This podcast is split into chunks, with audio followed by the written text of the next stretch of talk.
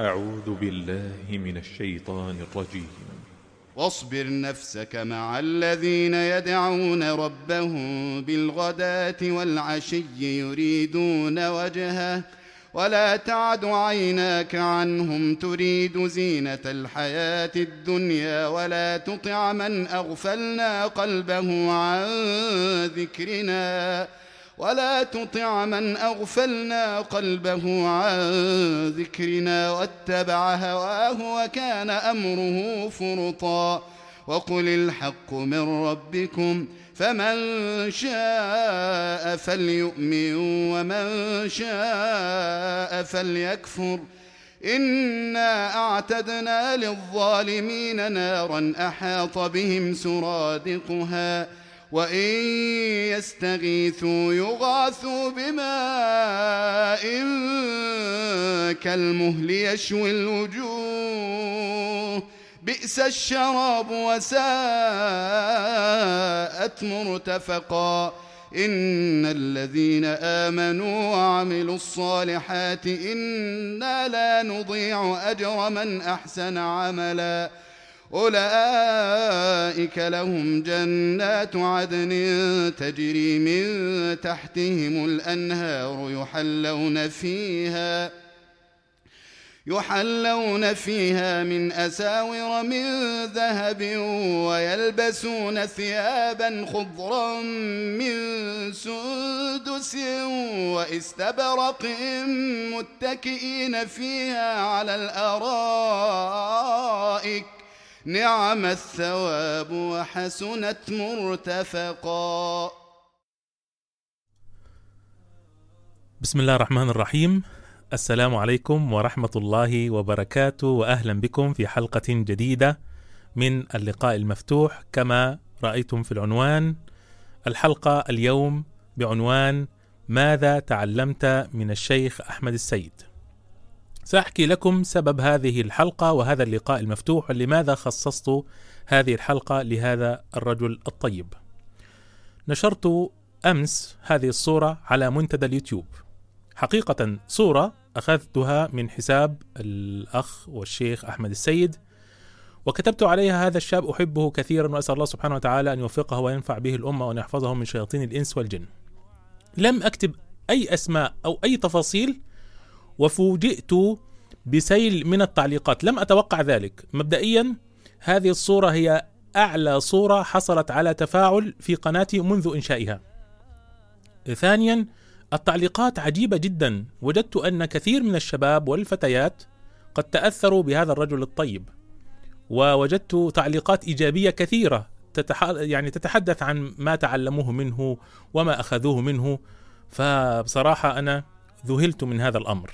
فقررت اليوم أن يكون البث المباشر اليوم وحلقة اليوم في اللقاء المفتوح عن هذا الرجل الطيب. ماذا تعلمت منه؟ عايزين النهاردة الناس اللي يشاركوا اللي تابعوا حلقات الشيخ أحمد السيد أو شاركوا في البرامج التي يقدمها أو يعرفوه يعني يكون عندهم والاولويه طبعا لطلابه. وكذلك أيضا المشاركة ستكون عن طريق الواتساب والتليجرام لكن الواتساب له الأولوية. طبعا أنا متابع لقناته على اليوتيوب اولا بأول وطبعا أنصح الجميع أن يشتركوا فيها. ما شاء الله يقدم محتوى طيب جدا. كذلك أنصح الجميع بأن يدخلوا الموقع الخاص به. هو طبعا لديه أكاديمية اسمها أكاديمية الجيل الصاعد. فيها برامج تتعلق يعني بالأطفال وبالكبار وهكذا. فيها مسار الجذور ومسار غراس وأيضا هناك إشراق. يعني رائدات الجيل الصاعد بذور وهكذا مسار إثمار وهكذا.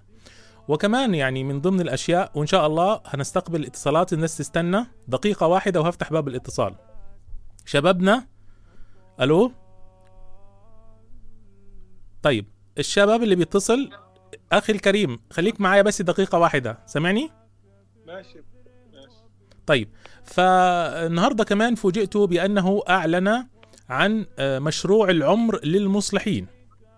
هذا مشروع يبدو والله يعني من العنوان يعني فقط مشروع العمر للمصلحين وهذا البرنامج فيه تفاصيل كثيرة. ادخلوا على القناة ستجدوا فيديو يتكلم فيه عن هذا الموضوع أو ادخلوا على آه لحظة كده أهو آه آخر فيديوهات آه الأحدث. مشروع العمر يتكلم هنا عن هذا الموضوع. ادخلوا وشوفوا ال- الفيديو. مشروع العمر المصلحين تعريف مختصر بالبرنامج. فبصراحة أنا ذهلت من هذا التفاعل ومن آه، هذه النشاطات ال- الكبيرة خصوصا إني أيضا آه، كنت قد قرأت منذ أيام قليلة. بعض الناس يعني يعني بيحاولوا يهاجموا على الشيخ وكلام هذا. فقلت لا لازم لابد أن نسمع لطلاب الشيخ ونعلم ما هي القصة. ماذا تعلموا منه ولماذا كل هذا التفاعل ولماذا كل هذا الثناء؟ فناخذ أول متصل معانا الشاب اللي معانا. تفضل أخي الكريم. السلام عليكم ورحمة الله. أخي مصطفى. وعليكم السلام ورحمة الله وبركاته. معك محمد أبو معاوية من, آه، النمسا يا أهلا يا محمد.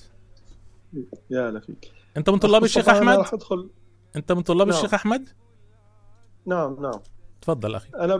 تع- تعرفت على ال- الشيخ أحمد تقريبا من, من ثلاث سنوات أو أربع سنوات. بصراحة بذاك الوقت أنا كنت ضايع وبحاجة إنه أتعلم أي شيء. فكنا مجتمعين أنا ورفيقي عم نقول إنه بهالدول هي ما في مكان إنه يتعلم جامعة أو معهد أو, أو نسق فيهم لأنه هون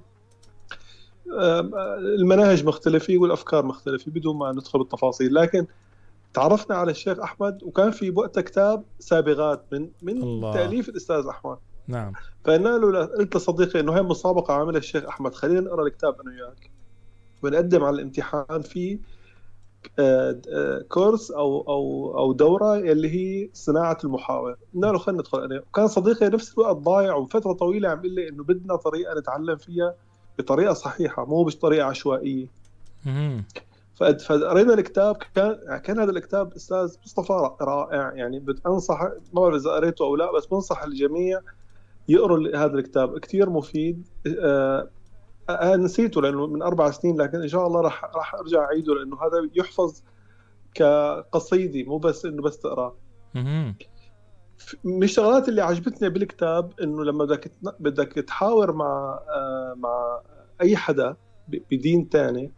أول شيء افهم دينك لأنه ممكن يتهمك اتهام وأنت تدافع عنه مثل مثلا إذا قالوا لك أنت بتعبد الكعبة. تجي أنت تقول لا نحن ما بنعبد الكعبة نحن كذا. أول شيء أنت واجه التهمة إنه مين اللي قال لك نحن بنعبد الكعبة؟ قبل ما تدافع وقبل ما تتحمس واجه بالمنطق. هاي اسمها آه، رجل القش. أنت آه، اضرب رجل القش هذا اتهمك اتهام هو ما موجود فأنت رد هذا الاتهام بطريقة منطقية. هون بلشت التعلم من هاي النقطة. فعجبتني طريقته بهذا البناء. فدخلنا الحمد لله أنا وصديقي على الكورس. كان الكورس رائع. ست شهور فعلا كان متعة يعني. ما شاء الله. نحضر محاضرة أو نحضر كتب. فنتناقش أنا وصديقي خلال كل أسبوع عندنا اتصال أو اتصالين شو تعلمنا بهذا الأسبوع والنقاشات. بتبلش ببلش الدورة بدلائل وجود الله بعدين دلائل النبوة وهكذا. يعني يعني بناء رائع. يعني أنا أشكره جزاه الله خير للشيخ أحمد والله ما قصر وأنا شايف ال- الحمل اللي اللي عليه حاليا سبحان الله قد تكون هي وإن شاء الله طبعا ردة فعل قويه للناس تتعلم وتعرف مين هو الشيخ أحمد وتبحث أكثر. هاي نعمة من الله عسى خير ينتشر أكثر. نعم أنا أنا بصراحة اللي خلاني اللي خلاني نشرت الصورة عنه مجرد يعني يعني تعبير عن حبي نعم. له هي هذه الحملة وهذا أدى إلى أنه أنا اكتشفت يعني كثير من الأشياء وشفت ناس كثير دخلوا وشافوا تعليقات الطلبة و... ودخلوا يبحثوا وكذا فكان هذا فيه خير كثير يعني فالحمد لله رب نعم العالمين نعم و- وواجب علينا جميعا. إن نعم، إحنا. أنتم أنتم على الأقل الطلاب الذين استفادوا منه يجب عليهم أن يخبرونا بذلك ماذا تعلموا منه ونعرف الكثير عنه حتى أيضا ندل الناس عليه آه، كما أنتم وصلتم هي- إليه. يعني أنت ما شاء الله عليك. أنت بقالك نعم. قد إيه؟ أنت أول تع- تعارف يعني تعرفت عليه بقالك قد إيه؟ من كم تقريبا ثلاث سنوات أو أربع سنوات شاء الله. يعني صار لي بالأربع سنوات. نعم. ما شاء دخلت الله. عنده بكورس صناعة المحاور بعدين دخلت بالبناء المنهجي. ما شاء حاليا الله. نحن بالبناء المنهجي. اللهم بارك. أستاذ مصطفى أنت عم تقول إنه نحكي مزبوط يعني. لو يكون في يعني آه، أكثر من حلقة بشكل متفرق مثلا كل شهر نحكي عن موضوع معين للأستاذ أحمد أو الشيخ أحمد بصناعة المحاور مثلا. أحد الشغلات الحلوة اللي عملها وهذا هذا في كتاب حكى عنه الشيخ أحمد هو النبأ العظيم. هذا الكتاب فعلا رائع من أروع اللي كتب اللي, اللي الشيخ أحمد مركز عليه كان بالدورة اللي إحنا فيها ومفيد جدا. فبنصح أي إنسان والله إنه يحتفظ بهذا الكتاب. يعني نعم. كتاب رائع. ملخص آه الموضوع أنت وهي. استفدت أنت استفدت منه وفعلا هذه الاستفادة نعم. يعني غيرت حياتك؟ نعم جزاه الله خير. آه غير لي حياتي تماما. أنا كنت ضايع بوقتها فهو آه ركز الأفكار كيف المسلم شو هي الشغلات لازم يتعلمها شو هي الأولوية؟ لأنه لما الإنسان بده يتعلم العلم بيكون ضايع منين يبدأ؟ شو هو الكتاب؟ شو هو أما هو بيريحك بيقول لك بس تعال عندي أنا بقول لك شو تعمل. شو هي البداية؟ كيف تنطلق؟ كيف شو الشغلات الضرورية؟ وشو الشغلات لازم تأجلها؟ وهكذا. ما شاء الله. فهذا هذا البناء بصراحة ما موجود غير عنده. جزاه الله خير. جزاه الله خيرا. يعني ربنا يزيد وإياكم. بارك الله فيك. بارك الله فيكم أخي. شكرا لك. حياك الله. السلام عليكم. عليكم السلام ورحمة الله وبركاته. ما شاء الله على هذا الشاب. سبحان الله. ألو؟ ألو؟ طيب معنا اتصال آخر. ألو؟ ألو؟ نعم. السلام عليكم. وعليكم السلام ورحمة الله وبركاته. أهلا وسهلا. أستاذ مصطفى مساء الخير. أهلا وسهلا أخي. آه، معك عبد الرحمن. أنا طالب عند الأستاذ أحمد السيد من برنا... آه، حاليا في برنامج البناء الفكري. مهم. ماذا تعلمت منه؟ ونحن... والله حاول أختصر ما أطول عليكم لكن في كثير والله من الأمور اللي تعلمناها. جزاه الله خير أستاذ أحمد. أنا نفس الشاب السابق دخلت بناء صناعة برنامج صناعة المحاور قبل هيك وقرأت كتاب سابقات لكن وقفت صناعة المحاور بعد أول مستوى وهلأ حديثا دخلت برنامج البناء الفكري الشغلات بعض الشغلات اللي تعلمتها يعني أولها إنه مركزة المركزيات والنظر للشريعة بشكل متكامل بحيث إنه الشخص يعرف شو هو أولوياته بالدين. ويفهم مفهوم العبودية اللي هو يعتبر أساس الدين عنا نحن المسلمين. آه هذا الشيء تقريبا غير تصوري عن كثير من الأحكام الشرعية اللي كان يثار حواليها إشكالات. إنه مثلا ليش الرجال بيسوي هيك ليش المرأة بتسوي كذا؟ إنه ليش الواحد مثلا ممكن يعني يعمل شغلات تكون مخالفة لهواه مخالفة لرغباته وليش يتعب نفسه حتى التعب الكبير. وآخر شيء بعدين الواحد لما يفهم المنظور الإسلامي بشكل كامل حيعرف إنه لا إنه هو ما عم يساوي الشغلات بس لأنه عم ينقل له يسويها وإنما لا في آه، مؤسسة إسلامية تشريعية ضخمة هي اللي من خلالها الواحد بيفهم الأحكام الشرعية. وأيضا تعلمت شغلة أخرى واللي هي إنه الشاب رغم ظروف الحياة الصعبة اللي أغلبنا عم يمر فيها بالزمن الحديث وإنه بعاد عن الدين وهيك إنه لسه ما زال فينا نقدم لديننا الكثير والوقت اللي بين أيدينا أثمن بكثير مما نتصور. يعني. الواحد ممكن يتعلم ويشارك هذا العلم على اليوتيوب يشاركه على صفحاته على الإنستغرام على تويتر على ال social media بشكل عام. مقتطفات من الكتب اللي ممكن يتعلمها يعني. وطبعا تعلمنا أمور أخرى يعني كثير. مثلا هلأ تحديدا ببرنامج البناء الفكري اللي هو متخصص بالقضايا الفكرية إنه لما تنظر لقضية تاريخية أو فكرية ما تنظر لها بشكل مجتزأ ولا تنظر لها بشكل سطحي.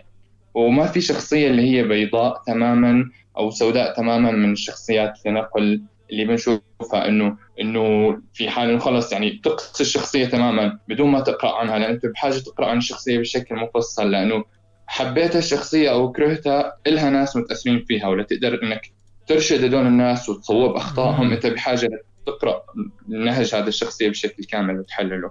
ما شاء الله. فبالتالي إنك أنت محتاج إنك ما تكون شخص سطحي بالتعاطي مع الأمور هاي. وطبعا لتخطو هالخطوة أنت محتاج قبل هيك كله يكون عندك التاسيس اللي حكى عنه الشاب أخونا قبل شوي اللي هو إنك فعلا تكون متأسس لأنه سوى ذلك حتضيع فعليا أنت عم تقرأ لأفكار أخرى وهالكلام.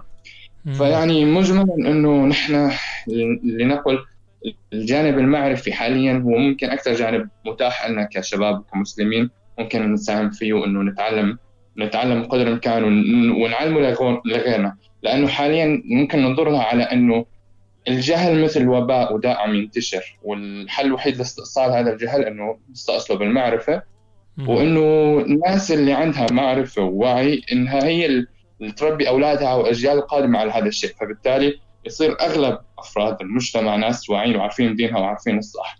وهذا بدوره حيأثر كثير على ال... على الإصلاح والشيء اللي نحن بنطمح نوصله كمسلمين أكثر بكثير مما نتصور.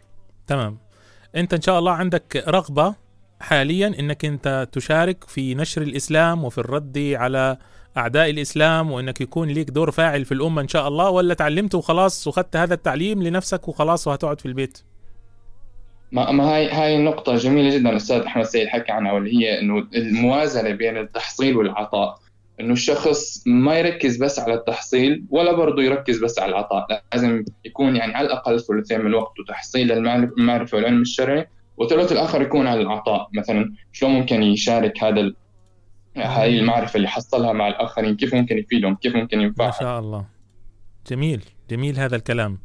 جزاك الله خيرا يعني أخي جزاك الله خيرا و... خل- والله يعني إن شاء الله إنه يعني برامج الاستاذ أحمد زيد انه تنتشر بأكبر قدر بين الشباب لأنه فعليا يعني حنعرف إنه فعلا إنه نحن عنا قيمة وفينا نساوي أكثر من اللي نحن متصورينه. نعم. وما زال قدامنا الكثير إن شاء الله. جزاك الله خيرا وربنا يوفقكم ويجزيكم خير وجزاه الله خيرا أيضا على هذا الوعي اللي قدمه للشباب. وإحنا محتاجين شباب فعلا يعني يكون عنده هم لحمل هذه الرسالة. مش معقول يا جماعة التفاهات اللي إحنا شايفينها حوالينا دي. جزاك الله خيرا. ولذلك إحنا أنا أطالب كل أب أو أم أو كل شاب أو فتاة بيتابعونا يدوروا على برنامج مناسب لهم ويشتركوا فيه فيها مع في أكاديمية صناعة المحاور. طبعا ما حدش آه، محتاج مني اكتب على جوجل أكاديمية صناعة المحاور ادخل على الموقع وتصفحه وعيش. يعني يعني مش لازم يعني, يعني لازم يكون عندنا نشغل دماغنا الجميع. يعني لأن بعض الناس بيجي يقول لك فين الأكاديمية؟ موجودة على الإنترنت. شكرا لك أخي الكريم وبارك الله فيكم وجزاك الله خير حياك. الله أخي الكريم حياك الله. ما شاء الله يا جماعة والله هذا هذه الثمرات اللي أنتم طيب خلونا نسمع نسمع تاني. ألو؟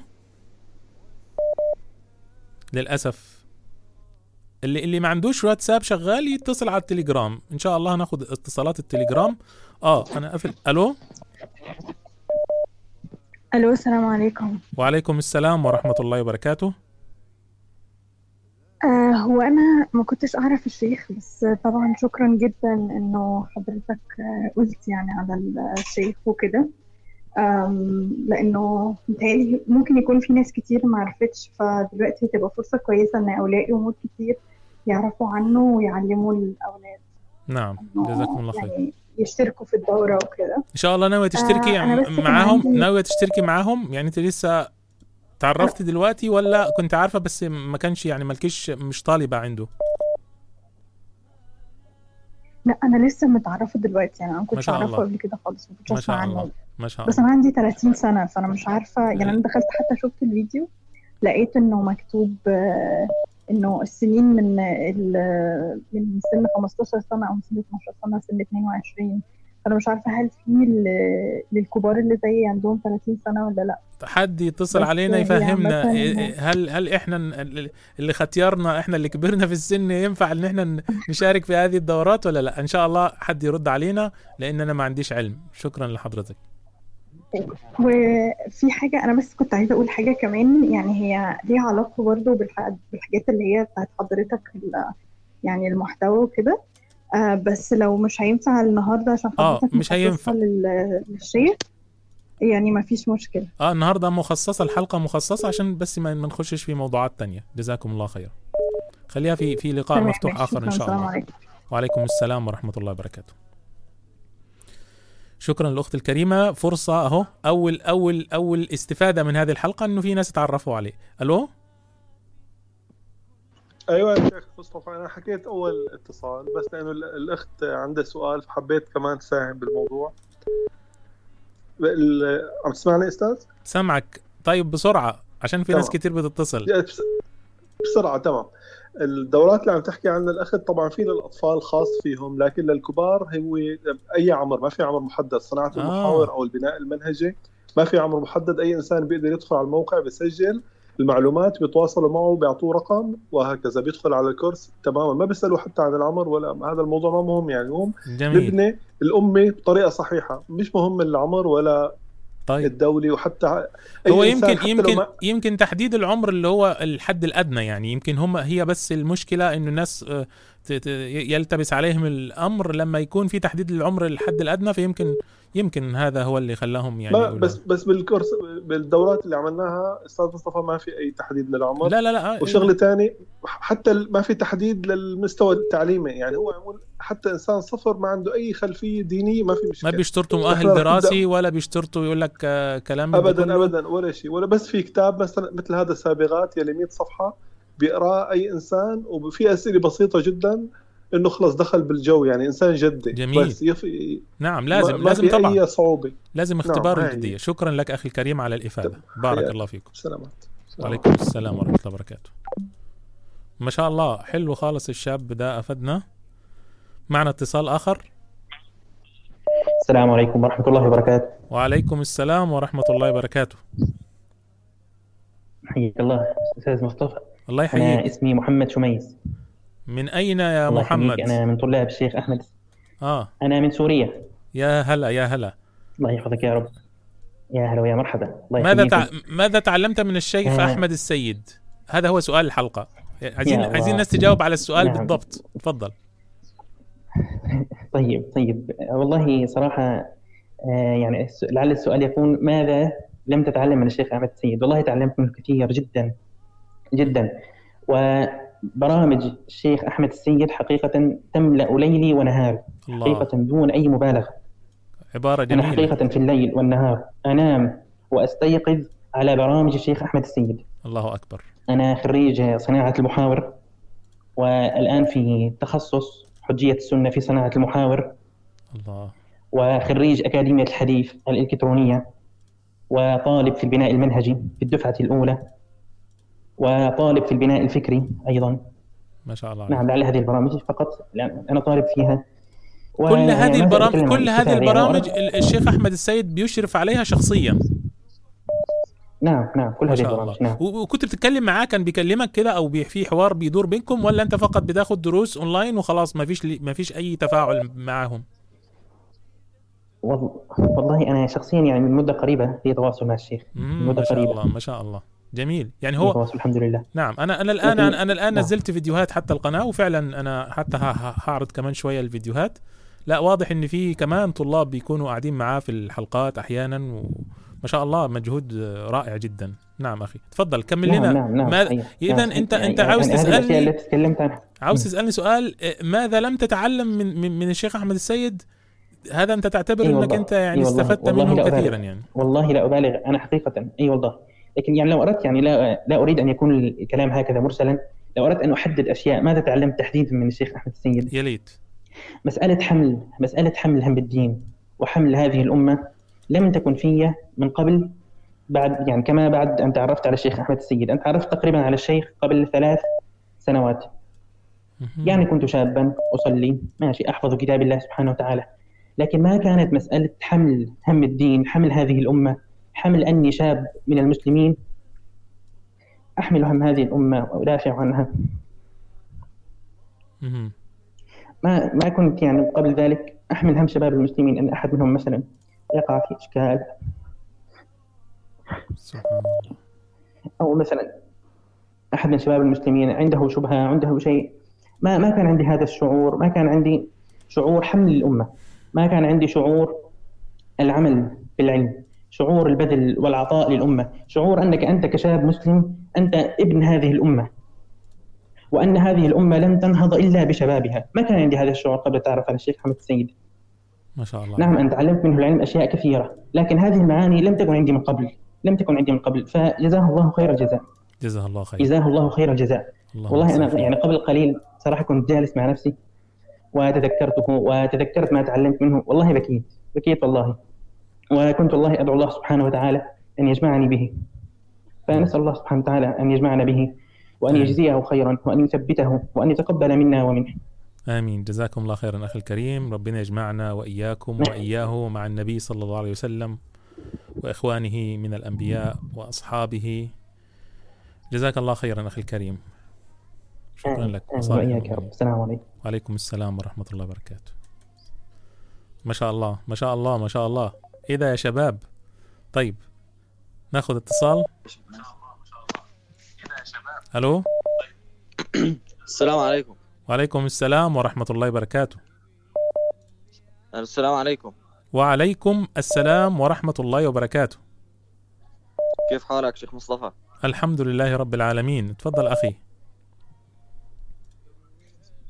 والله معك إبراهيم. من أين يا إبراهيم؟ شيخ أحمد من وين؟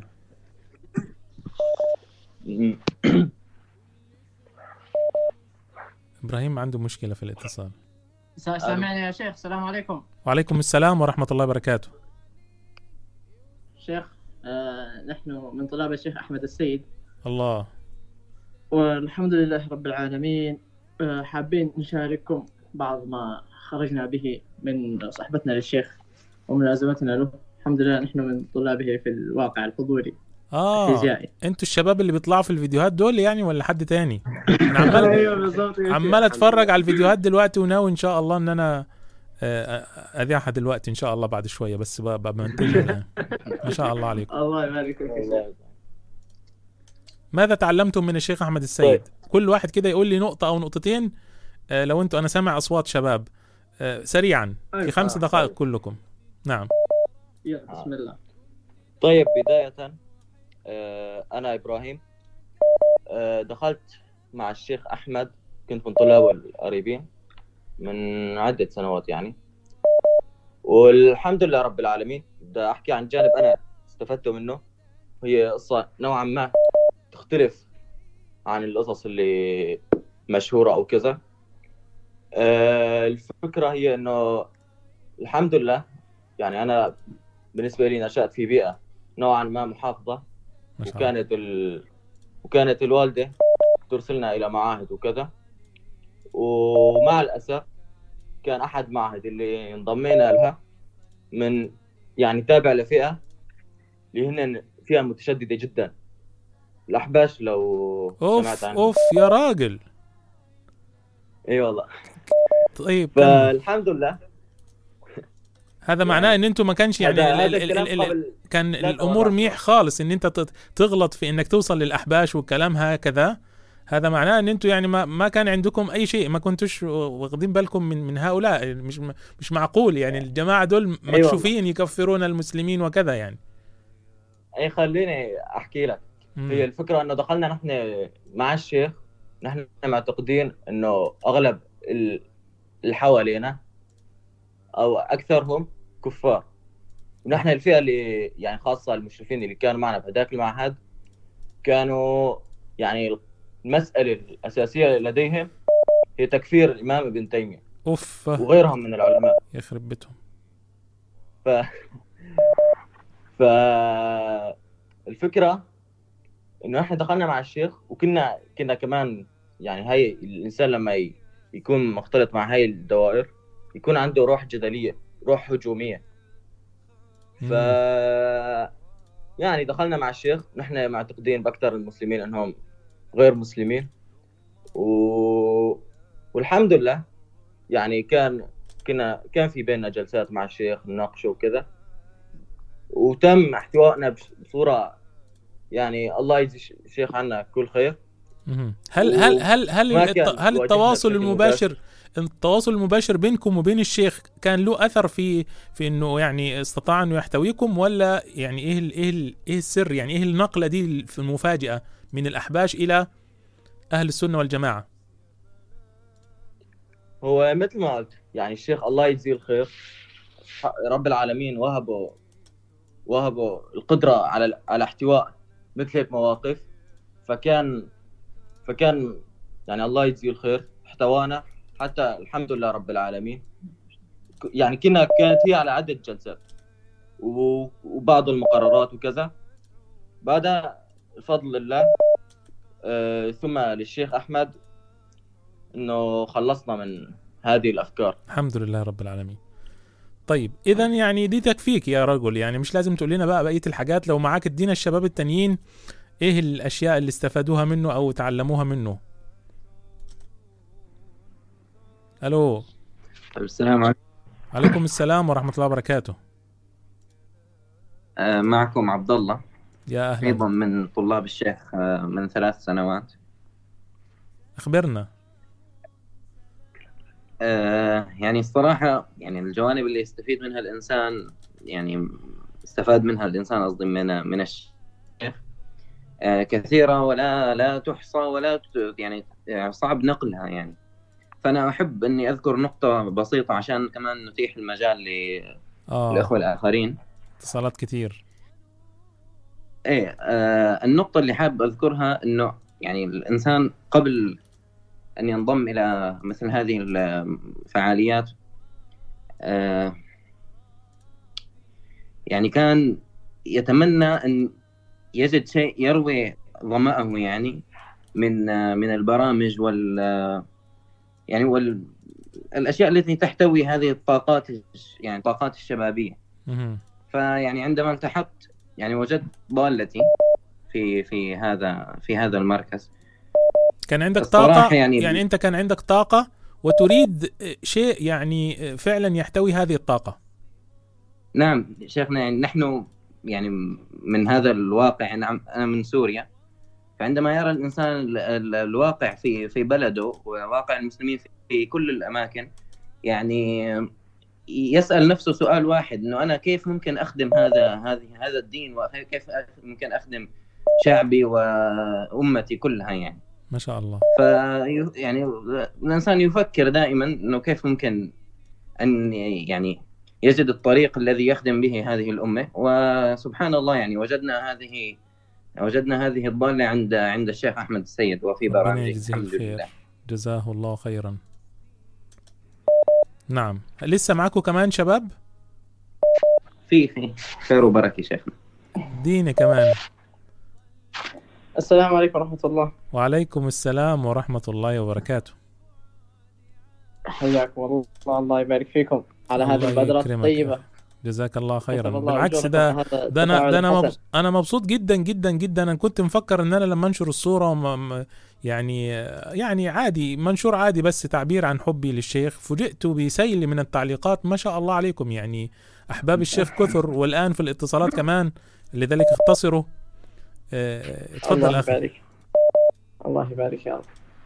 آه والله أنا حابب أتكلم آه كان في نفسي حديث مستفيض لكن بعد كل هذا التحريص فإن شاء الله أقتصر على ما أراه أهم آه.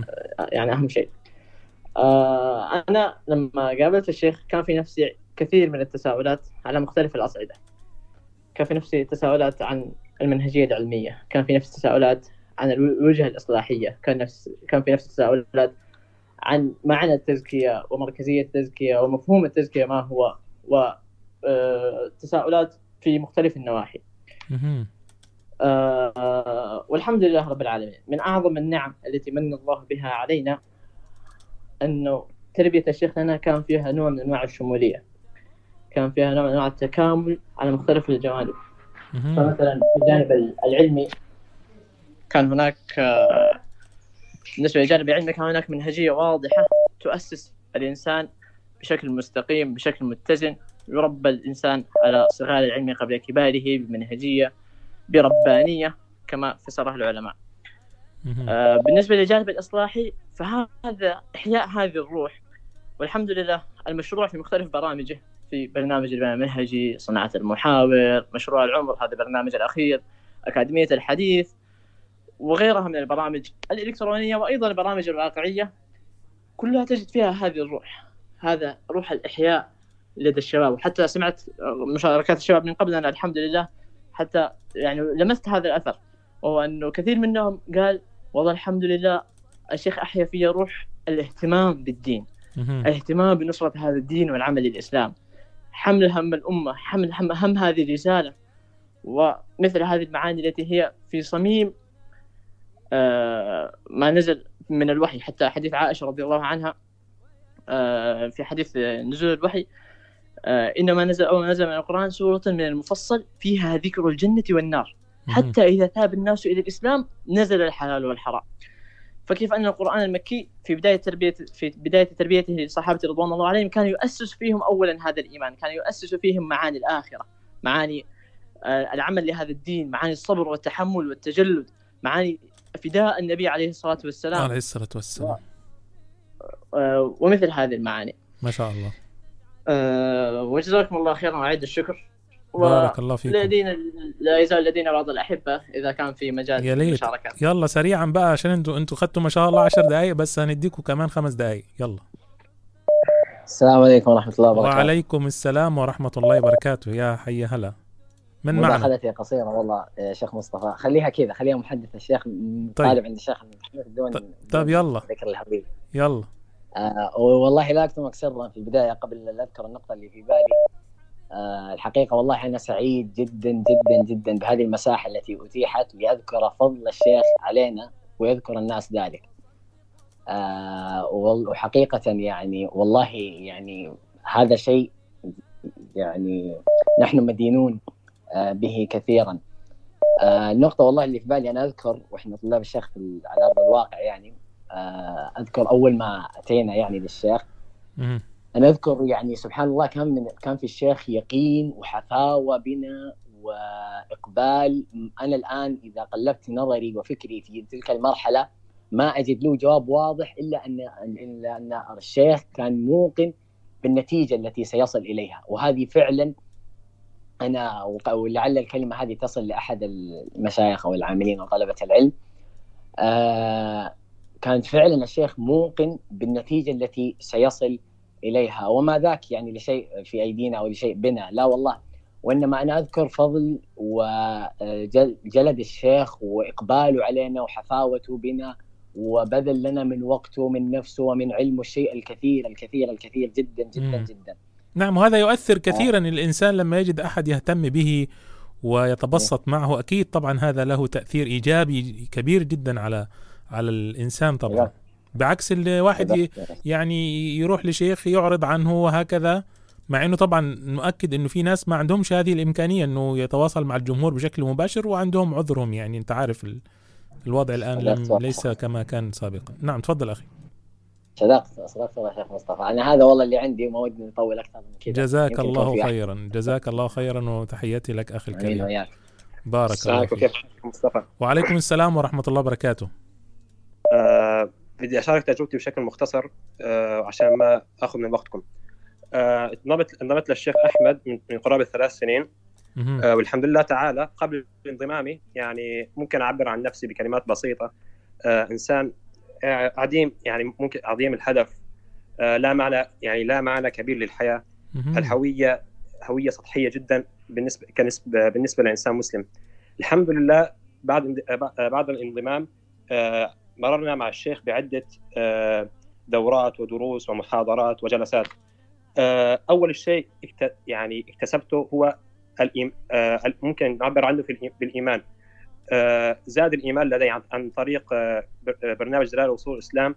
آه، ما شاء الله. وما قدمه وما قدمه لنا من تعزيز الهويه من تعزيز هوية المسلم وتأصيل الثوابت. فزاد لدي الإيمان بشكل ممرهن وعقلي. هذا أدى إلى فهم أن هناك إن إن الإنسان هدف بالحياة يسعى له. آه، والشيخ لم يتركنا يعني لم يتركنا فقط سدى يعني بعد بعد برنامج دلال الإسلام دلال اصول الإسلام لا. آه، كان لديه اهتمام خاص بالشباب في هذه الأعمار كما كان في جيل الصحابة. فكان هناك اهتمام منه في الشباب أكثر من الفئة الذي هو اكبر منهم لتأمينه بالشباب أنفسهم. فأنا أدعو كل شاب يسمع هذه المحاضرة أن لا أن لا يستقل بنفسه ولا يستخف بنفسه وأنه قد يخ... يعني يكون نموذجا صالحا في المستقبل يقتدى به ويحتذى به. لا أحد منكم يستقل بنفسه. آه الشيخ أحيانا فينا هم الإسلام وهم العلم والفكر والإصلاح. كل ش...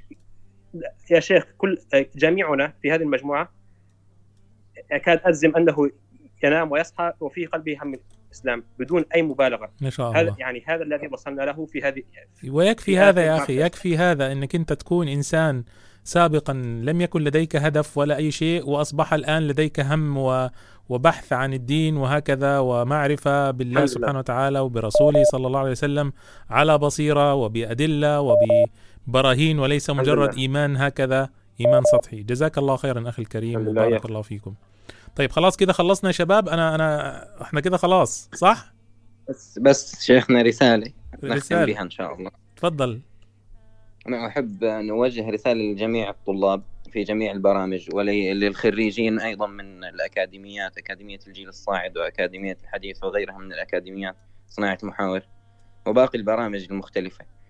يعني أحب أن أوجه رسالة أنه نقول نحن لازلنا في بداية الطريق وهذه البرامج هي يعني هي بداية لما بعدها. يجب أن يعني يستغلها الإنسان ليصلح نفسه ويصلح آه، من حوله بإذن الله سبحانه وتعالى ويكون من المصلحين النافعين لهذه الأمة إن شاء الله. آمين آمين. جزاكم الله خيرا أخي الكريم. وفقكم الله.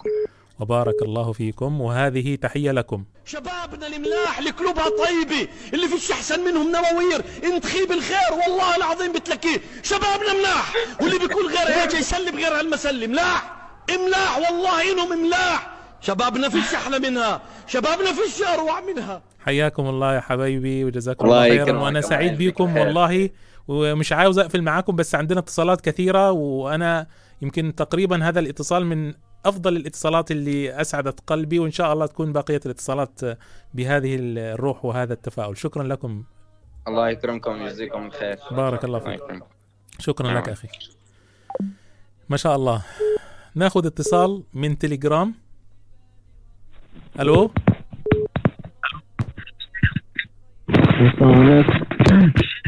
ألو عليكم السلام ورحمة الله وبركاته. أخي في دربكة كثيره جدا. أنا الصوت خرم ودني. الصوت كويس كده؟ يعني تفضل أخي تفضل كمل.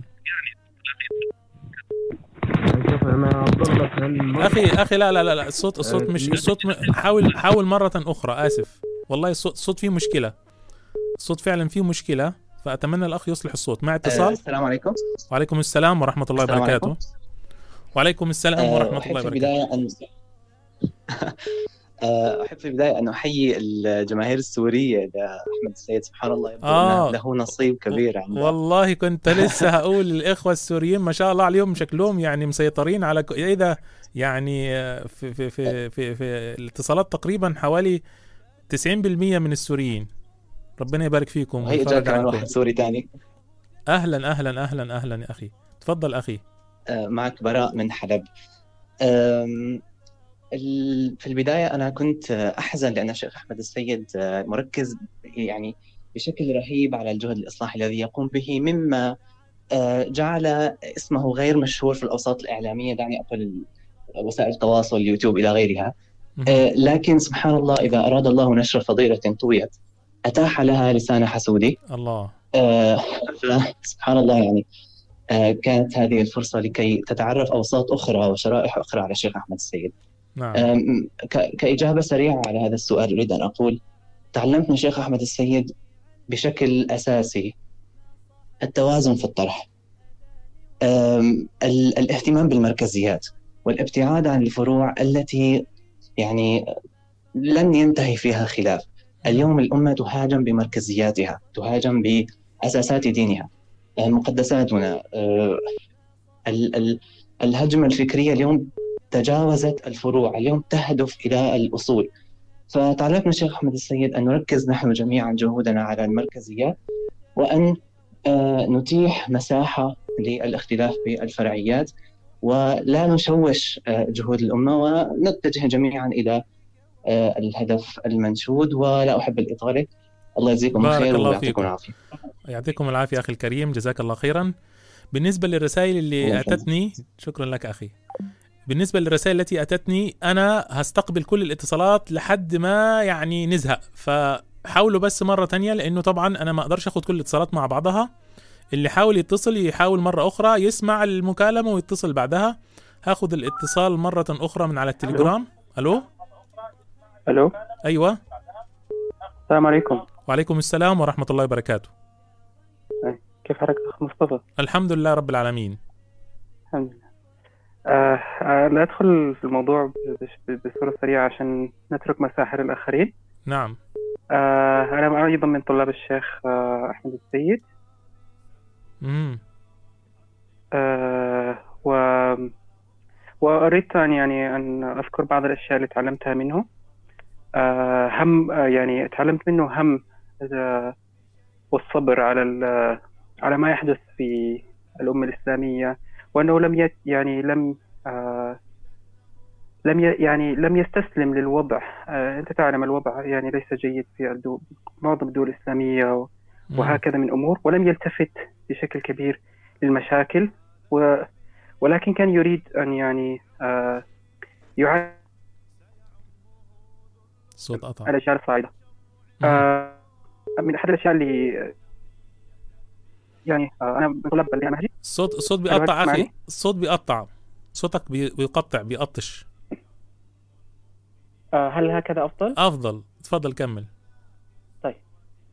آه، فأردت أن أقول يعني من الأشياء التي يعني آه، يعني أحسست أنها م- يعني آه، زادت الحافز لدي وال- والباقي الناس. ما شاء الله تبارك الله. البرامج ما حتى أنها يعني آه، برامج آه، إلكترونية. وأنت تعلم يعني ليس الكثير يعني يع- يهتم بالبرامج الإلكترونية. لكن ما شاء الله أنا في البناء المنهجي في الدفعة الثالثة مهم. آه، يعني كان عدد ال- الحضور في المستوى الأول قرابة المئة ألف طالب. الله أكبر. ما شاء الله. وهذا فقط يعني دفعة من دفعات البناء المنهجي وليس البرامج كلها يعني. ما شاء الله. وأيضا آه، أردت أن أشير أيضا أن يعني آه، العمل كله آه، ما شاء الله يعني ليس فقط الشيخ أحمد وهناك الكثير كثير كثير من الناس المجهولين الذين يعملون طبعاً. ليل نهار نعم في هذه نعم. البرامج. نعم. فيعني أردت أن أشكرهم بحكم أني طالب من الطلاب ويعني جزاهم الله خير يعني على بارك الله ما فيكم. يفعلون ويقدمون يعني. كثير كثير. من الناس يعني تتعاون في هذه البرامج يعني. نعم. جزاهم الله خير جميعا كله جزاهم الله خيرا وجزاك الله خيرا على هذه المكالمة شكراً. الطيبة. أخي. شكرا. لك أخي الكريم. شكرا لك. معنا اتصال آخر. اتصالات كثيرة. هناخد كل الاتصالات إن شاء الله. ألو؟ ألو؟ ألو السلام عليكم. وعليكم السلام ألو، ورحمة السلام. الله وبركاته. تفضلي. مساء الخير. أنا أقول أنا أريد أن أقول أن لا أقول ماذا تعلمنا من الشيخ فالشيخ الأكيد أننا نتعلم منه الكثير فيما يتعلق بالعلم والعمل والقيم التشبث بالأخلاق والقيم والإسلام إلى غير ذلك. وأريد فقط أن أذكر بدورة للشيخ ستبدأ غدا إن شاء الله. أكيد أن محبي ومتابعي الشيخ يعلمون بذلك فأنا أريد فقط أن أذكر أن آه، الدورة ستكون حول فن صناعة الأجيال على أكاديمية الشيخ الحسيني الحسيني أها. دوت نت الحسيني ف- آه، من أكادي... الح- الحسيني نت أكاديمية الحسيني الشيخ الحسن الحسيني آه الشيخ حسن الحسيني. نعم نعم أونلاين. ما شاء الله. نعم نعم نعم. يعني بالتعامل مع الشيخ حسن الحسيني وأكاديمية الشيخ عبر الإنترنت. الشيخ آه، أحمد السيد سيلقي دورة دورة من آه، 20 حلقة إس- عنوانها فن صناعة الأجيال. طبعا تستهدف ال- الشباب الطامحين إلى التغيير وتستهدف كذلك المربيين والتربويين يعني صناع الجيل الجيل الصاعد القائد. إذا أنا أدعو صراحة أدعو الجميع للالتحاق بالدورة. أهي. نعم. أنا فتحت الموقع غدا فعلا. كما فن صناعة الأجيال. هذه آه، هذه هذه هي الدورة يا شبابنا. ادخلوا على موقع الحسيني اكتبوا أكاديمية الحسيني. آه والتحقوا ادخلوا تسجيل دخول الالتحاق وخذوا الحلقات. أهو ما شاء الله ده في كم؟ في حوالي آه, آه ست. حلقات. تفضلي. لا ماشي ليس ست حلقات بل 20 حلقة لأن تم تعديل الحلقات. ما شاء الله. والشيخ أعلن ب- بتوافقه ب- مع الشيخ أحمد ال- السيد. ما شاء الله. آه، زادوا هناك حلقات لأن ال- لأن الدورة كانت ستكون على شكل جزئين مقسمة مهم. لجزئين لكن آه، بعد تغيير وبعد آه، عمل بين الشيخين اتفقا على أن تكون الدورة دورة واحدة من قسم واحد على شكل 20 حلقة. ما ده الدورة ستكون غدا بتوقيت آه، على الساعة التاسعة مساء بتوقيت السعودية بتوقيت مكة المكرمة على موقع الحسيني دوت نت. نعم. للمزيد المعلومات ممكن ال ال أنت بتعملي اعلان أنت بتعملي. إعلان لأكاديمية الحسيني ما شاء الله كانه كأنه أنا أحب لا صراحة ما شاء الله. صراحة أنا أحب هذه الأكاديمية لأني تعلمت الكثير آه، ده- الكثير ده- منها ده إيه ده يا جماعة؟ كثير. كنوز مخفية خلاصة التفسير وصايا لأهل القرآن الحديث المسلسل بالأولية تماماً. الأربعون النووية القصيدة اللامية سبائك البخاري. ما سبائك هذا يا جماعة؟ البخاري، هذا ك... نعم. هذه كنوز. أين شباب الأمة عن هذه الكنوز. ال- ال- لهذا المخفية أنا أتحدث وأتدخل اليوم لأنني أريد أن أشارك أن أريد أن يستفيد الشباب لأن ما شاء الله والله على الإنترنت لدينا كنوز كبيرة جدا جدا جدا. ويمكن أن نستفيد منها ونطور أنفسنا. آه، ونبقى دائما آه، فخورين بأنفسنا كمسلمين معتزين بقيمنا ونتعلم ديننا فبالعلم والعمل والتشبث بالقيم أكيد أننا نصل إن إلى. النجاح ونفتخر بأمتنا فالأمل هناك أمل أكيد أن هناك إن أمل الله. وهذه الحمد لله الأمل كقيمة من قيم الشيخ سواء الشيخ آه، أحمد السيد أو الشيخ حسن الحسيني آه، الحمد لله علينا أن نتشبث بهذا الأمل وأن نمر إلى ال- كما نقول أكشن يعني إلى الفعل العمل وأكيد مم. ستكون هناك آه، نتائج مرضية ونفرح بشبابنا وبأنفسنا وبديننا وبأمتنا لن النهارده أطيل عليكم النهارده تعرفنا تعرفنا هو. تعرفنا إحنا والمشاهدين على يعني أكاديمية جديدة للعلم الشرعي مين كم واحد من نعم. من من اللي معانا في الشات كان يعرف عن هذه كم واحد أعتقد ما يعني عدد قليل جدا اللي يعرفوا عن هذه الأكاديمية. شكرا لك وإن شاء الله هنشر في حين هذه أن هناك نعم. نعم. عفوا.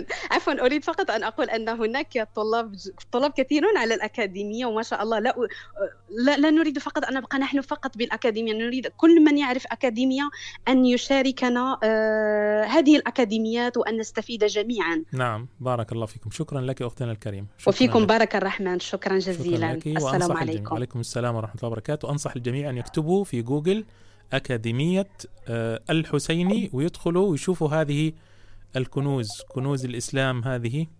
مع اتصال. ألو؟ طيب في مشكلة عند الأخ المتصل يا ليت يحاول مرة أخرى آه، لأنه عنده مشكلة. ألو؟ والله في مشكلة عند الشباب. يعني أنا أنا بحاول أفتح عليهم أهو. طيب. ألو؟ ألو؟ السلام عليكم ورحمة الله وبركاته. وعليكم السلام ورحمة الله وبركاته. حياك الله يا أستاذ مصطفى وجزاك الله خير يا رب.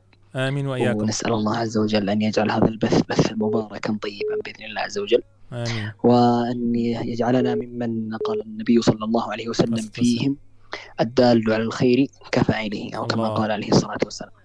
عليه الصلاة والسلام. آه بداية يعني سبحان الله كنت منشغلا بإحدى برامج الشيخ أحمد السيد فأتاني اتصال من أحد الأصدقاء بأن هنالك بثا يعني نشره آه، أخونا الأستاذ مصطفى في على القناة.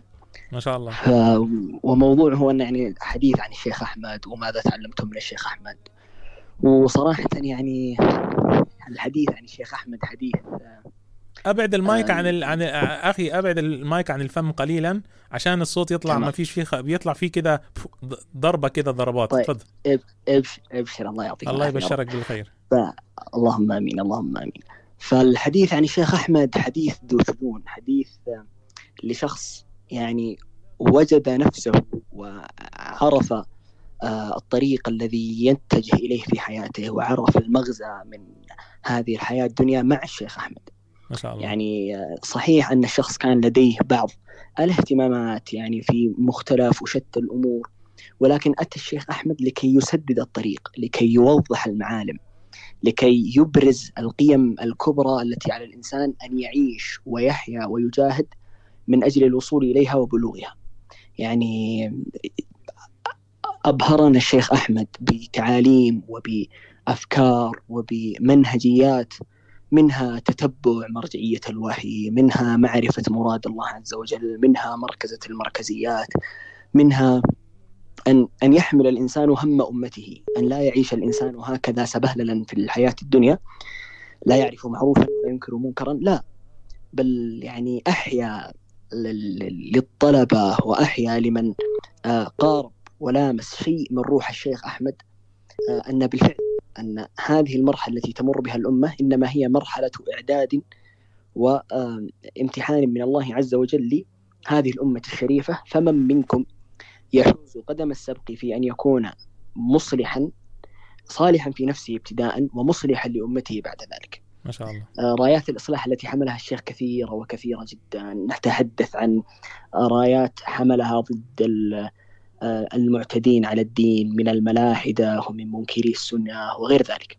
بل. ونحن ونحن شعرنا بشيء من هذا الجمال. نسأل الله الشيخ عنا خيرا آمين وإياك. الله عز وجل له الثبات إن شاء الله. آمين. والله يا أخي أنا بس عايز أسألك سؤال. أنت ما شاء الله الأسلوب ال- الكلام باللغة العربية الفصحى وهذا الكلام الطيب وكذا هذا جزء أيضا من اللي بيتعلمه الشباب أيضا في داخل الأكاديمية ولا فقط لازم بيتعلموا يعني هل هذا الأمر جزء من تكوين الشباب في الأكاديمية؟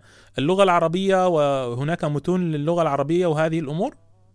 اي بالضبط بالضبط الشيخ طبعا نعم. ما شاء الله تبارك الرحمن يحرص في دروسه على أن آه، يكون الخطاب باللغة العربية الفصحى، لماذا؟ لأن الشيخ ما شاء الله تبارك وتعالى يعني له دائرة تأثير حتى قد تسع بعض الدول غير العربية والتي يعني يكون لديها بعض الإشكال حينما يتحدث الشيخ بالعامية، فلذلك يجعل الشيخ أحمد جل دروسه آه، بالمحتوى الفصيح نعم. ومن يعني استطاع أن ينغمس في غمار مقاطع الشيخ أحمد ودروسه بالفعل يعني يكتسب هذه اللهجة ما ويكتسب, هذه اللغة منه ما شاء الله. جزاك الله خيرا وكذلك يهتم الشيخ في بعض البرامج باللغة العربية ما شاء الله تبارك الرحمن جزاك الله خيرا أخي. شكرا لك. اللهم آمين. وياك. ما شاء عافيه الله. الله يسلمكم يا رب. يبارك فيكم.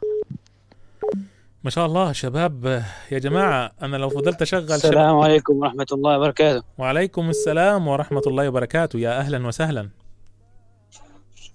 أنا طالب آه، الشيخ أحمد أحمد طلاب الشيخ أحمد سيد من أكاديمية الجيل الصاعد. مهم. آه، يعني سوف أعطي نبذة عن ما استفدناه من الشيخ. جزاه الله خيرا. الحمد لله آه، لي سنتين مع الشيخ آه، في الأكاديمية.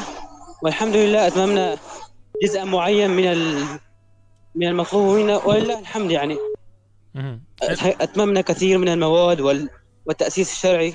والشيخ والشيخ عندما كان يعطينا لم يذكر يوما ما يعني في دوام يعني سنتين لم يذكر ما أحد في سوء في سوء ولم يطعن في أحد. فسبحان الله يعني يعني كان يعني في في تربية هذا نوع من أنواع التربية أيضا نعم. و والأخلاق نعم. والأمور هذه ما شاء الله. ربنا يبارك فيه. نعم, يوما ما يعني ولا يوم طعن في أحد معين. وسبحان الله يعني البرامج والف... والفوائد التي يخرج فيها الطلاب هي عظيمة وجمة. يعني الإنسان لو لو فتح وبرز هذا. هذا الشيء لا ينتهي من هذا الباب. ما شاء الله. سبحان الله عجائب عجائب تزكوي. أو الجوانب الأخرى الثقافية والفكرية. كيف الت- ارتقى الإنسان بنفسه سبحان الله. نعم. من من يعني من مستنقع الشهوات وهذه الأمور إلى البركة والخير والغايات الكبرى مرضاة الله عز وجل ومنفعة الأمة الإسلامية وما إلى ذلك. فسبحان الله كيف يأتي بعض بعض الناس ويطعن ولا يسوي شيء أصلا للأمة الإسلامية فقط يطعن بهذا ويطعن بهذا. صحيح. هدم نسأل الله عز وجل. نعم هذا هو همهم الهدم و... والهمز واللمز. جزاك الله خيرا. يا حبيب. شكرا لك وعلى هذه السلام وربنا يبارك. فيك وعليكم السلام ورحمة الله وبركاته.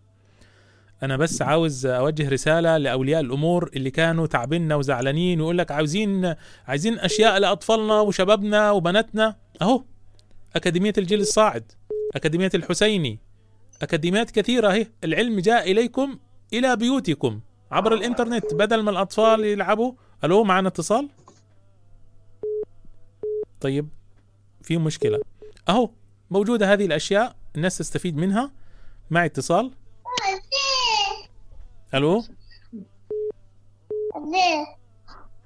آه إن- إن- إنت انت إنت تلميذة عند الشيخ أحمد السيد؟ السلام عليكم ورحمة الله تعالى آه. وبركاته. وعليكم السلام ورحمة الله وبركاته. أنا قلت خلاص كمان الأطفال الرضع بيلتحقوا بال بالأكاديمية. تفضلي. إن شاء الله يلحق إخوته. ما شاء الله. آه، نعم أخي مصطفى. آه أنا أنا ودني اتخرمت ودني اتخرمت يا جماعة ضرب نار يا جماعة الله يسترها عليكم. أعتذر أخي مصطفى. طيب آه، أعتذر أخي مصطفى. آه، أخي مصطفى اليوم نتشرف آه، بأنك يعني استضفت آه، حلقة خاصة على الشيخ أحمد. آه، لأننا أولا أنا- أنا أتابعك يعني كثيرا آه، في كل المسائل يعني آه، السويد ومنتجات فرنسا يعني أتابعك جيدا. ففرحت كثيرا يعني بوجود حلقة خاصة على الشيخ أحمد الذي هو شيخنا تعلمنا منه الكثير. أنا أول ما تعرفت على الشيخ أحمد يعني كان في صناعة المحاور. صناعة المحاور هي خاصة بمحاورة طرق محاورة يعني المشككين وفيما يتعلق بالإلحاد آه، ما أريد أن أقول على صناعة المحاور هي مرحلة اليقين. يعني الشيخ آه، الكثير كان قطع الصوت. انقطع الصوت من عند الأخت. إن شاء الله تتصل بنا تاني. للأسف الشديد انقطع الصوت والناس اللي بتتصل صدقوني هناخد كل الاتصالات. مع اتصال؟ ألو؟ ألو؟ ألو السلام عليكم. وعليكم السلام ورحمة الله وبركاته. آه، حياك الله. ارفع صوتك أخي أنت بعيد خالص عن الصوت. آه، اسمي أمين من المغرب. تفضل يا أمين. ماذا تعلمت من الشيخ أحمد السيد؟ هو السؤال صراحة صعب جدا يعني. طب صو- صوتك لكن- صوتك منخفض أخي. صوتك منخفض. أنت أنت في حاجة عن الصوت الآن واضح؟ مية مية. يلا. صعب السؤال. تمام. إي صعب لأنه يعني الانسان لا يستطيع أن يحصي جميع ما تعلمه من الشيخ لكن يعني ممكن أقول أنه أهم شيء تعلمته من الشيخ أحمد. أول شيء أنا طالب عنده قبل سنتين يعني. يعني منذ سنتان ما كنت أعرف شيء اسمه طلب العلم والتعلم والقراءة. يعني كانت حياتي حياة أي إنسان. آه، همه الوحيد أنه يحاول ينجح في مساره الدراسي يحافظ بعض الأحيان على الصلاة وكذا. لكن ما ليس عنده ذاك الهم الدعوي أنه لماذا أنا مخلوق لماذا أنا موجود عبادة الله عز وجل الجنة. ذلك الهم وذلك الأشياء ما كان عند الإنسان. ربما كان همه يعني إيش؟ آه، يختم السلسلة كذا المسلسل الفلاني أوه. الفيلم الفلاني. يعني هذا هو في البداية الهم بعدين آه، كان آه، فترة الحجر في كورونا. فكان هناك نوع من الفراغ الكبير. والحمد لله بفضل الوالدة آه، اقترحت علي برنامج أكاديمية الجيل الصاعد. في لما بدأ لما كان أول افتتاح أول دفعة. يعني لما أول مرة تم افتتاح الأكاديمية آه، اقترحت علي الوالدة إني أدخل فقلت خلينا نجرب يعني بدافع الفضول والتجربة فقلت نجرب يعني. فسبحان الله يعني لما دخلت في الأكاديمية والتقيت واستشعرت ذاك الجو الجو التربوي الطلاب هناك الصحبة الصالحة المقررات التي كنا نأخذها الكتب القراءة يعني ممكن نقول أنه أمين الآن ليس هو أمين قبل سنتين يعني يا فرق حصل تغيير في حياتك؟ يعني واضح؟ تغيير شاسع وكبير جدا جدا جدا. يعني الإنسان يعني قبل كان أهم الإنسان الكبير أنه مثلا يحصل على نقطة جيدة ويشتري الوالد مثلا جهاز لابتوب جديد ومثلا آه، يخ- يختم اللعبة الفلانية. الآن لا الآن موضوع مختلف جدا. يعني أصبح آه، هذه يعني حالة ليس فقط يعني خاصة بي بل كل من يعني نتخرج واهتم بالأكاديمية وكل طلاب الأكاديمية استشعروا هذا المعنى. أنه أصبح همهم أنه يعني كيف ينصرون الإسلام كيف يدافعون عن الإسلام. يعني أنا أرى الآن يعني المه... ال... يعني ناس مسلمين مشردين في كل مكان. أرى ناس أنهكتهم الحروب أرى مسلمين مؤت- متأثرين بالشبهات. كيف أنا أستطيع أن أساعد؟ كيف أنفع المسلمين؟ أصبح هناك تول... أو تولد لنا يعني هم هم دعوي هم إصلاحي. يعني كيف سنساعد؟ كيف سنضع بصمة يعني؟ وك... استشعرنا قيمة أننا ترى نحن مسلمين و... يعني مو بس كما يصطلح علينا الآن مراهقين. يعني. أغلب يعني أغلب السياقات الآن تقول أن المراهقين يعني يعني ما لهم فائدة في المجتمع ما لهم دور كبير.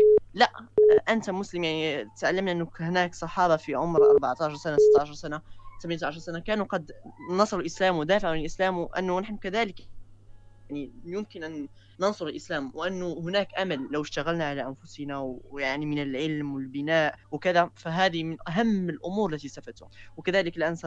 البناء التزكوي أنه الشيخ كان حريص جدا على التزكية أكثر من الجانب العلمي يعني برامجه برامج الشيخ شتى بجميع البرامج يعني أهم ما فيها أنه تعتني بالجانب التزكوي القلبي أكثر من الجانب ال- العلمي. يعني جانب أنه الإنسان كيف يعبد الله عز وجل كيف يعمل بعلمه. يعني الغاية أنه دائما في البرامج العلمية بتاع الشيخ أنه الشيخ يؤكد علينا دائما أنه الغاية ليست أن نجمع المعلومات وخلاص. لا الغاية هو أنه لابد أنه نعمل بعلمنا أنه هذا العلم الذي تعلمناه لابد أن يكون له أثر على أنفسنا وعلى غيرنا. ولو يعني تسمح لي أخي مصطفى أنه تختم. يعني هناك كثير كثير من الشباب يعني اليوم قد لأول مرة الحمد لله يعني هذه الحملة اللي أثيرت على الشيخ. وإن كانت يعني حملة سيئة أو كذا لكن سبحان الله هناك كثير من الناس الذين لم يكونوا يعرفوا الشيخ الآن أصبحوا يعني لا آه، يعرفون أنا- أنا- يع- يعرف. إحنا تعر... يعني إحنا إحنا تعرفنا يمكن كان كنا نعرف مثلا معرفة سطحية عنه وكذا. الناس الآن صار يدخلوا على الموقع ويبحثوا ويشوفوا. الفيديوهات ويشوفوا القناة عنده على اليوتيوب ما شاء الله عنده إنتاج آه، رهيب يعني. عنده آه، إنتاج آه، ضخم جدا على قناته على اليوتيوب. أنصح الجميع بالاشتراك فيها. أهي هذه هي القناة على اليوتيوب. ادخلوا. اللي مش عاوز يشترك في الدورات يدخل القناة يتابعوه على تويتر كذلك عنده حساب على تويتر وعلى الفيسبوك ويدخل على موقع أكاديمية الجيل الصاعد ويتصفح ويشوف ويقرأ. يمكن يناسبه أي شيء من هذا.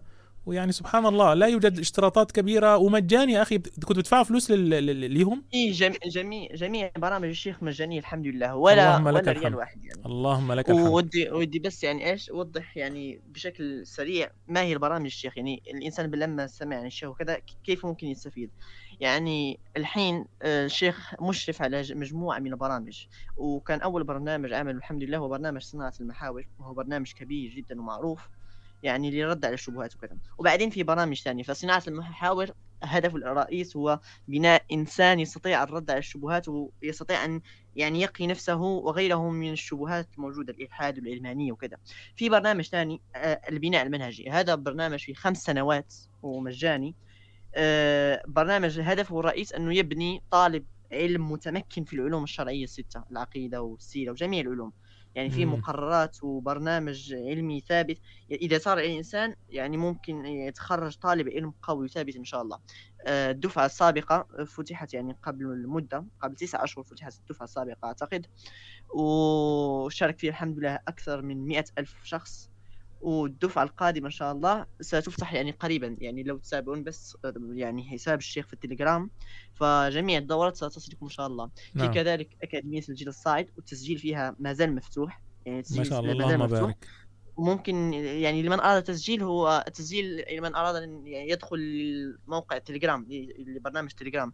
لأنه في الموقع ما ليس عندهم استمارة تسجيل الموقع هو آلية فقط للتدريس. يدخلوا على تليجرام. طب كيف نوصل أيوة نعم. يوصلوا تليجرام يدخلوا على الموقع من فوق هنا في اهو تليجرام أكاديمي أيوة. إس اي شكرا لك أخي. ربنا يبارك فيك وينفع بيك. أيوة وفي كذلك برامج شكراً أخرى لك يعني. أخي. هو بس لو لو حافظ تمام.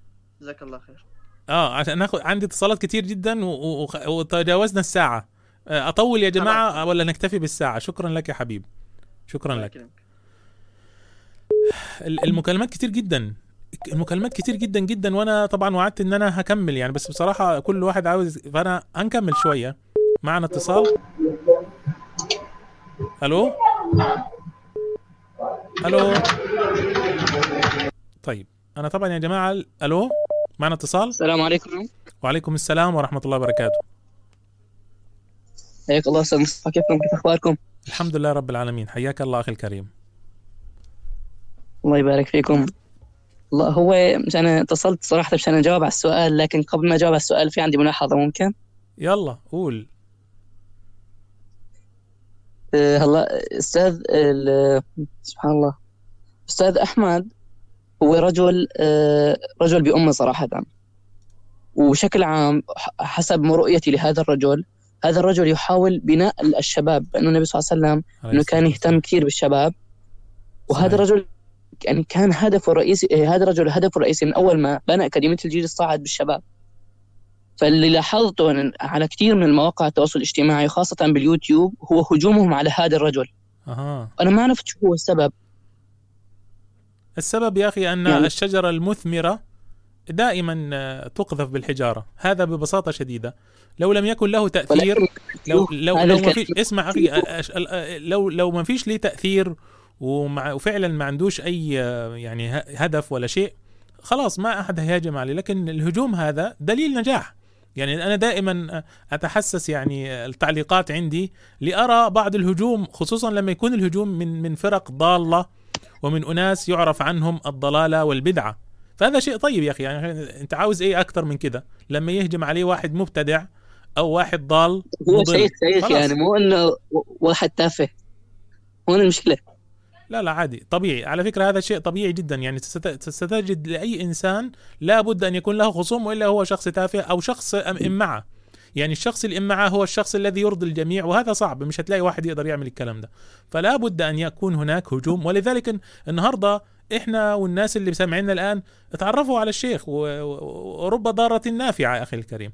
تفضل قول لنا بقى ماذا تعلمت منه عشان عندنا اتصالات كثيرة. لا نريد أن نسهب في هذه النقطة. فتعلمت منه أمور كثير صراحة لكن سأذكر أهمها. هو الشيء أول سبب ثلاث أسباب أو أربع أسباب رئيسية. السبب الأول يعني أكثر سبب تعلمني أكثر فائدة تعلمتها من الأستاذ أحمد سيد هو التعزيز إنه أنا مسلم تعزيز الهوية الإسلامية إنه أنا أعرف نفسي كشخصي أنا أني رجل مسلم أعبد الله عز وجل وأتمر بأمره وأنتهي بنهيه. هذا أول شيء. جميل. ثاني أمر أننا نحن أمة رفعنا نحن نحن الشباب ونحن أمة. الشباب هم الذين رفعوا دولة الإسلام هم الذين بنوا الإسلام مثل عمار بن ياسر ومثل آه، سفير الإسلام سبحان الله مصعب بن عمير وما شابهه من الصحابة رضي الله عنهم هم الذين بنوا الدولة الإسلامية بعد ذلك. وأننا نحن يافعين ولسنا مراهقين. بارك. الله فيكم. نعم. والشيء الثالث هو أننا هو أننا سنبقى أنه هو أننا سنثمر. إن شاء الله إن عملنا بجهد وتقوى. يعني إن عملنا بإخلاص بإذن الله سنثمر في هذا العمل. يعني لن يذهب عملنا سدى. ما شاء الله. هذا الذي تعلمته أيضا منه. ما شاء الله. شيء طيب. وأننا نحن معشر الشباب الشباب لا يجب أن نفكر نحن كمعشر الشباب. لا يجب أن نفكر أننا مجرد مراهقين. يس- نسعى لشهواتنا. تمام؟ وتعلمت منه أنه يعني يقول لي أنت رجل يعني أنت رجل بأمة. هذا الذي أفهمه من هذا الكلام. ربما لم يقله بلفظ يعني لم يقل هذا الكلام لم يصرح به هكذا كما قلته. لكن بدروسه هكذا يفهمنا. يفهمنا مثلا ببوصلة الإصلاح. يقول أنت مصلح. يقول كنتم خير أمة أخرجت للناس تأمون بالمعروف وتنهون عن المنكر. وله يعني هذا الرجل هو أكثر رجل استفدت منه بحياتي بسبب أنه يوجه الكلام لي. يعني بعض المشايخ عندما أحضر أحضر له دروس تمام؟ مثل الشيخ مثلا إياد قنيبي مثلا أحضر له دروس. يعني عندما يعطي بالدروس يعطينا دروس للكبير والصغير لا لا يخص منا الشباب تمام؟ ونحن الشباب بشكل عام عن- عندنا جهود كبيرة وجهود عظيمة. إن لم نستثمر نحن إن لم يكن هناك من يستثمرنا نحن خاصة فلن نستفيد. نعم. كما رأيت لأحد لأحد الأساتذة بارك الله بهم قال آه إن في الشباب طاقات ولكن ولكنها تذهب سدى لعدم وجود من يوجهها. سبحان الله. يعني نحن سبحان الله كم نحتاج لهذا لهذا الدعم.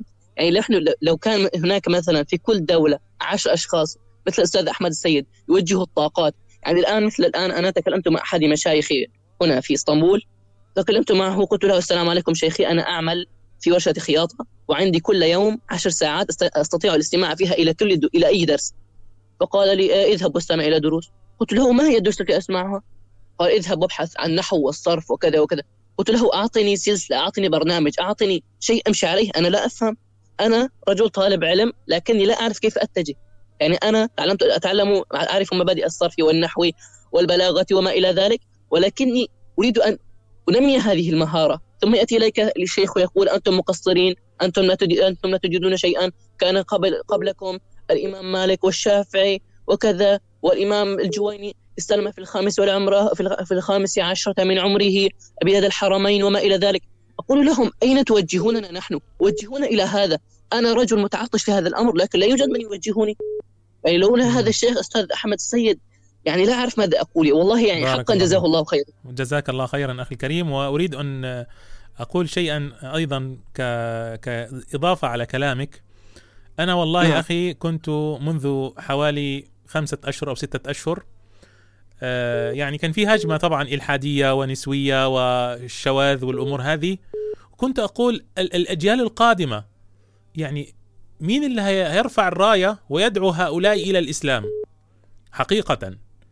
كنت عمال. أفكر إيه، طب إحنا الآن وجدنا مشايخ فضلاء وهم قلة قليلة جدا وجدنا هؤلاء يعلمون الأمور الشرعية يردون على الشبهات كذا طب الشباب الجيل الجديد ده هل هيكون في وسط التفاهة دي كلها ومفيش آه، آه، أشبال ومفيش شباب يدعوهم فلما تعرفت في الأيام الماضية على أكاديمية الجيل الصاعد وعلى آه، كثير من البرامج التي تقدم و... ولما نزلت المنشور امبارح وشفت التعليقات قلت الله أكبر. اللهم لك الحمد. هذا الشيء أعطاني أمل كبير انه لسه في الأمة خير كثير وإنه إن شاء الله في شباب ربما أفضل منا بكثير. وأنتم ما شاء الله يعني إحنا أنا في سن أنت كم سنة؟ سنك كم سنة؟ 17 17 سنة. 17 سنة. إحنا يعني تعلمنا على كبر. ففي سنك أنا كنت ألهو وألعب. سبحان الله. نسأل الله العفو والعافية. لأنه ما كانش في. هذه ما كانش في هذه البرامج ولا هذه الأشياء. جزاك الله خيرا نعم. وربنا ينفع بكم. ويجعلكم إن شاء الله دعاء لهذا الدين تدافعون عنه وتنافحون عنه وأسأل الله سبحانه وتعالى أن آمين. يجمعنا وإياكم وجميع السامعين من المسلمين مع النبي صلى الله عليه وسلم أستاذ مصطفى لو تسمح لي. هكذا برسالة قبل أن المؤمنين. اغلق الخط تفضل لو تسمح لي برسالة يلا آه، رسالة لمن يوجهون آه، لمن يوجهون التهم على المشايخ الاستاذ الاستاذ أحمد سيد خاصة وإلى باقي المشايخ المستفيدين نحن المستفيدون يعني الذين نستفيد منهم نحن. نعم. أقول لهم لا تضربوا المشايخ. عندما ترى من شيخ خطأ لا تظهر إلى الجمهور وتقول له وتقول له يا رجل أنت فعلت كذا وأنت من جماعة ابن تيمية وأنت رجل وهابي وأنت رجل سلفي. أقسم بالله يا أستاذ أحمد يا أستاذ مصطفى رجل يخرج على اليوتيوب هذا الرجل سافل هذا الرجل تافه. أقول له كيف تتكلم هكذا؟ يقول هذا أستاذ أحمد السيد رجل آه، يقول نحن تكفيريين نحن الأمة الإسلامية هي أمة مكفرة وأمة كذا. أخي أنا عمري ما سمعت الأخ أحمد السيد يشتم احدا أو يسب احدا أو أو يهاجم احدا بشكل باسمه أو كذا. نعم هو أحيانا يرد على بعض الأشخاص. فهؤلاء أخي لا خلاق لهم. هؤلاء عندهم أصلا ما عندهم أي نوع ما عندهم أي يعني إنصاف. فلا لا نريد أن ننشغل في هذا الموضوع اليوم. اليوم عايزين نعرف ماذا تعلم الشباب من الأستاذ والشيخ أحمد السيد. جزاك الله خيرا أخي. وإياكم. بارك الله يبارك فيكم. أستاذ. شكراً. لك. والسلام عليكم ورحمة الله وبركاته. وعليكم السلام ورحمة الله وبركاته. طيب معنا اتصال. ألو؟ أخي عندك مشكلة في الصوت أخي أخي أخي عندك مشكلة في الصوت. صدقني. برضو؟ أي والله عندك مشكلة في الصوت. سامحني سامحني لازم اقفل برضو؟ والله لازم اقفل والله سامحني سامحني كتير كتير كتير سامحني وبسمع المكالمة وتعرف إن أنا قفلت يعني بحق يعني. ألو؟ السلام عليكم. وعليكم السلام ورحمة الله وبركاته. كيف حالك أستاذ مصطفى؟ الحمد لله رب العالمين. تفضل أخي. خش في الموضوع. الله يبارك فيكم يا رب. تمام إن شاء الله تعالى. سبحان الله أنا بداية آه، تعلم آه، عند الشيخ أحمد من سنتين تعرفت عليه عن طريق اليوتيوب. شكلك سوري. سوري. كمان. أنت كمان سوري؟ نعم سوري. أنتوا السوريين إيه حكايتكم مع الشيخ أحمد؟ لازم أعرف الموضوع السري ده بس يلا. تفضل. طيب آه، تعرفت على الشيخ أحمد من سنتين تقريبا حوالي من اليوتيوب وهذه أكبر نعمة سبحان الله أنعم الله بها علي الحمد لله تعالى. تعلمت من الشيخ أحمد من أول درس بسمع له تقريبا معنى العقيدة. سبحان الله كنت آه، يعني كانت العقيدة عندي بالنسبة إلي هي مسائل الخلاف بين آه، بالصفات هل يعني الصفات المختلف فيها. فقط يعني تقريبا هذه كانت آه، آه، هي العقيدة بالنسبة لي. هي مسائل أخذ ورد لكن سبحان الله من أول مقطع للشيخ أحمد الله يجزيه الخير يا رب. آه، تعلمت آه، ما معنى العقيدة حقا هي آه، القلب التوكل على الله ال- يعني التعرف على الله سبحانه وتعالى الله. وصفاته و... نعم، نعم. وأدلة وجود الله. وهذه الأمور أيضا تعزيز اليقين الله والعقيدة تعالى وصفاته والتفكر فيها وعبادة الله تعالى فيها نعم هذا هذه أهم فائدة تعلمتها من الشيخ أحمد والحمد لله يعني استفدت من برامجه الكثيرة آه، أكاديمية الجيل الصالح أكاديمية الحديث البناء المنهجي صناعة المحاور الحمد لله تعالى. يعني وقتي مليء بالشيخ أحمد. أحيانا الله. يأتي يوم آه، علي مثلا خمس مقاطع للشيخ أحمد في نفس اليوم. كل مقطع ساعة ساعة ونصف هكذا. الحمد لله الحمد لله. جزاك الله خير ربنا يوفقكم. وهذا شيء طيب إن إحنا نسمع إن شبابنا يعني لا يهدرون أوقاتهم في الألعاب الإلكترونية والأمور التافهة ومتابعة ال- المشاهير والتافهين من من سبحان الله كنت الضلال. وقتي كثيرا. سبحان كنت الله. أضيع وقتي كثيرا لكن بعد التعرف على الشيخ أحمد يعني سبحان الله أصبحت لدي عادة القراءة. الحمد لله. أحببت الحمد القراءة. أحب آه يعني خلاني أحب القراءة. ما شاء الله. أصبحت لدي مكتبة الحمد لله تعالى. الله أصبحت أكبر. أقرأ. الله أكبر. الحمد شاء لله.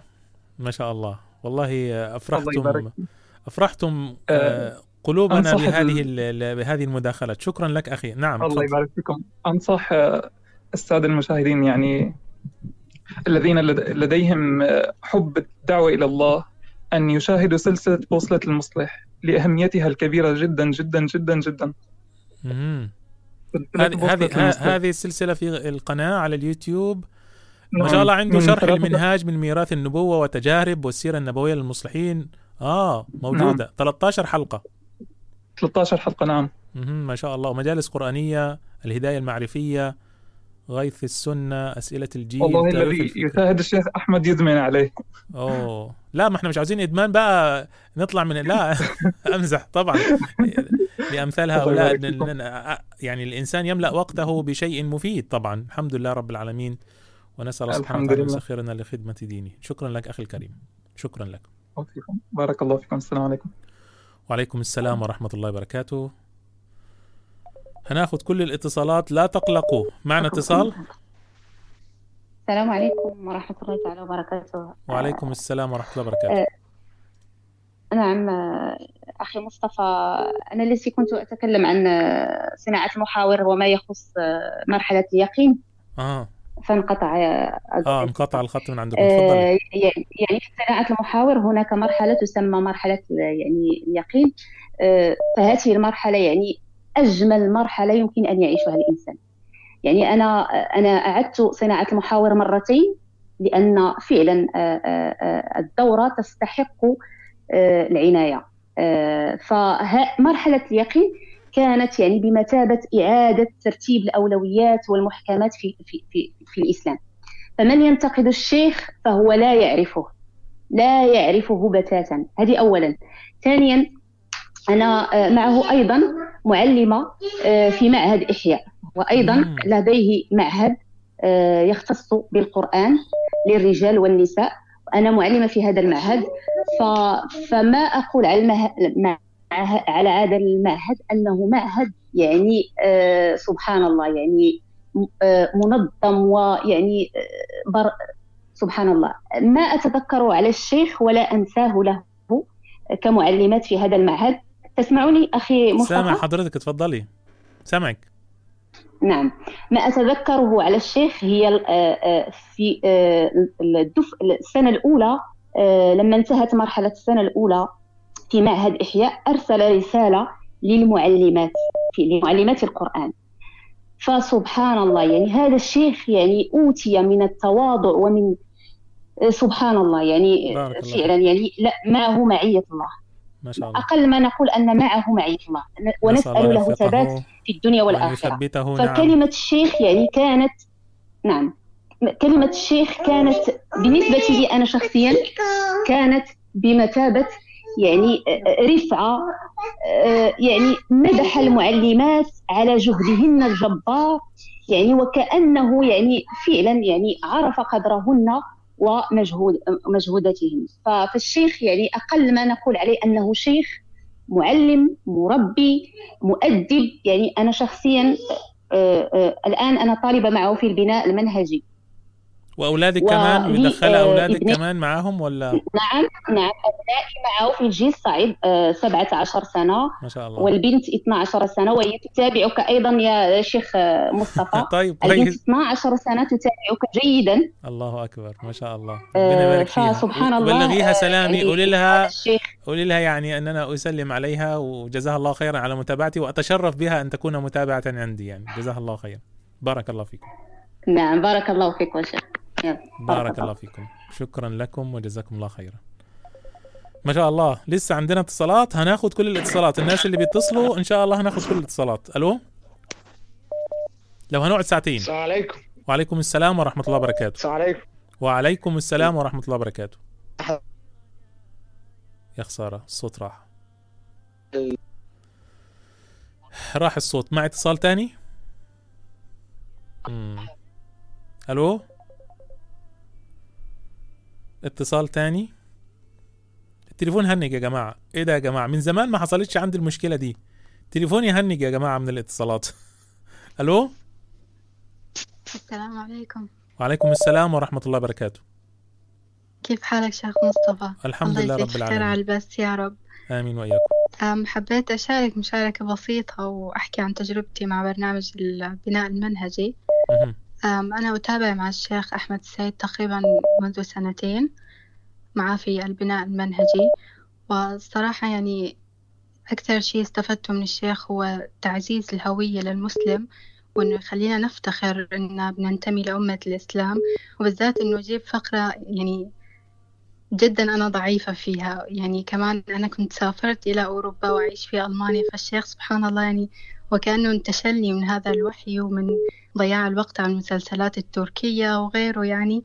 فالحمد لله وشغلنا يعني بشيء نافع وأنا بإذن الله أنتظر إني أنهي دراستي وأسافر يعني بإذن الله لتركيا حتى أحضر يعني على أرض الواقع مع الشيخ. فأسأل الله أن يوفقه وأن يعني يحفظه يا رب. آمين. وربنا ييسر الله خير. ربنا ييسر أموركم وييسر هذه الهجرة آمين في سبيل. الله إن شاء الله. وبارك الله فيكم. شكرا لك رب. الكريمة الله شكرا يسلمك. لك. مع السلامة. مع السلامة. ما شاء الله. ألو؟ السلام عليكم. وعليكم السلام ورحمة الله وبركاته. أيوة صلحت المشكلة عندك أهو يا عم يلا خش في الموضوع بقى عشان أنت خدناك مرتين و... تفضل. ماشي يا شيخ. آه، أنا والله عجبني ال- الأخ اللي كان بيقول إن ماذا لم تستفد من الشيخ. فعلا والله أنا كل خير يعني اعتبر في حياتي بنسيبه أنا للشيخ في حياتي الحالية. لله سبحانه وتعالى وحده يعني الشيخ ثم الشيخ. لله لله ثم للشيخ. آه، نعم تفضل. جزاك الله خير. آه، ففعلا يعني هو الشيخ آه، يعني كنت أنا أول ما التزمت التزمت على آه، يد الفرق ال- ال- المصنفة دي اللي بتخش ده كذا ده كذا ده كذا. وكنت آه، يعني ما كانش فيه طلب علم كله كله آه، شجارات. ف آه، الشيخ بصراحة آه، لاول ما عرفته انضممت للبرنامج البناء المنهجي آه، كان يعني آه، بصراحة لمس فيه ال- ال- الجانب العلمي والإيماني والبناء بجد بناء هو فعلا بناء. فالواحد يعني آه، آه، عارف ان ان إن ال- الدين مش مش بس ده كذا وده كذا وده كذا. التصنيفات مهمة وكل حاجة ولكن مش مش مش بس كده. أنت لازم تتبني الأول يعني. والشيخ يعني آه، آه، آه، بفضل الله يعني آه، خل خلى الواحد عنده جزء من القاعده من يعني يعني بقى عارف فين فين هي- هيروح فين بعد كده؟ يعني عارف عارف طريقه. ما شاء الله. عارف يعني هو هيعمل إيه؟ هيصلح إزاي؟ الط- إيه الطريق ماشي إزاي؟ وإيه الم- إيه المجالات بتاعت الإصلاح؟ يعني الواحد ما كانش ما كانش في دماغه أي حاجة من الحاجات دي. كان كل دماغه دماغه بس إن هو بس يعني حاجات مهمة برضه إن هو ممكن يدعي حد للصلاة بتاعه.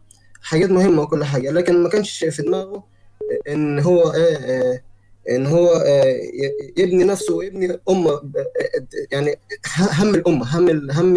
الدين كله. إن أنت مش بس بتعيش ك- كواحد مسلم والدين ده شيء جانبي في المسجد وبتحاول تعيش حياتك كمتدين وخلاص. لكن لا هو عرفنا إن الدين ده رقم واحد أصلا. ده الدين ده هو بت- بتشوف حياتك من خلاله. ما شاء الله. وفعلا نجح بصراحة بفضل الله سبحانه وتعالى إن هو يوصلنا للطريقة دي. ما شاء الله. ويعني الحمد لله يعني الواحد دلوقتي يعني فضل كبير من ربنا سبحانه وتعالى اني اعرف الشيخ. يعني.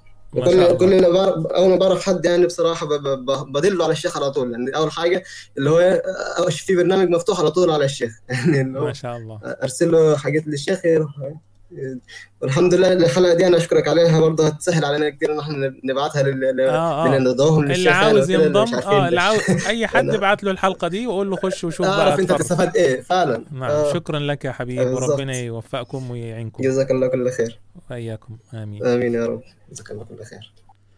شكرا الاخ الكريم. معنا اتصال. ألو؟ السلام عليكم وعليكم السلام عليكم. ورحمة الله وبركاته. آه، أحمد لؤي من طلاب أكاديمية الجيل الجيل الصاعد ما شاء الله يا أحمد.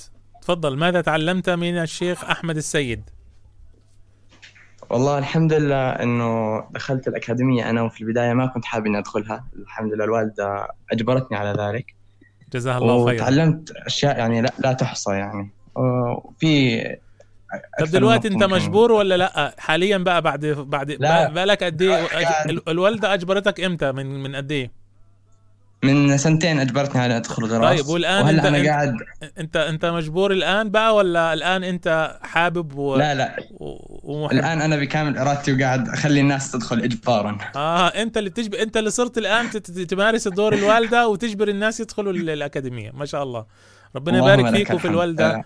و... والله يا شيء. طيب. تفضل. آه، ممكن أذكر نقاط قبل ما أنت توقفني لأن النقاط يعني ما ما تحصى يلا. آه، اول شيء إنك تذوق حلاوة الإيمان تصير تعبد الله بحلاوة يعني ما بعدها حلاوة. تعبد الله حبا له ولو يعني تصير حياتك لله وبالله يعني كلها قائمة على رضا الله. آه، ثاني شيء تستفيد جدا من الأكاديمية ومن برامج الشيخ كلها هي صحبة صالحة أتعرف على صحبة يعني يشهد الله أنه كل حد تعرفت عليه في الأكاديمية له مكان خاص في القلب وأنا بحبه أكثر من نفسي بكثير يعني. آه، الصحبة الصالحة اللي في الأكاديمية قد ما حكيت عنها ما راح أوفيها حقها. آه، ثالث. شيء المربين. المربين تحسهم إخوانك ما ما بينك وبينهم حواجز. من. أول لقاء يعني خلاص يعني لحد لحد الآن ما انقطع الدعاء لهم. الله يجزيهم كل خير. ما شاء الله. والمفروض هاي النقطة نقطة المربين تكون ملحقة بنقطة الصحبة الصالحة صراحة بس لأهميتها أفرد يعني كان ضروري أفردها في نقطة. ما شاء الله. آه رابع شيء بتدفع الجهل عن نفسك وبتذوق حلاوة العلم وهاي كمان من الحلاوات اللي مع حلاوة الإيمان اللي صعب تنشرح. آه إنك تذوق حلاوة الإيمان وتكون العلم وتعبد الله على بصيرة. يعني أترك لك التعبير. جزاك آه، الله خير. الله. خامسا تتعرف على حقائق الإسلام الكبرى. بيكون عندك خارطة ذهنية واسعة شاملة كل شيء. آه، كل شيء يعني بيرجع لأصول ثابتة جدا أنت مؤمن بها. فما بتحس إنك مشتت أبدا. يعني الأكاديمية بنت لي منهجية مش طبيعية. آه، أقدر أبني عليها العلم بدون فجوات. آه، سادس إشي إنك تحمل هم الإسلام وهاي نقطة ذكرها أكثر من حدا قبلي. نعم. آه، هذا هم الإسلام. هذه أنا بالنسبة لي دي أهم نقطة لأني كنت أنا حامل هم الدين إنه إحنا الأجيال الحالية دي مين اللي هيتولى ويرفع الراية في المرحلة القادمة.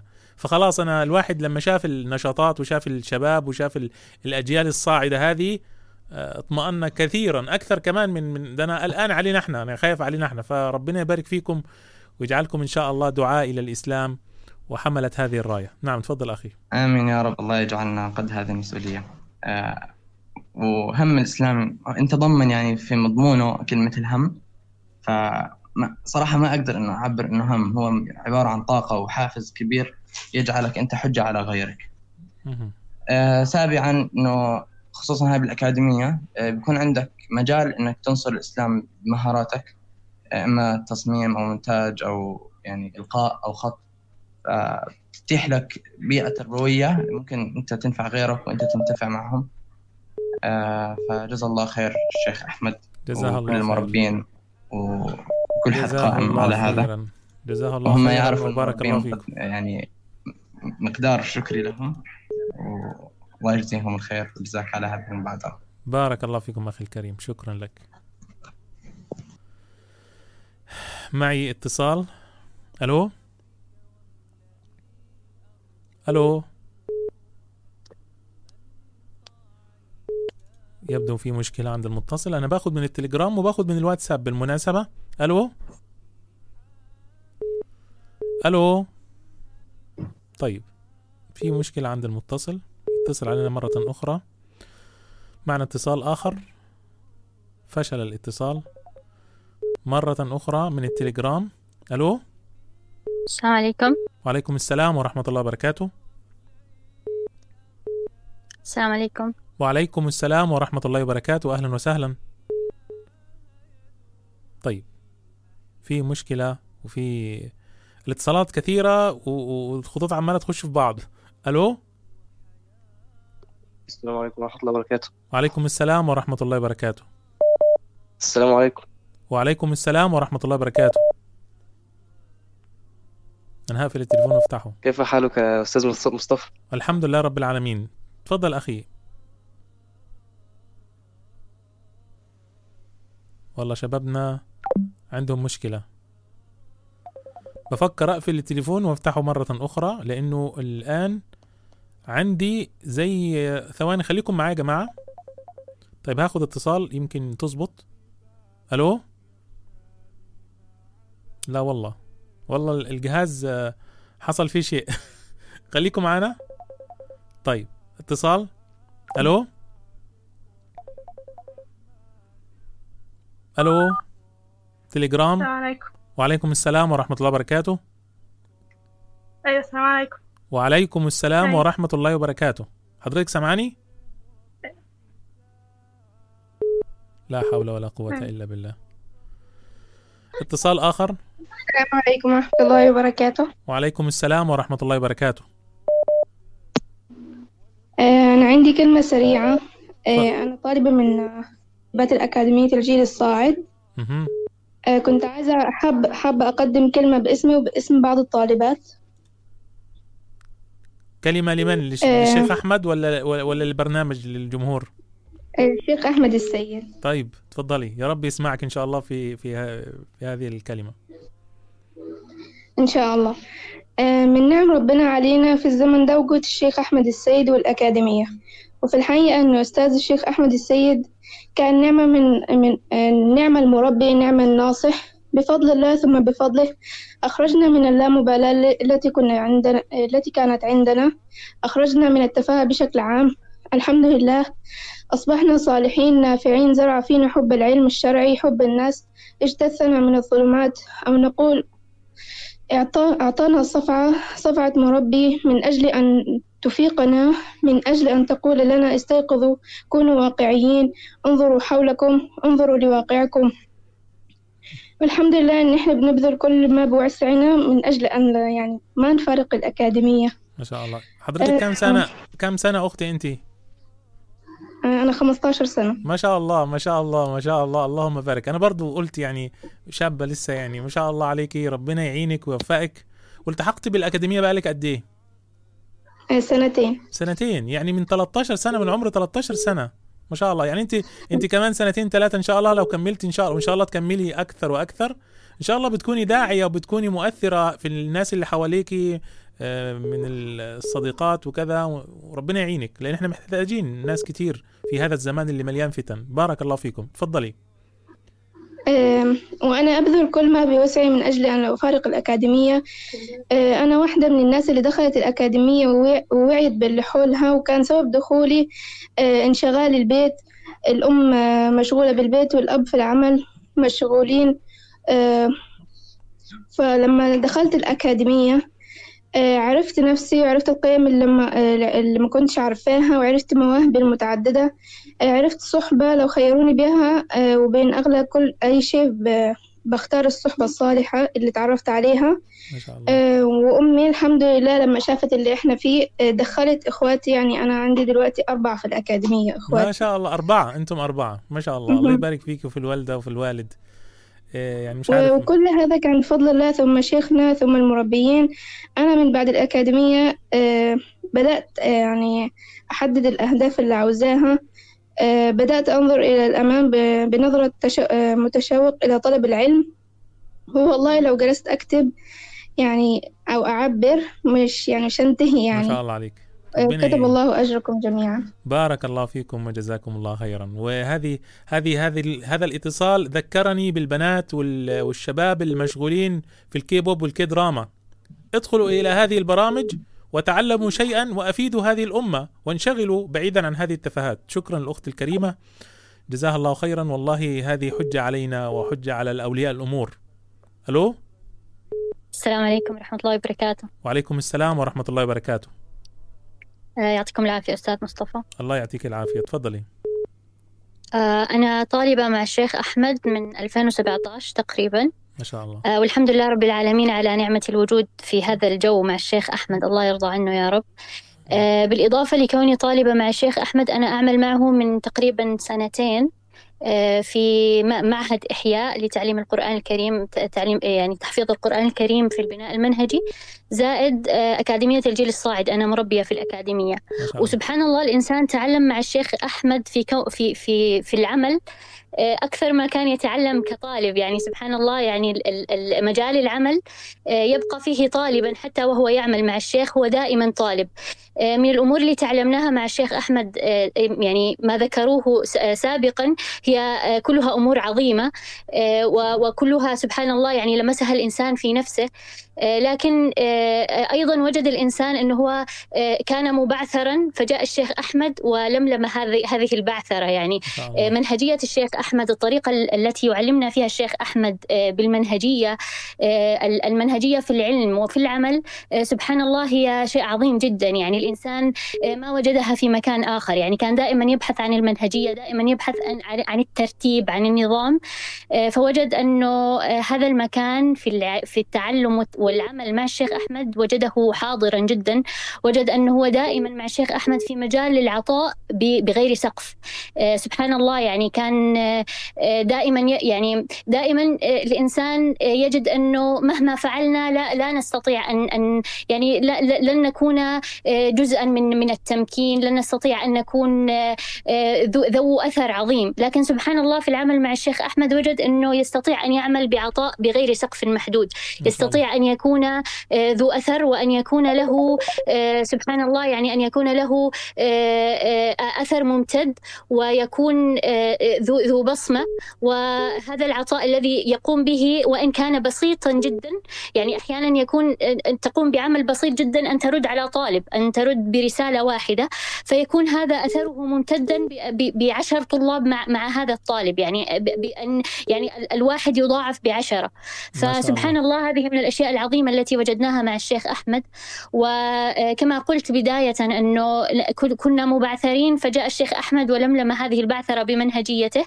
آه، أيضا سبحان الله يعني كان الإنسان آه، مشتتا بين كثير من المركزيات وكثير من آه، يعني كل شيء بالنسبة له كان مركزيا. كل شيء كان أساسا كل شيء كان يعني كان يعني إذا إذا رأى أحد يعني يخالف في شيء معين أو إذا كان دائما كل شيء آه، يجد حرقة في يعني يعني كان يجد ص- صعوبة آه، في في تحديد ما هو المركز حقيقة. يعني يجد آه، ممكن يت- يتعامل مع الأمور بأنها هي مركزيات ثم هي من فروع الدين ولا تستحق و- و- أو آه، لا يجب أن يكون معها كل هذا التشدد أو العكس. تماما أن يكون الأمر مركزي من مركزيات الدين ثم هو يتعامل معه بتمييع وتفريط. فجاء الشيخ أحمد آه، يعني كان سببا من عند الله عز وجل بأن يضبط للإنسان المركزيات وأن يعين الإنسان على تحديد المركزيات وكيف يتعامل مع هذه المركزيات. وأنا آه، يعني بتعاملي مع طلاب الشيخ أحمد آه، سواء الطلاب اللي هم موجودين معنا كطلاب كطلابنا نحن أو الطلاب اللي هم فريق العمل الذي معنا. سبحان الله يعني أثر الشيخ واضح جدا علينا جميعا. وحتى في في بعض الأشخاص يعني يقال لهم آه، يعني أنت تشبه الشيخ أحمد في كذا يعني أنت تفعل كذا كما يفعل الشيخ أحمد من شدة أثره ووقع ما يفعله علينا. وسبحان الله من الأمور التي وجدناها أيضا مع الشيخ أحمد آه، رفقة الطريق. يعني كان الإنسان مو يعني سبحان الله في المكان الذي أنا موجودة فيه دائما مشكلتي رفقة الطريق. دائما أبحث عن رفيق الطريق الذي يعينني على آه، إكمال المسير أن أثبت على هذا الطريق. فسبحان الله وجدنا كان دائما الشيخ أحمد آه، في أي مجال في أي مكان ندخل به مع الشيخ أحمد نجد رفقة الطريق ليس لها مثيل سبحان الله. آه، وشيء في تعامل الشيخ أحمد معنا كمربي وكمعلم كل طالب منا يشعر أنه أنه طالبه الوحيد وهذه نقطة عظيمة جدا يعني أرى أنه يت يعني يتشبه بخلق النبي صلى الله عليه وسلم في تربيته. لأصحابه كان النبي صلى الله عليه وسلم آه، دائما يعني كل صحابي يشعر أنه صحابيه الوحيد وأنه حبه الوحيد وأنه قريبه الوحيد. وهذا سبحان الله الشيخ أحمد آه، يعني مع طلابه كل واحد منا يشعر أنه طالبه الوحيد من شدة ما يعطينا من وقته ومن اهتمامه. فرضي الله عن الشيخ أحمد وسامحونا بارك على يرضى رضي الله عنه وعنكم وعن جميع المسلمين. شكرا لك يا أختنا الكريمة على هذه المداخلة القيمة. شكرا لك. ما شاء الله يا جماعة. آه، أنا أنا ملاحظ أنتوا أنتوا ملاحظين اللي أنا شفته؟ في أثر طيب على يعني ما شاء الله حسن الخلق وحسن التعبير اللي في جميع الطلبة. في الحقيقة يعني هذا شيء مفرح بصراحة. م- يعني هذا شيء شيء طيب جدا وواضح جدا. مع اتصال؟ السلام عليكم. وعليكم السلام ورحمة الله وبركاته. كيف حالكم؟ إن شاء الله بخير. بارك الله فيكم على هذه العالمين. الطيبة. بارك الله فيكم. آه، أنا طالبة عند الشيخ اسمي هبة من المغرب. وحقيقة أريد أن أقول كلمة مختصرة فيها بضع نقاط إن شاء الله تكون نافعة في الإجابة على هذا السؤال المطروح. آه، بدايتي حقيقة مع الشيخ كانت آه، من خلال البرامج الإلكترونية وأنا خريجة صناعة المحاور من الدفعة الثالثة. الحقيقة انتفعت في هذه ال- البرامج من المنهج العلمي الرصين في تعلم العلوم الشرعية. وهذا الشيء الذي وجدته في صناعة المحاور وغيره من البرامج لم أجده في المحاضن التربوية الواقعية أو الإلكترونية في ذلك الوقت. وهو أن المنهج الذي يحرص عليه يحرص على اتباع الوحي والدليل من الكتاب والسنة. ما شاء الله. وبالطبع مع, مع عدم وجود غلو في الأشخاص ولا تقديس لهم ومع توقير كبير لقدر العلماء. وإذا وجد النقد فيكون نقدا منهجيا لكن الأهم في نظري هو حرصه على التزكية والبعد التزكوي. وهذا ما يميز عن كثير من البرامج العلمية الأخرى. وحقيقة أنا من الأشخاص الذين يتعلمون بالمساءلة وكنت شديدة الحرص على اتباع الدليل قبل قبول أي قول بطبيعة الحال. ثم صرت من طلبة الشيخ على أرض الواقع ورأينا منه ما كنا نسمع وكنا نظن الإنسان تعرف آه، أستاذنا الكريم أنه إذا سمعت عن الشخص ليس كما تراه نعم. وربما آه، تصبح نظرتك عنه آه، نظرة سلبية بعد أن تراه.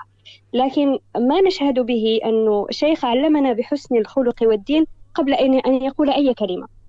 وحمله للهم الإصلاحي إلى درجة التشرب والعيش به ورؤية كل شيء من خلاله هو الذي دفعنا إلى الإيمان بهذه بهذا المشروع ومشاريعه إجمالا. وكل ما يتصل بها لأنه لم يجعل يوما البرامج العلمية متمركزة حول شخصه وإنما حول الدين. ومؤدية إليه. وكل ما يذهب عن هذا البرنامج فهو آه، مردود. وبالتالي ما يميز مشروع الشيخ في نظري ليس هو البرامج العلمية المتفرقة. هناك الكثير منها كما تعلم.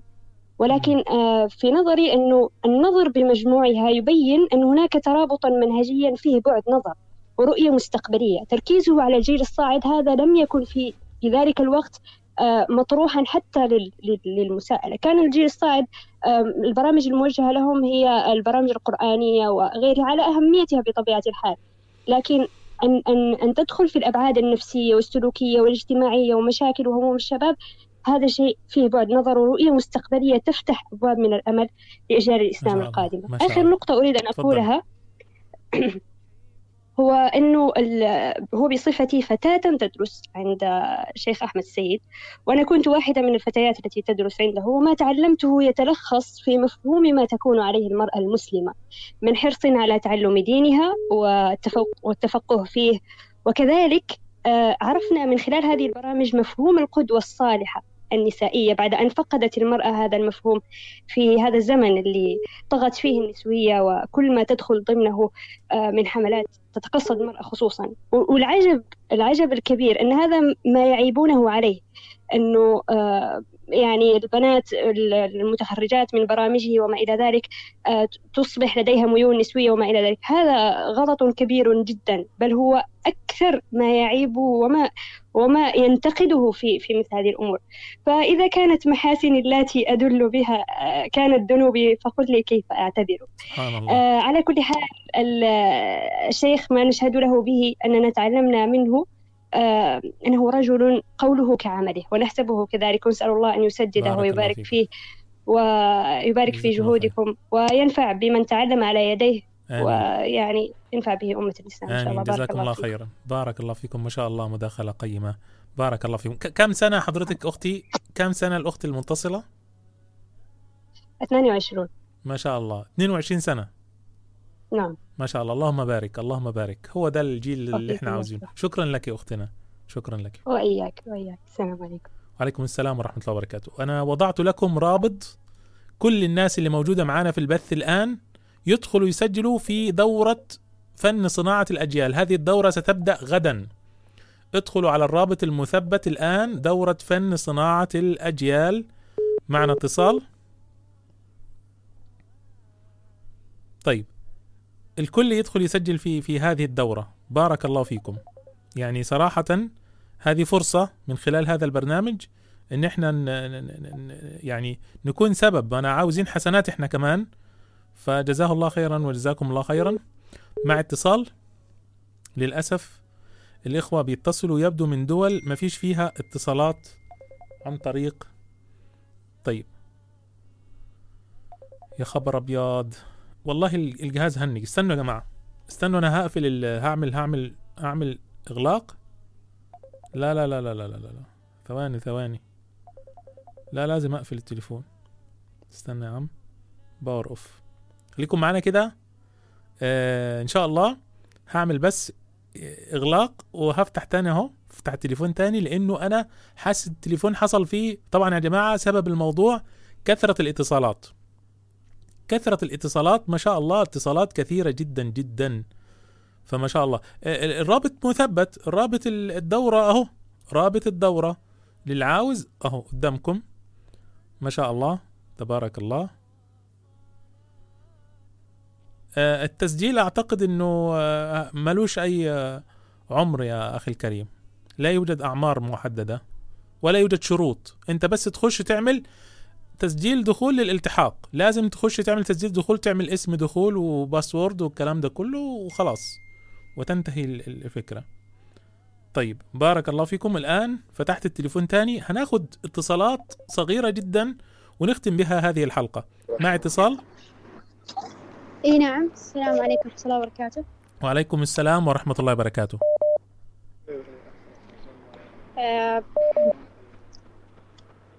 ألو؟ آه، هل صوتي واضح؟ صوت حضرتك واضح؟ تفضلي تفضلي.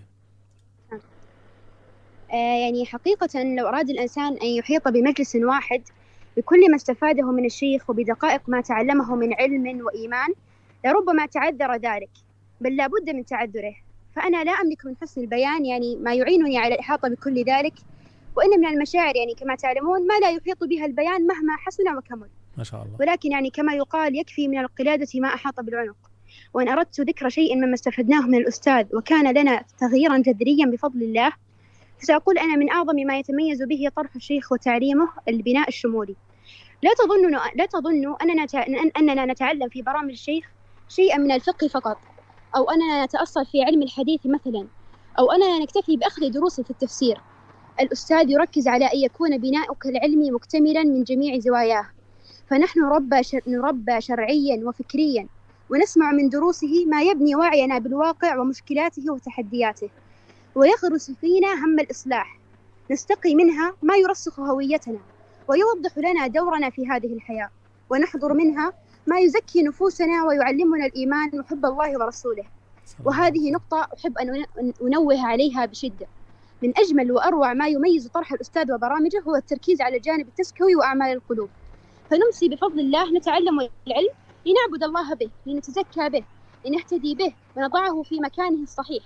فكم من عالم جانب التوفيق لفساد قلبه ووضع ما يتلقى من العلم في غير موضعه فالاستقامة الإيمانية والسلوكية البناء المعرفي البناء الفكري البناء بناء الهم الدعوي بناء فهم الواقع. توضيح الرؤية المستقبلية للطالب. ست محاور تجتمع في محاضن برامجنا ودروس أستاذنا. لتنقش في قلوبنا عبارة تقول كونوا جيلا يتسامى عن الدون وينطلق من إيمانه ومبادئه وعلمه ووعيه لإحياء الإسلام لتجديده في قلوب الناس. باختصار كونوا صالحين مصلحين أملا لهذه الأمة وسراة يحملون النور في لياليها الدامسة. باختصار يا جماعة وإن كنت يعني أجانب الاختصار في كلامي بالعادة آه وسأجانبه الآن يعني أحاول أن أختصر ولكن صراحة صعب علي جدا شاء الله. لأنني أحاول بشتى الطرق أن أعبر عن مشاعري. يعني الأستاذ أخرجنا بفضل الله ثم منهجيته الطيبة من وحل التفاهات. رفع همتنا إلى العلياء أخطر لنا أننا نحن الجيل الصاعد ذوي إمكانيات وطاقات عظيمة. ولا بد لنا ألا نستهين بها ولا نقلل من شأنها. ثم أتاح لنا برامج ومنصات سهلت لنا استثمار هذه الطاقات وبناء هذه النفوس عن طريق دروس ومناهج خدمت هذا الاحتياج بأبهى صورة. ثم وضح لنا حقيقة مهمة. لو لم نخرج لو يعني أقول لو لم نخرج من دروس الشيخ ومحاضنه إلا بهذه لكفت ووفت. قال لنا بأن طلب العلم وسيلة وليس غاية. قال قال أن قال لنا تذكروا دائما أنكم تطلبون العلم لهدف توظيفه وتفعيله في الواقع لهدف الاهتداء به والاصطلاح به وإحسان العبادة لرب العباد ثم إصلاح الناس به وإحياء الإسلام به. قال لنا لا تكتفوا برفع الجهل عن أنفسكم اجعلوا هممكم كالجبال شموخا وإلى النجوم وصولا. كونوا سرات النور في الظلماء وكونوا أملا لأمتكم. يعني مجموع برامج الشيخ ومجموع محاضراته دائما تجد فيها هذه الروح ودائما تلمس فيها هذه يعني هذا الهدف. ما شاء الله. ما شاء الله يعني تبارك الله. قال لنا يعني ولم ينهي دوره عند هذه النقطة. يعني شيخ يعني لم ينهي دوره عند هذه النقطة بل وضح لنا معالم الطريق وأخبرنا بكل وضوح أن الواقع صعب. وفيه من التحديات ما فيه. وجعل لنا وجعل لنا من المواد ما يخدم هذا الباب باب الوعي بالتحديات التي تحيط بالأمة وتحيط بالجيل يعني كثير من المشايخ تجده يحمسك ويعني يرفع همتك ولكن دون أن يعني يكون صادقا وواقعيا في في إخباره لك عن المشاكل التي تحيط بك وعن العقبات التي ستواجهها. بالتالي أنت يعني عندما تواجه الواقع مستقبلا وتود التأثير به يعني ربما ستحبط. وربما يعني ستدخل في دوامة الإحباط ولن تكمل الطريق. لكن الأستاذ يعني من من الأشياء التي يركز عليها في مواده أنه يعني يكون واقعيا معنا ويخبرنا يخبرنا عن ما سنواجهه من المشاكل وأننا لابد أننا سنبتلى وسنختبر. بالتالي يجب أن تجهزوا أنفسكم لكل هذا وأن تكونوا صابرين على كل هذا. والمواد التي يعطينا إياها والبناء العلمي والشرعي يخدم هذا التجهيز وهذا التهيئ. ما شاء الله. وإن قلت لي صفي لنا بجملة واحدة مدى تأثير دروس الشيخ عليك؟ فسأقول أنني كلما شاهدت شيئا من محاضراته خرجت بقلب آخر. ولك يعني لكم أن تتصوروا الباقي. أن تخرج بقلب آخر يعني من المحاضرات يعني كيف أشرح لكم؟ يعني يذكرنا بالله سبحانه وتعالى. آه يزيد يعني كلامه يزيدنا حبا لله خشية له. بالتالي تخرج وتشعر يعني تشعر أن يعني نفسك صفت وتزكت. يعني الأثر يعني الكلام يصل إلى أعماق القلب. ما شاء الله. تبارك وإن سألتني ما أعظم فائدة استفادها طلابه فبرأيي يعني برأيي أنا شخصيا أنه قرر حمل هم الإصلاح في نفوسهم. وإن سألتني كيف يمكن أن ترد أن تردي هذا الجميل أو أن يرد هذا الجميل من قبل الطلاب؟ فأقول لك أنه سؤال صعب جدا ولكنها دعوات نجود بها وجهد نرجو ببذله تحقيق رؤيته وهي صناعة المصلحين. ما شاء الله. ما شاء الله. يعني هذا تبارك الله. والله ما عندي تعليق يعني كلام طيب جدا وأثر الشيخ أحمد السيد فعلا على الطلاب واضح جدا جدا في الفصاحة وفي الأدب وفي في التعبير. ما شاء الله ربنا يبارك فيك أختنا الكريمة وشكرا لك على هذه المداخلة الطيبة. وفيكم. شكرا وفيكم. لك. ما شاء جزاك الله خير وإياكم. ما شاء الله يا جماعة يعني لسه مكملين مكملين معاكم لو حتى هنقعد ساعتين ونص بصراحة. طالما الاتصالات موجودة أنا هفضل أفتح على الناس لحد ما نخلص. خلونا ناخد اتصال. أهو معنا اتصال.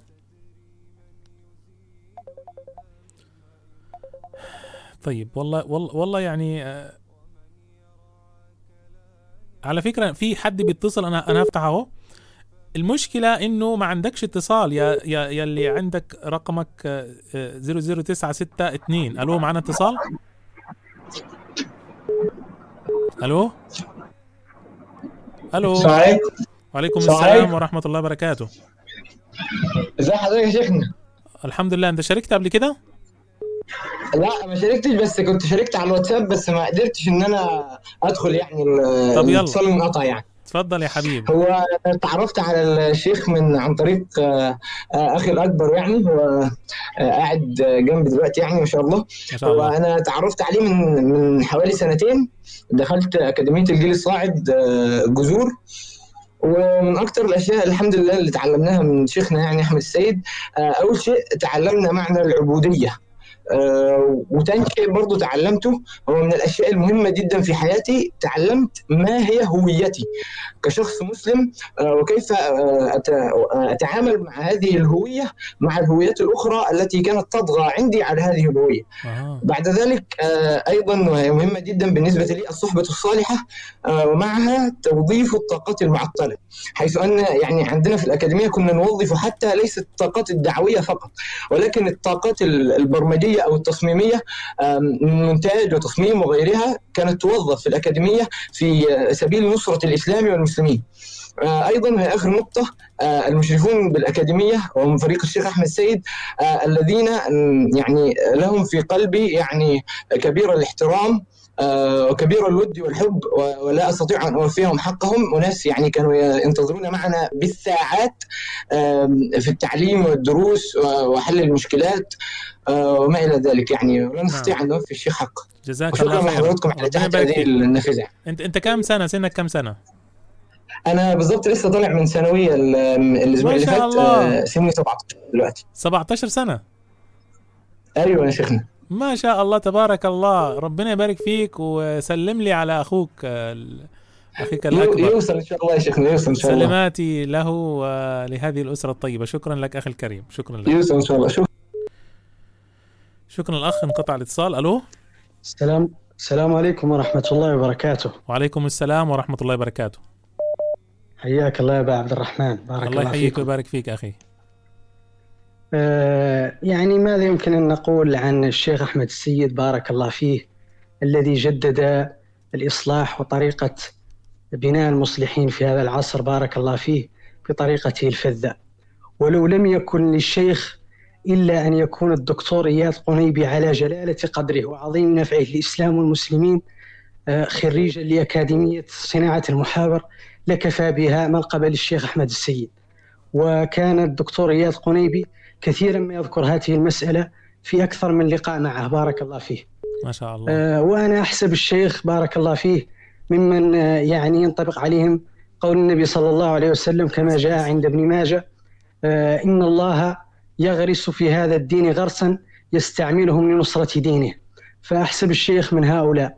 وأنا يعني حتى لا أطيل آه، الشيخ بارك الله فيه أنا أظن أن النقلة النوعية التي امتاز بها الشيخ هو أنه قرب طلب العلم الشرعي للشباب لعامة الشباب. فكان طلب العلم الشرعي دون حواجز لعدة أسباب يعني لا داعي للتطرق لها فلكل مقام مقال. لكن لما الشيخ حفظه الله وبارك الله فيه آه، استطاع أن يلعب على هذا الوتر وأن ينفذ ينفذ من خلاله إلى الشباب. فقرب إليهم العلم الشرعي وحببه إليهم وبغض إليهم التفاهة واللامبالاة حتى صاروا بفضل الله سبحانه وتعالى جنودا مجندة يحملون هم نصرة هذا الدين. وأحيا بذلك تاريخا مجيدا للمصلحين عبر التاريخ الإسلامي. كتلاميذ شيخ الإسلام ابن تيمية وكما صنعه عبد الله بن ياسين رحمة الله عليه ورضي الله عنه الذي ربى رجالا في في في قبيلة صنهاجة على بحر السنغال الآن هي في موريتانيا أولئك الذين بنوا دولة المرابطين وكان من إنتاجهم يوسف التاشفين الذي نصر الله به الإسلام وتأجل سقوط الأندلس أربع قرون بعد نصره على الصليبيين في معركة الزلاقة. فأحسب الشيخ من هذه السلسلة المباركة وأختم مداخلتي بهذه الأبيات لعلها تعبر عما يعني آه، أشعر به ويشعر به طلاب الشيخ وأنا من طلابي في البناء المنهجي والبناء الفكري. فأقول شيخ يبث من العلوم رفيعها وينير درب السالكين بسمته أحيا من الشبان كل فضيلة فبدا على الأجيال رونق غرسه فجزاه ربي كل خير ما مضى. نشء يرى الإسلام غاية سعيه. والسلام عليكم ورحمة الله وبركاته. وعليكم السلام ورحمة الله وبركاته. جزاك الله خيرا أخي وبارك الله فيكم. والله مداخلة قيمة جدا جدا ما شاء الله تبارك الله. طبعا يا جماعة لا تنسوا الدعاء للشيخ أحمد بالثبات. طبعا هذا المدح والثناء مما آه، يعني يستحقه هذا الرجل ولكن طبعا ندعو له بالثبات. ويعني والله صدقا يعني هذه الحلقة أعتبرها من الحلقات المهمة في القناة. أسأل الله أن يجعلها في ميزان حسناتنا وأن يرزقنا الإخلاص. مع اتصال. ألو؟ للأسف مفيش صوت. طيب معنا اتصال؟ السلام عليكم. وعليكم السلام ورحمة الله وبركاته. العربية اتسرقت. الحق العربية قبل ما تتسرق. ولا ده موتوسيكل؟ لا لا ما تسألش ده طبيعي. طب اب- ابعد شوية عن الصفارة دي بقى. لحظة واحدة. الصوت كده تمام؟ نعم الصوت تمام. تفضل أخي الكريم. بارك الله فيكم ونفع بكم أولا. وإياكم أخي بارك الله فيكم آه، في الحقيقة يعني هناك كلام كثير أود أتكلم عنه لكن آه، باختصار عن آه، دور الشيخ أحمد آه، إحنا نحن في هذا الجيل يعني وفي هذا العصر تحديدا أصبح هناك فجوة يعني كبيرة بين بين الناس عموما والشباب خصوصا في فجوة كبيرة بين بينهم وبين بين الدين. تمام؟ تمام. آه، هناك كمان غياب غياب في أرض الواقع لل- للدور الدعوي. وإن كان هناك بعض الدعاة عن آه، يعني مواقع التواصل أو كده آه، دورهم بيكون محدود في قضية معينة مثلا آه، في التزكية أو في في الدعوات لكن كلها في الحقيقة بتصب في يعني إيمان الفرد نفسه مش مش استخدام دور عام لل- للأمة كاملة تمام؟ نعم أخي. تمام. يعني آه، المهم ف- أنت التحقت بالشيخ أحمد السيد من بقالك قد إيه؟ تقريبا آه، منذ عام. منذ عام ما شاء الله. وحسيت بفرق بعد آه، ما لا، التحقت آه، ب... آه، ب... ب... يعني حسيت بفرق بين قبل وبعد؟ بالطبع هذا ما يعني أود القول عنه. لو أردنا أن نختصر انقطع الصوت. صوتك راح سواء للأسف كان البناء صوتك راح من من أخي صوتك بيقطع. الصوت واضح كده؟ آه واضح. تفضل. باختصار في جملة واحدة ماذا تريد أن تقول؟ باختصار في جملة واحدة. آه، الشيخ يعني آه، الله يكرمه. آه، أنقل يعني ينقل للشباب حمل قضية حمل هم هذا الدين. نعم. هذه جملة يعني جملة طبعا واسعة يدخل تحتها آه، سواء كان إيمانيات الفرد ال- العبودية ال- التزكية آه، إط- إطلاع الفرد على التحديات الموجودة في أرض الواقع والصعوبات الموجودة وصعوبة هذا الطريق لكن آه، بدون بدون يأس. ويعني كان الشيخ وضح أكثر من مرة إن الهدف طبعا مش الوصول لأقصى النتائج المطلوبة في هذا العصر لكن زرع البذور. عشان كده يمكن آه، بنلاقي أكتر ال- التركيز الشيخ مع مع الجيل الصاعد وده بنراه كثيرا يعني. نعم. جزاك الله خيرا. فالشيخ يورث في الشباب يورث في الشباب حمل هم الدين. جزاك الله خيرا. ربنا يبارك فيك ويجعلنا وإياكم من حملة هذا الدين. وأسأل الله لنا ولكم. وللشيخ جزاكم الله. وللجميع الثبات. شكرا لك أخي. شكرا لك. ما شاء الله. أنا طب أعمل إيه بقى؟ الاتصالات كتير. إحنا كده عدينا الساعتين يا جماعة. م- ما هو الحل؟ اتصال أهو جديد معنا اتصال. سم سم الشبكة بتقطع. للأسف. وعليكم السلام ورحمة الله وبركاته بس الشبكة بتقطع. معي اتصال؟ السلام عليكم. وعليكم السلام ورحمة يعطيكم الله وبركاته. العافية. الله يعطيكم العافية. أم، أنا الصراحة حابة أعترف بشيء لعل الشيخ أحمد يعني يسمع البث بعدين. ف يعني أنا كنت واحدة أكبر طموحي إني أدرس في الجامعة إني أتعلم لغات وإني أعمل في مجال حقوق المرأة في إحدى يعني المنظمات. أوه. فسبحان الله يعني كانت هي هي أهدافي. لحد ما تعرفت على البناء المنهجي وسجلت فيه أنا وأخي الحمد لله. ف يعني لحد ما سجلت في البناء المنهجي صراحة لم أكن لم أكن مسلمة يفتخر بها. يعني ما كنت أرتدي الزي الشرعي وما كان عندي ما كان عندي أي معلومة يعني جدا منيحة عن الإسلام. فالحمد لله يعني حتى ما كان عندي ورد قرآني للأسف. ولكن الحمد لله بعد ما تعرفت على الشيخ وتابعت معه يعني صراحة برنامج البناء المنهجي برنامج جدا جدا رائع. وأنصح به يعني الجميع. يعني البرنامج فيه القسم الثقافي والقسم الشرعي ومن البرنامج يعني البرنامج كان بوابة خير بالنسبة لنا ومنه تعرفنا على شيوخ أفاضل الحمد لله وقرأنا يعني كتب رائعة. ما شاء الله. ربنا يبارك. والله هذه هذه من الأشياء الجميلة. أتمنى أن تصل للشيخ أحمد. آه، يا ريت. إنه الإنسان يتحول من طموحات معينة كلها دنيوية وكلها أمور ربما كانت تفسد عليك أيضا. يعني نعم. حياتك وأخراك ولكن الحمد لله الذي أنقذك ويسر لك هذا الطريق. بارك الله فيكم الحمد الكريم. لله. وحتى يعني اعتراف تاني أنا عندي حساب على فيسبوك وتابع فيه الشيخ أحمد السيد الشيخ مصطفى العدوي والشيخ حسين والشيخ حسين هو صديق الشيخ أحمد حسين عبد الرزاق. صراحة. عبد الرازق نعم. نعم. بارك نعم. الله فيكم. لا أتابع يعني سوى هؤلاء الثلاثة. والحمد الله لله حتى أخبرت أخي الصغير وسجل بأكاديمية الجيل الصاعد. وأخي الأكبر في الدفعة اللي قبلي في البناء المنهجي. الله. والحمد لله نحب الشيخ في الله وندعو له. وحتى والدتي وأهلي يعني لما بتحدث معهم عن خطة أو عن شيء معين لي فدائما يحكوا لي أكيد أخذتيها من الشيخ أحمد يعني. ما شاء الله. فالحمد لله هو مصدر ثقة للعائلة سبحان الله. وحضرتك شايف يعني أدب طلابه وأسلوبهم. يعني هذا الصراحة أكبر دليل على هالشي ما شاء الله. فأسأل الله إنه يوفقه وإنه يثبته على هذا الطريق. ويجعلنا يعني نحن طلاب ومصلحين ومصلحات يا رب.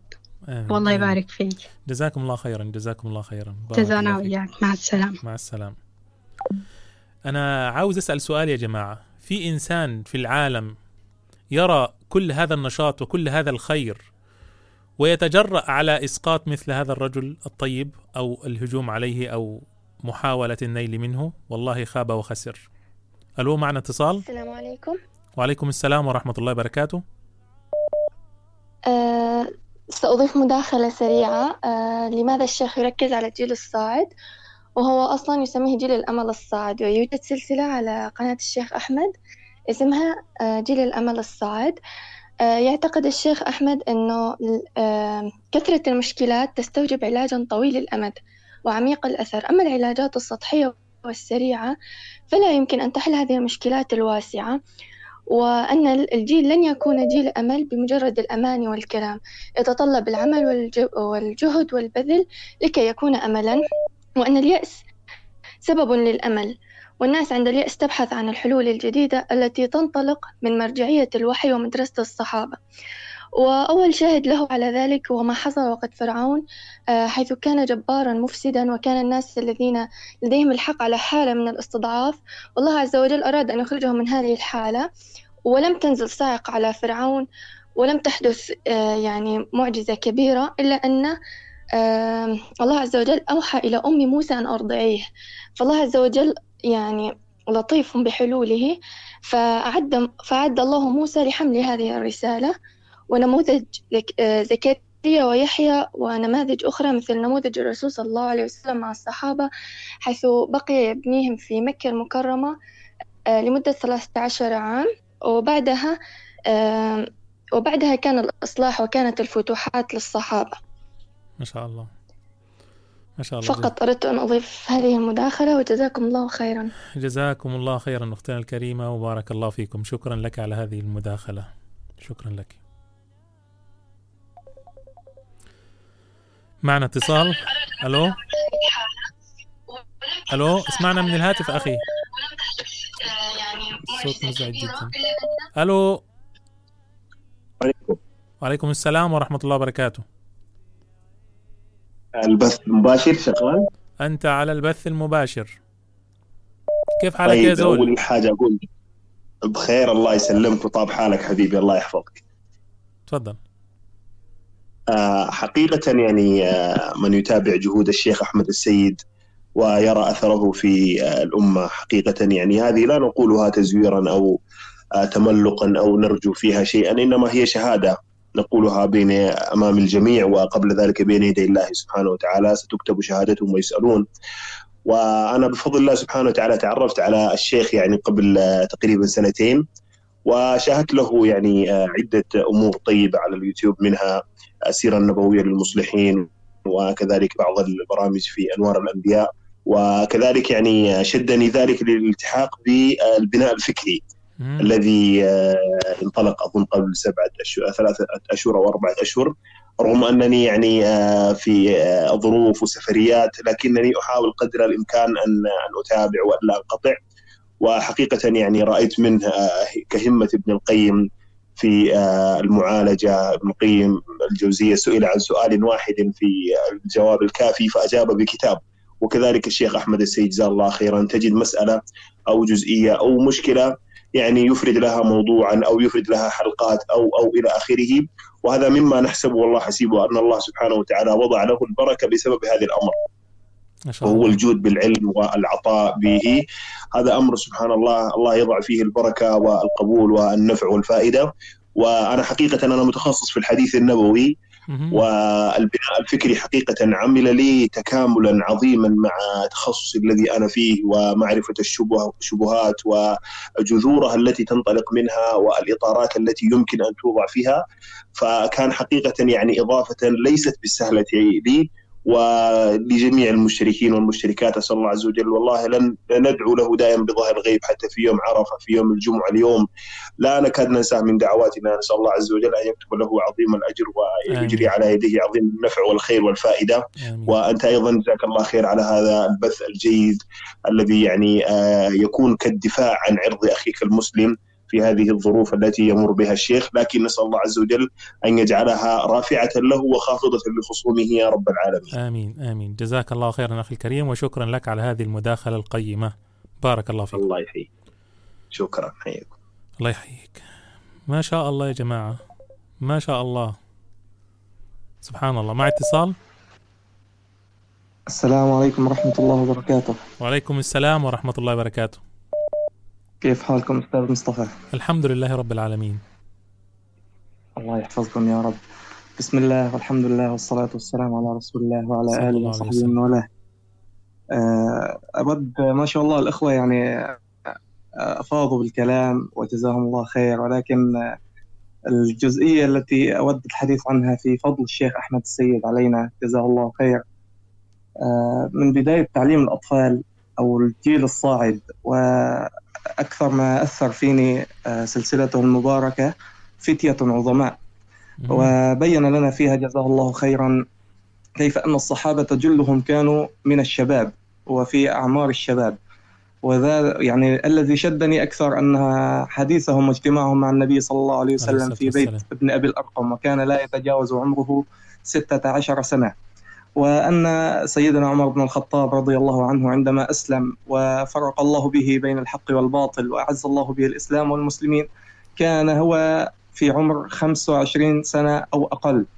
فالشيخ جزاه الله خير آه، عزز لدينا الهوية الإسلامية وعزز أن تعتز بدينك وإسلامك كشاب لست فقط في مستنقع هذه التفاهات التي يعرضها اليوم آه، الغرب والشرق حتى يضلوا شباب الأمة ويغيروا البوصلة التي خلقهم الله عز وجل من أجلها وهي العبادة ونشر التوحيد ونشر الإسلام. هذا شيء. والشيء الآخر الذي أحببت إضافته آه، أن الله عز وجل ذكر لنا بالوحي أنه يحارب الإنسان على ثلاثة أشياء وهذا الكلام من كلام شيخنا الطريف فرج الله عنه. آمين. أن الله عز وجل يحارب الإنسان على الربا لأنه حرب الأقوياء على الضعفاء. ويحارب على معاداة الأولياء لأنه حرب المصلحين ويحارب على الشرك لأنه حرب التوحيد.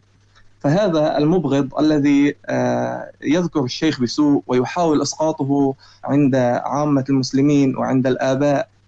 هذا آه، توعده الله عز وجل بالحرب لأنه يحارب المصلحين. وقد ثبت عن النبي صلى الله عليه وسلم والسلام. قال من عاد آه، أن الله عز وجل قال من عاد لي وليا فقد آذنته بالحرب. فنسأل الله أن يحفظ الشيخ ويبارك آمين، فيه آمين. ويبارك فيكم. جزاكم الله خيرا. جزاك الله خيرا على هذه المداخلة أخي الكريم. بارك الله فيكم والله بارك الله فيكم يا أستاذ يعينك ويبارك بارك فيك. ويكتب أجرك. شكرا أخي الكريم. الله عليكم يا رب. ما شاء الله ما شاء الله. عندنا شباب شبابنا لا لا لا لا ده عاوز شبابنا الملاح اللي قلوبها طيبة اللي فيش أحسن منهم نواوير. انتخي بالخير والله العظيم بتلكيه. شبابنا ملاح واللي بيكون غير هيك يسلي بغير هالمسلي ملاح ملاح والله إنهم ملاح شبابنا فيش أحلى منها شبابنا فيش أروع منها. ألو؟ معنا اتصال؟ معنا اتصال وللأسف الشديد الخط مش بيجمع. ألو؟ ألو. السلام عليكم. وعليكم السلام ورحمة الله وبركاته. يا عم انت بتسمع التلفزيون اسمعني من السماعة. لسه بيسمع يا. شيخ مصطفى. يا زول. يا شيخ مصطفى. يا السلام زول عليكم. وعليكم السلام ورحمة الله آه وبركاته كيف حالكم؟ إن شاء الله بخير وعافية. الحمد لله رب العالمين. جزاك الله خير يا على هذا اللقاء الطيب مع- على سيرة الشيخ أحمد السيد.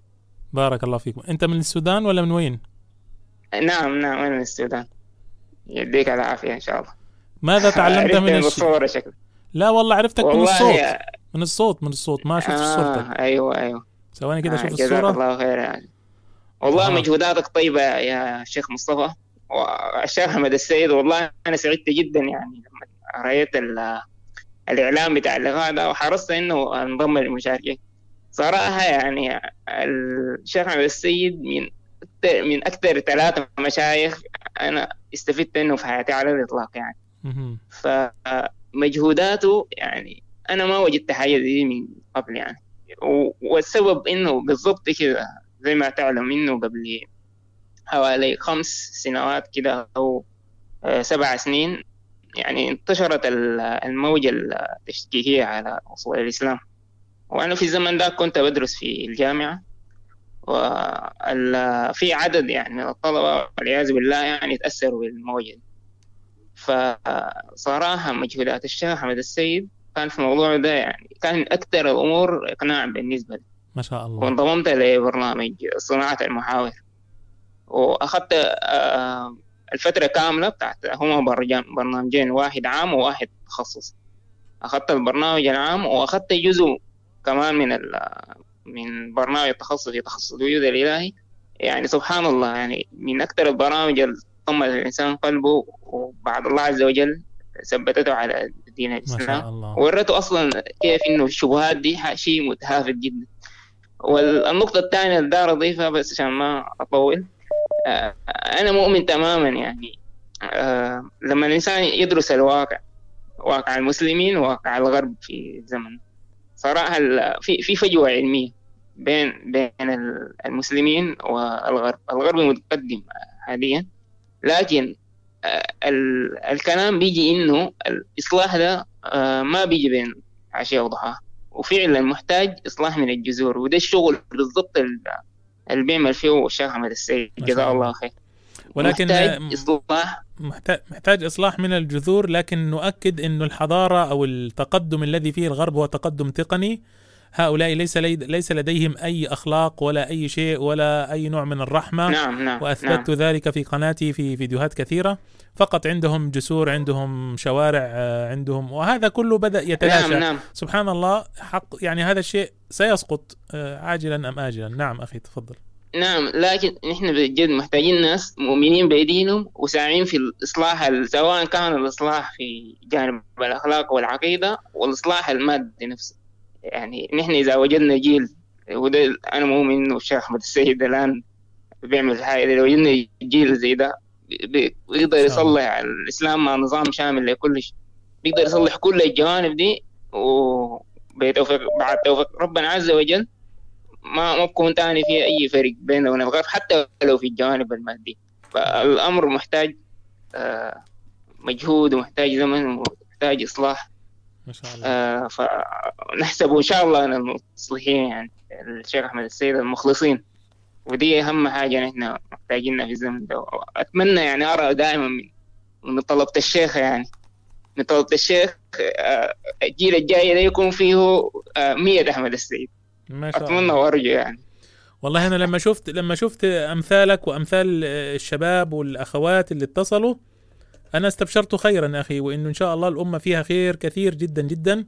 نعم. طالما أن هناك هذا الجيل الذي سيحمل عاتق الدعوة يعني سيحمل الدعوة على آه، عاتقيه وإن شاء الله بيكون تأثيرهم أكبر بكثير من تأثير كثير من الشخصيات المؤثرة زي الأخ أحمد والدكتور إياد والدكتور سامي عامري نعم وغيرهم. نعم نعم. بارك الله فيكم. و... دائما لما يرجع ورا بتلقى إنه ما في ناس زي ده. لو رجعت الستينات يكونوا قليلين جدا. الآن نحن نستبشر بإنه بقى عندنا عدد من الدعاة والمتخصصين جزاك الله فالحمد خير. لله لهم بخير. جزاك الله خيرا شكرا لك. بارك الله وفيك بارك الله. ما شاء الله ما شاء الله. كلام طيب.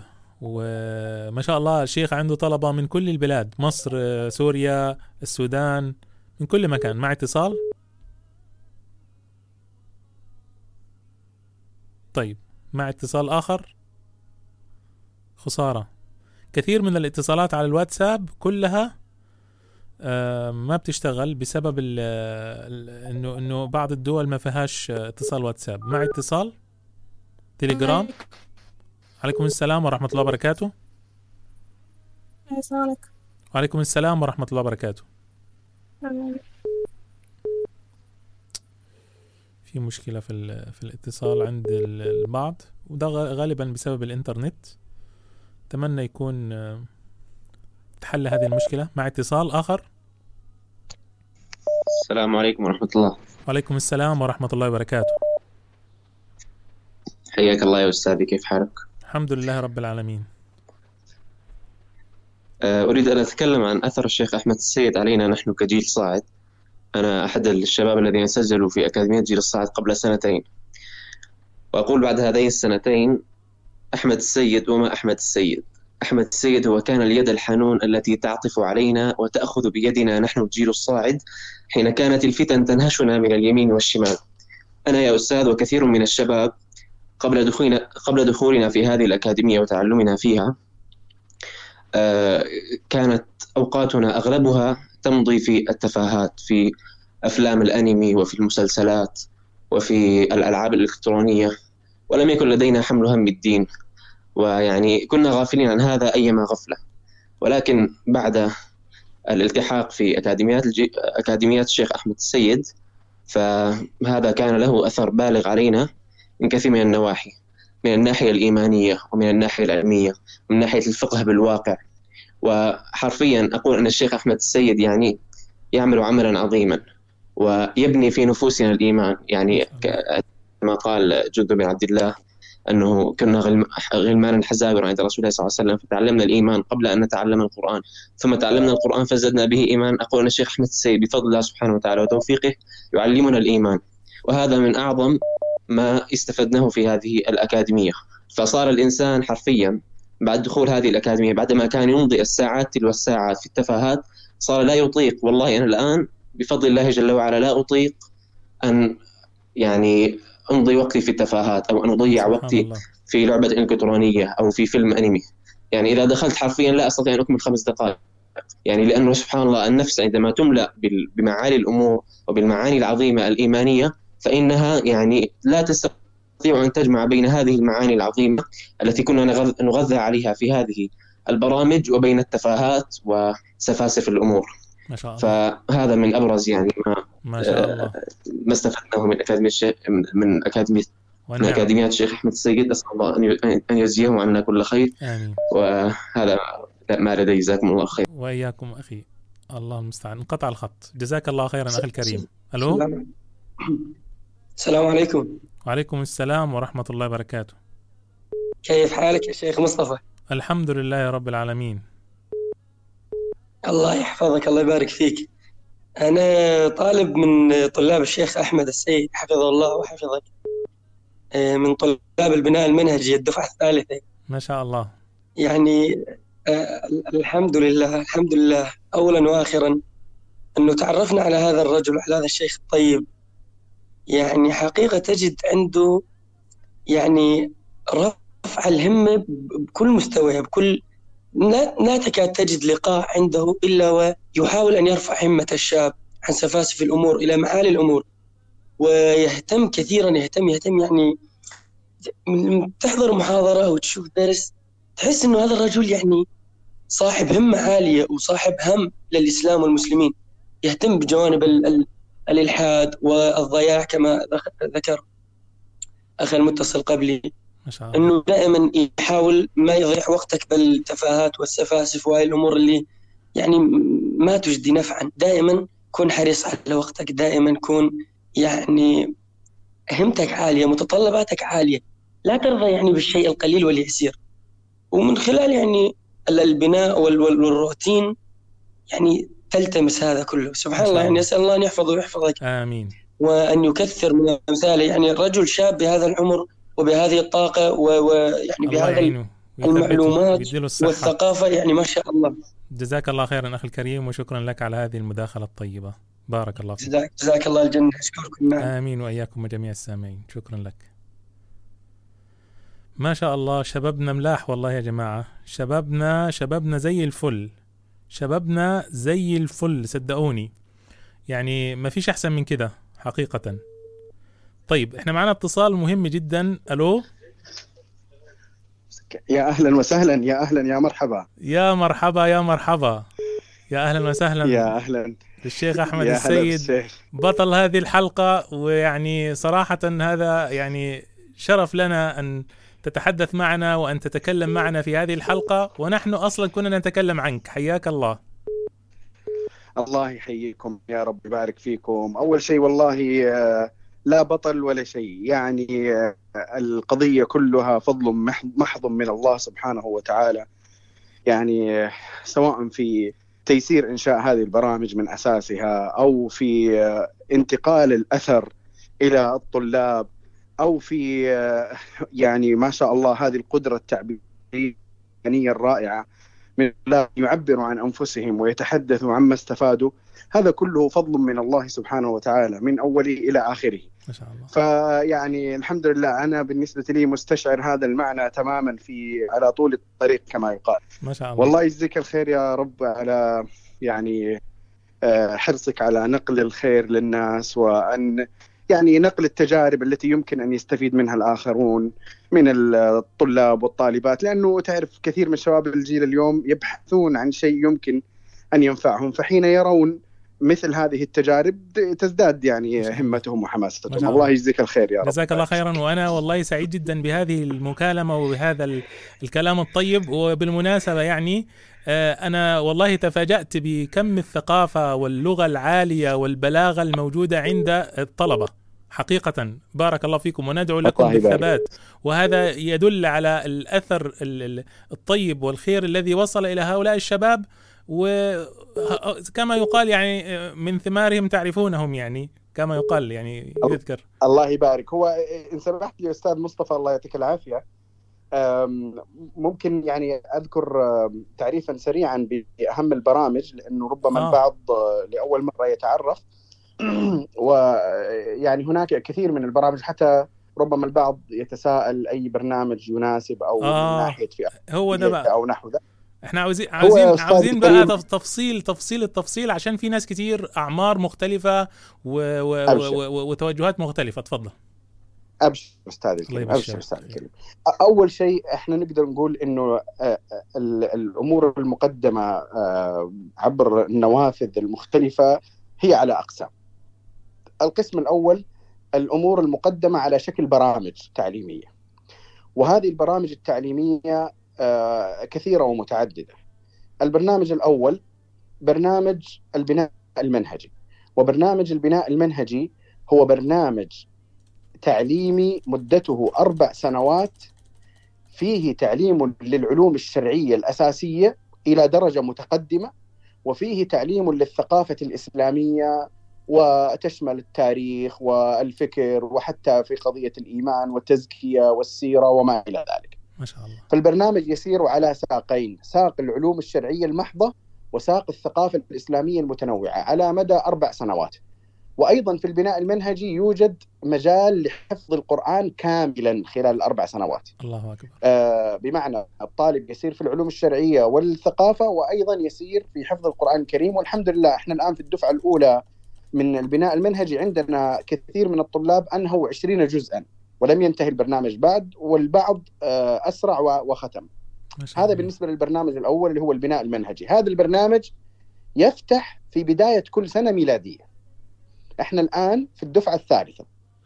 آه صوت واضح أستاذ آه نعم. في شهر يناير القادم الدفعة القادمة اللي اللي الدفعة الرابعة. الدفعة الرابعة. ما شاء الله. بالضبط. فإحنا كل سنة بإذن الله تعالى في بداية كل سنة نفتح التسجيل في البناء المنهجي. نعم التسجيل هذا الآن التسجيل مغلق. البرنامج الأول. أنا دخلت على التسجيل التسجيل مغلق من آه. نعم. من أراد أن يسجل نعم، في ويفتح- هذا البرنامج يبدأ في آخر العام في المحاولة ويتابع قناة التليجرام هي أكثر شيء موجود. آه يعني نعم. يعني عشان برضو يشوف الرسائل الجديدة. تفضل. بالنسبة للأعمار بالنسبة للأعمار آه، أمس آه، سبحان الله كان واحد آه، مرسل رسالة في لأحد الطلاب يقول له أنا طالب في البناء المنهجي عمري 68 أوه أي- يا الله. أيوه أيوه الحمد لله رب العالمين. فالأعمار. غير محدودة في البناء المنهجي لكن بطبيعة الحال يعني ما يستقبل الأعمار الصغيرة جدا.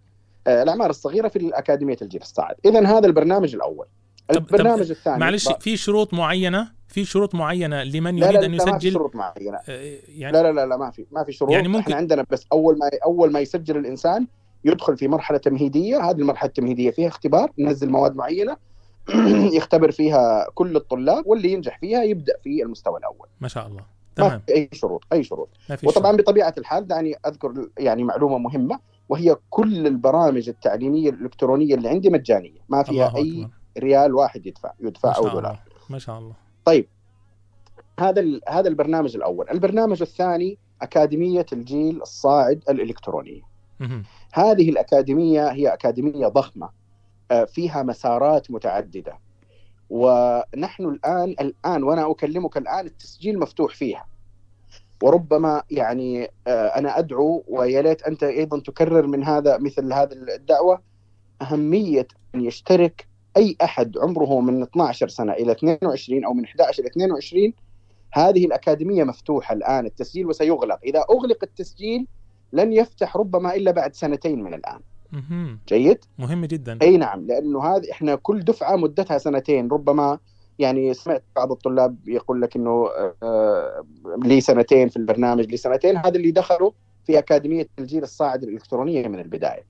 فإحنا الآن سنغلق التسجيل بعد أيام قليلة يعني خلال فترة بسيطة فيا ليت إنه يكون في آه اهتمام وحرص. أنا أرسل لك أيضا رابط ال- آه التسجيل في ال- القناة في عفوا في اكاديميه الجيل الصاعد. أنا فاتح الموقع الآن على فكرة أنت أكيد أنت مش شايف الشاشه أنا أنا كل ما تتكلم فتحت موقع البناء المنهجي في جوجل. آه. يعني دخلت على جوجل وفتحته وكذلك أكاديمية الجيل الصاعد الان أمامي.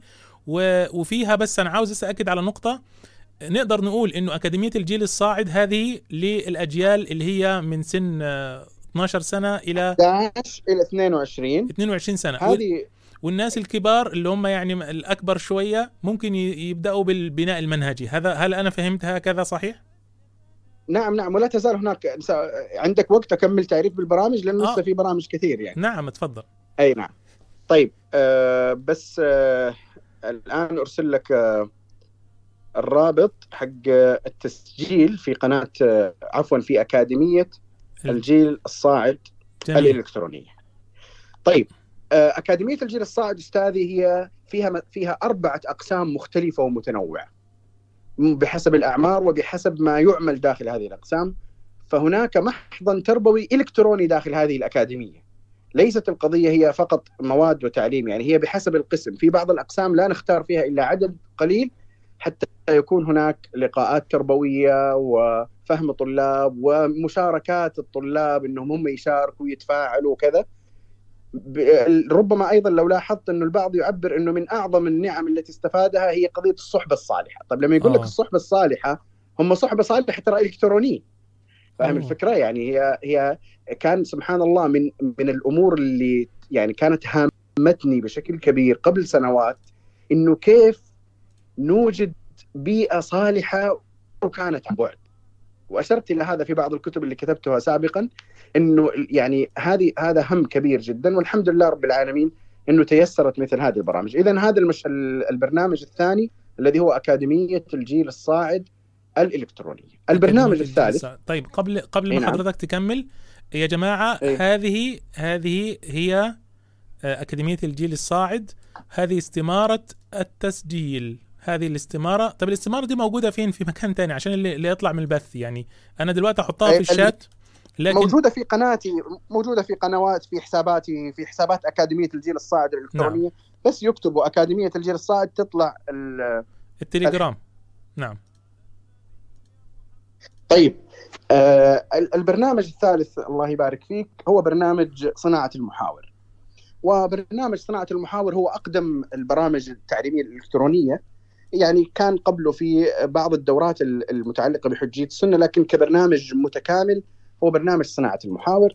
وبرنامج صناعة المحاور الهدف منه هو تعزيز الإيمان واليقين أمام موجات الشبهات التشكيكية المتعلقة ب سواء من جهة الإلحاد وما يتعلق به أو من جهة إنكار السنة والثوابت وتفسير النصوص الدينية بطريقة بطريقة النسبيه وما إلى ذلك. طيب في فرق وب- فبرنامج- اسف على المقاطعة برنامج صناعة المحاور غير أكاديمية صناعة المحاور ولا هو نفسها لا لا هو أكاديمية صناعة المحاور مم. هو أكاديمية صناعة المحاور ميزتها إنها متخصصة في هذا المجال في مجال تعزيز اليقين ورد الشبهات.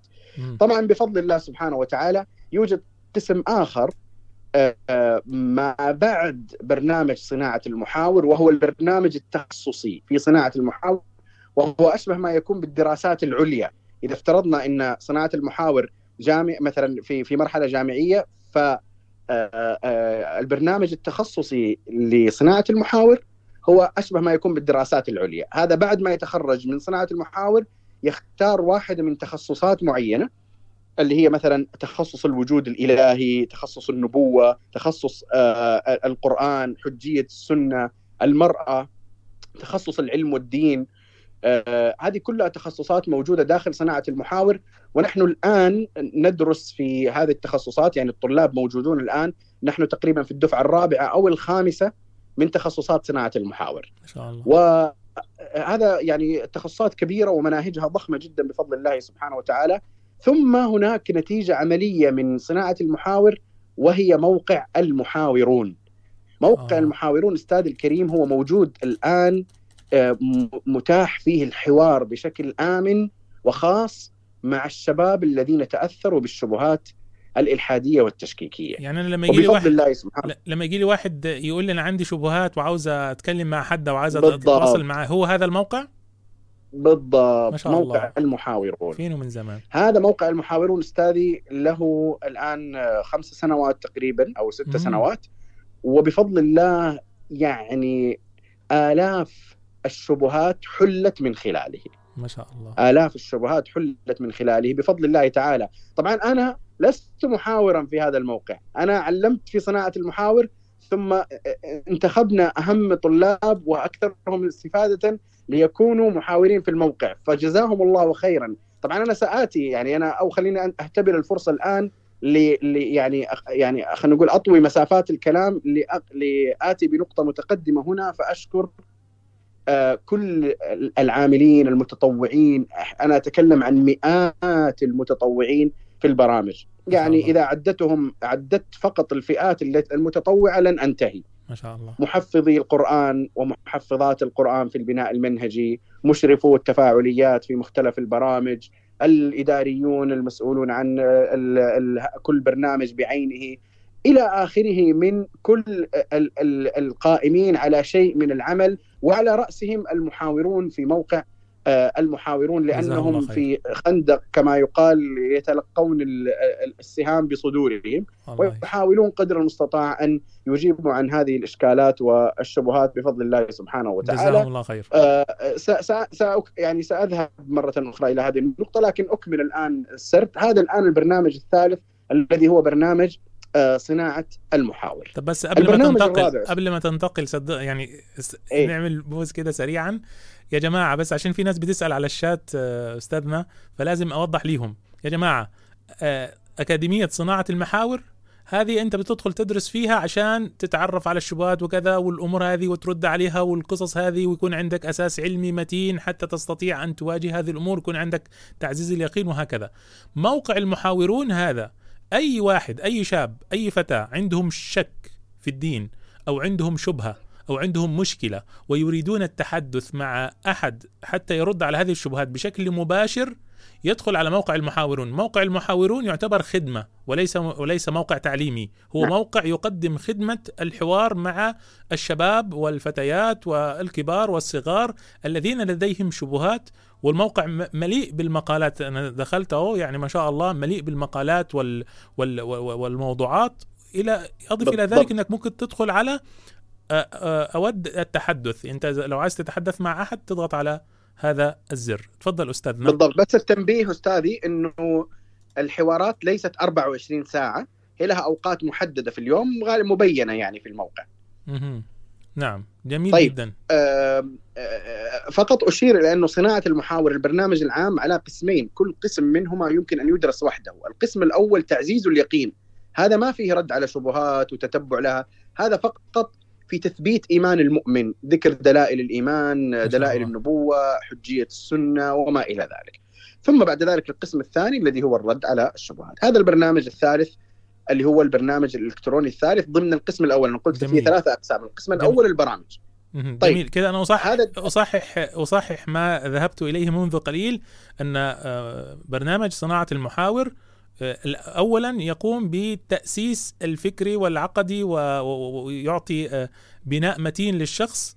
ثم بعد ذلك ينتقل إلى مسألة ال- ال- ال- ال- الرد على الشبهات وهذه الأمور. هذه مرحلة نعم. تالية صح كده؟ يبقى اذا في مرحلة أولى في مرحلة ثانية. نعم ممكن ليس بالضرورة أن ينتقل إلى مسألة الرد على الشبهات. يعني ممكن يدرس أربعة أشهر فقط تعزيز يقين ويأخذ شهادة ويتخرج من هذا القسم. مو لازم يكمل. نعم. وال- والبعض لا يكمل إذا أراد أن يكمل في الثاني. لا يستطيع أن يدخل الرد على الشبهات إلا إذا أخذ تعزيز اليقين لأن هذه منهجية. ففكرة صناعة المحاور ليست قائمة على قضية الجدل وتتبع الشبهات وما إلى ذلك لا. وإنما قائمة على تعزيز الإيمان واليقين وتأسيس نعم. هذا المعنى بشكل كبير. ثم بعد ذلك يتعلم مهارات الحوار مهارات الرد مهارات النقد يأخذ مناعة معينة يعرف أهم أصول الأفكار وليس فقط أفراد نعم. الشبهات. أنا كان عندي فكرة خاطئة صراحة عن عن عن صناعة المحاور بصراحة صدقا يعني زمان أنا أنا أسمع عنه بس أنا ما لم أشترك ولم أتابع. كنت مفكر إنه هذا ال هذا ال هذا البرنامج فقط لموضوع الشبهات وكنت بصراحة يعني عندي مشكلة في لا هذا. لا لا. لا لا هذا هذا كلام توضيح مهم بالمناسبه أستاذ كريم يعني كثير من آه، يعني حمله شهادة الدكتوراه في الشريعة وحتى بعضهم من الأساتذة والعلماء وطلبة العلم المشهورين بفضل الله سبحانه وتعالى دخلوا البرنامج صناعه المحاور وبعضهم من طبقة من أستفيد منهم من المشايخ آه، يعني جزاهم الله خير دخلوا البرنامج. صحيح هذا تواضع منهم لكن في نفس الوقت يعني عبروا عن استفادتهم من البرنامج. فهو البرنامج حقيقة ليس يعني ليس إنه مثلا مجموعة مواد معينة. و... لا هو برنامج حقيقة متعوب عليه. في الانتقاء والاختيار وانتخاب المواد وما إلى ذلك. والحمد لله رب العالمين. والله يجزي خير الدكتور يعني إياد قنيبي هل هل هل أحد هؤلاء الدكتور إياد قنيبي كما ذكر أحد الطلبة سابقا درس في صناعة المحاور؟ نعم شاء إياد. قنيبي كان أحد الطلبة في برنامج صناعة المحاور. وتخرج من البرنامج. اللهم بارك. نعم. تفضل جزاه الله. مولانا. ال- ال- البرنامج الرابع أو ال- الموضوع طيب. الرابع. ال- البرنامج الرابع الله يبارك فيك هو برنامج البناء الفكري. برنامج البناء الفكري هذا برنامج جديد لم نطلقه إلا هذه السنة. وهو برنامج في غاية الأهمية في موضوع تعزيز الهوية الإسلامية ومناقشة الأفكار المضادة لهذه الهوية. الأفكار المضادة لهذه الهوية. بمعنى العلمانية الليبرالية الحداثة آه، التشكيك في السنة آه، الأفكار الغربية ال- وما يتبعها الشذوذ إلى آخره. لكن ببناء شمولي بمعنى إنه نتناول ملفات كثيره مع حتى تاريخ الفكر الغربي وأصول هذه الأفكار. ولذلك هذه الأكاديمية تعتبر ليست للمبتدئين جدا. يعني ما لا أنصح بها إنه من من يعني يتعرف على العلم يبدأ مباشرة بها لا. وإنما هذه لتخرج أناس متمكنين في المجال الفكري قادرين على نقد الأفكار آه، معتزين بهويتهم بحجة وبرهان. ومن جملة ما يدرسون في هذا البناء الفكري بعض المواد في صناعة المحاور لكن هذا أوسع من صناعة المحاور بكثير.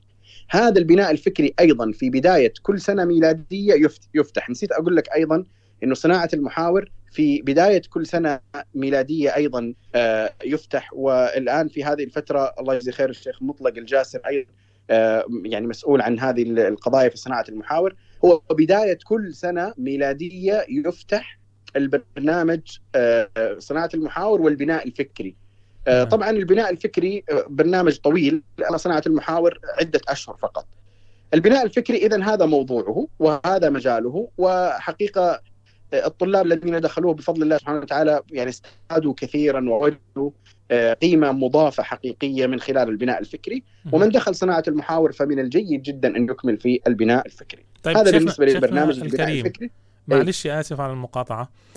لا يوجد موقع إلكتروني إلى الآن للبناء الفكري. كيف أعرف آه، أو أتابع ال- ال- الأمور؟ على تويتر فقط ولا له قناة خاصة أيوة، على التليجرام أيوه إن شاء الله الموقع قيد التصميم. لعله نحاول إنه آه، الدفعة الثانية لما تبدأ يكون الموقع جاهز. نحاول يعني مو نعم. مو وعد لكن نحاول بإذن الله تعالى.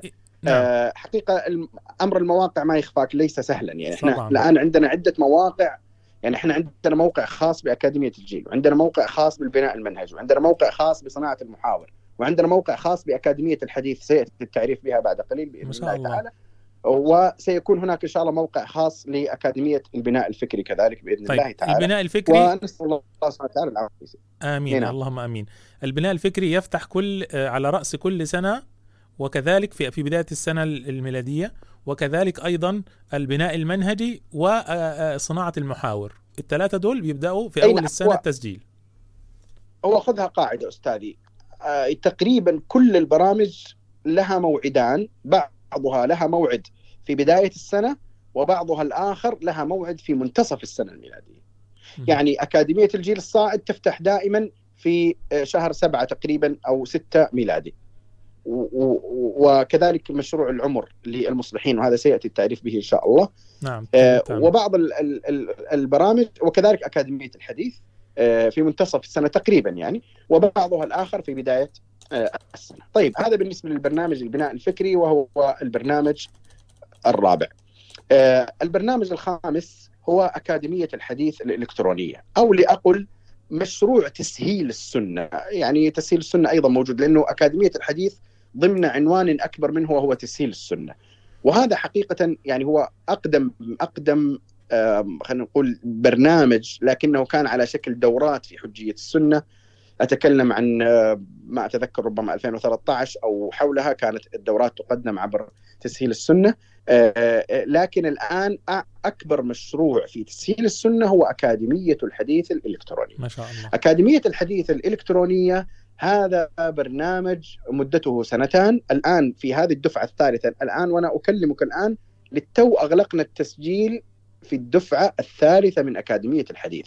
في هذه الدفعة تحديدا سيز... ستزيد المدة ستصبح ما بين سنتين ونصف إلى ثلاث سنوات لأن البرنامج طويل. أضفنا عليه إضافات الآن في الدفعة الثالثة. هذا أستاذ الكريم أكاديمية الحديث هي ليست لمجرد دراسة المصطلح والعلل. وإن كان هذا من أهم المواد فيها. وإنما أكاديمية الحديث لفهم خارطة نقل الدين كيف نقل الإسلام إلينا؟ أساس علم الحديث أساس المنهج التوثيقي في الإسلام آه، معرفة حملة الدين الرواة مراكز ال- ال- مدارات الأسانيد والرواة. وفي نفس الوقت لتعظيم سنة النبي صلى الله, صلى عليه الله وسلم, عليه وسلم. وكذلك للتفقه فيها. ولذلك في هذه الدفعة الثالثة سيكون هناك مستوى خاص كامل فقط عن حجية السنة النبوية بالإضافة إلى مستوى آخر أيضا منفرد بعنوان فقه السنة النبوية. ما شاء الله. ويدرسون علم الحديث من بدايته يعني من الدرجات الأولى الدنيا إلى الدرجات ال- آه، إلى درجات عالية متقدمة. يعني نحن ندرس في هذه الأكاديمية شرح علل الترمذي لابن رجب كاملا ندرس في هذه الأكاديمية رسائل للمتقدمين كالتمييز للإمام مسلم العلل الصغير للإمام الترمذي منتقيات من علل ابن أبي حاتم وعلل البخاري العلل عفوا الكبير للترمذي وبالاضافه إلى طبعا قبل ذلك مقدمة ابن الصلاح وبطبيعة الحال المتون اللي هي نزهة النظر وأمثالها فهي دراسة شمولية لما يتعلق بالسنة وعلومها وبفضل الله سبحانه وتعالى خرجنا دفعة وأمس تقريبا أو يعني في هذه الأيام عندنا إغلاق اختبار الاختبار النهائي للدفعة الثانية فنحن على وشك تخريج الدفعة الثانية وفي انطلاق الدفعة الثالثة بفضل الله الله سبحانه وتعالى. ما شاء الله طيب هذا بالنسبة للبرنامج الخامس الذي هو أكاديمية الحديث الالكتروني. البرنامج السادس هو مشروع العمر للمصلحين. وهذا البرنامج هو برنامج طويل الأمد مدته خمس سنوات وهو آه، فيه تخصصات كثيرة. حين يدخل طالب فيه يختار إما تخصص مفكر أو مربي أو داعية أو باحث أو مثقف آه، أو طالب علم شرعي متقدم. والدراسة فيه يعني فيها تفاصيل كثيرة وفيها مشاريع عملية تدريبية تخصصية تدرب الطالب على أن يتمكن في المجال التربوي إن كان مربيا أو في المجال الدعوي إن كان داعية أو في المجال الفكري إن كان مفكرا أو في المجال الشرعي إن كان طالب علم وهكذا. هذه خمس سنوات فيها 20 مرحلة كل سنة في أربع مراحل ونحن حقيقة في الدفعة الثانية الآن مع أنه أول مرة نعلن بهذه الطريقة لأنه هذا البرنامج يجب أن يكون عدد الطلاب فيه محدودا لأنه آه، آه، تكون هناك متابعة وتصحيح بحوث وما إلى ذلك فيجب أن تكون يعني القدرة الاستيعابية آه، محدودة جدا. نحن فتحنا الآن آه، التسجيل المفتوح فيه ولكنه خاص بطلاب البناء المنهجي في الدفعة الأولى أيوة. والثانية وبخريجي أكاديمية الحديث وبخريجي آه، أكاديمية صناعة المحاور. يعني اذا هذا، هذا, آه، شرط من شروط دخول آه، مشروع العمر للمصلحين أن يكون خريج لبرنامج صناعة المحاور أو أكاديمية ال- السنة أو البناء المنهجي صح كذا؟ نعم ولكن هذا الآن في هذه الدفعة. لا ندري ما الذي سيحصل في الدفعة القادمة. وهذا البرنامج غالبا لا يفتح كل سنة. لا أدري حقيقة هل سنفتحه السنة القادمة أو التي بعدها لأنه هذا البرنامج متطلباته الاشرافيه كبيرة. آه الآن آه هذه الشروط. آه في المستقبل لا أدري هل ستظل هذه الشروط أم لا؟ طيب البرنامج التالي آه هو برنامج آه، صناعة المربي. وبرنامج صناعة المربي إحنا أطلقنا دفعة واحدة منه قبل سنة تقريبا وإن شاء الله في المراحل القادمة الآن ليس موجودا البرنامج لكن آه، في آه، في فترة قريبة سنطلق له أكاديمية صناعة المربي بإذن الله تعالى. وسيكون العمل عليها كبيرا في وقتها إن شاء الله آه، سيرى الناس الإعلان. البرنامج التالي اللي هو ما أدري السابع أو الثامن مدرسة خديجة. ومدرسة خديجة هذه مدرسة افتتحناها في بداية هذه السنة الميلادية أي لها الآن سبعة أشهر واخترنا فيها عددا محدودا فقط 200 طالبة. وكان خاصا هذا الإعلان خاصا بطالبات البناء المنهجي. الفكرة من هذا البرنامج الإلكتروني مدرسة خديجة ليس هي الفكرة التعليمية. وإن وإنما آه، ال- الفكرة منه هي إيجاد مساحة للنساء آه، مساحة ل آه، خلينا نقول لتبادل المشكلات للتفعيل الإصلاحي آه، أن أن يكون هناك آه، تبادل خبرات أن يكون هناك مساحة للحديث آه، لنساء صالحات كذا إلى آخره والإشراف عليه نسائي 100% آه، بفضل الله سبحانه وتعالى وهو. من البرامج التي إن شاء الله أنوي في الدفعات القادمة أن تتوسع شيئا فشيئا لتشمل أكبر عدد ممكن من الطالبات ولعله يكون في مثله أيضا للشباب بإذن الله تعالى كيف نصل طيب، إليه؟ أنا أنا الآن دخلت على جوجل كيف أصل إلى هذا المشروع لأنه أكيد في لا ناس هذا هذا كما قلت لك آه، لم نعلن عنه إلا لطالبات البناء المنهجي فقط. لكن آه، آه، لماذا؟ لأنه العدد محدود لأنه هو ليس ليس عدد آه، ليس برنامجا تعليميا ننزل فيه المناهج وطلاب يقرأوا وبعدين نختبرهم لا نعم وإنما فهمت. في لقاءات بين الطالبات وفيها نقاشات وفيها كذا إذن- وهذا يتطلب ان أن يكون العدد محدودا 200 طالبة فقط لكن أنا فقط أخبر به الآن لأنه إن شاء الله في الدفعات القادمة سنوسع نطاق القبول بإذن الله تعالى نعم طيب أكاديمية تسهيل السنة آه، هل يوجد أي شروط للالتحاق بها؟ لا لا ابدا لا يوجد شروط. ولا أكاديمية المحاور نفس الحكاية برضو نفس الحكاية. الإنسان ولا, ولا أكاديمية المحاور. أكاديمية المحاور أظن آه، فقط إنه ما يكون أقل من 17 سنة. أها. آه وأكاديمية السنة نفس وأكاديمية- الحكاية. نفس الحكاية برضو لازم يكون يعني سنه 17 أكاديمية السنة أظن إيه، ما أذكر والله هل العمر بس أعتقد أنه في مساحة إلى 16 سنة أظن مسموح. نعم. آه، آه، مثل هذا العمر يعني. لكن يمكن ما نقبل فيها 12 أو 14 سنة مثل هذا العمر. هذول فتحنا لهم في أكاديمية الجيل الصاعد اللهم بارك. والله برامج طيب هذا الآن كله آه، أستاذ الكريم. أسأل الله سبحانه وتعالى ي- يعني يجعل هذه البرامج مباركة.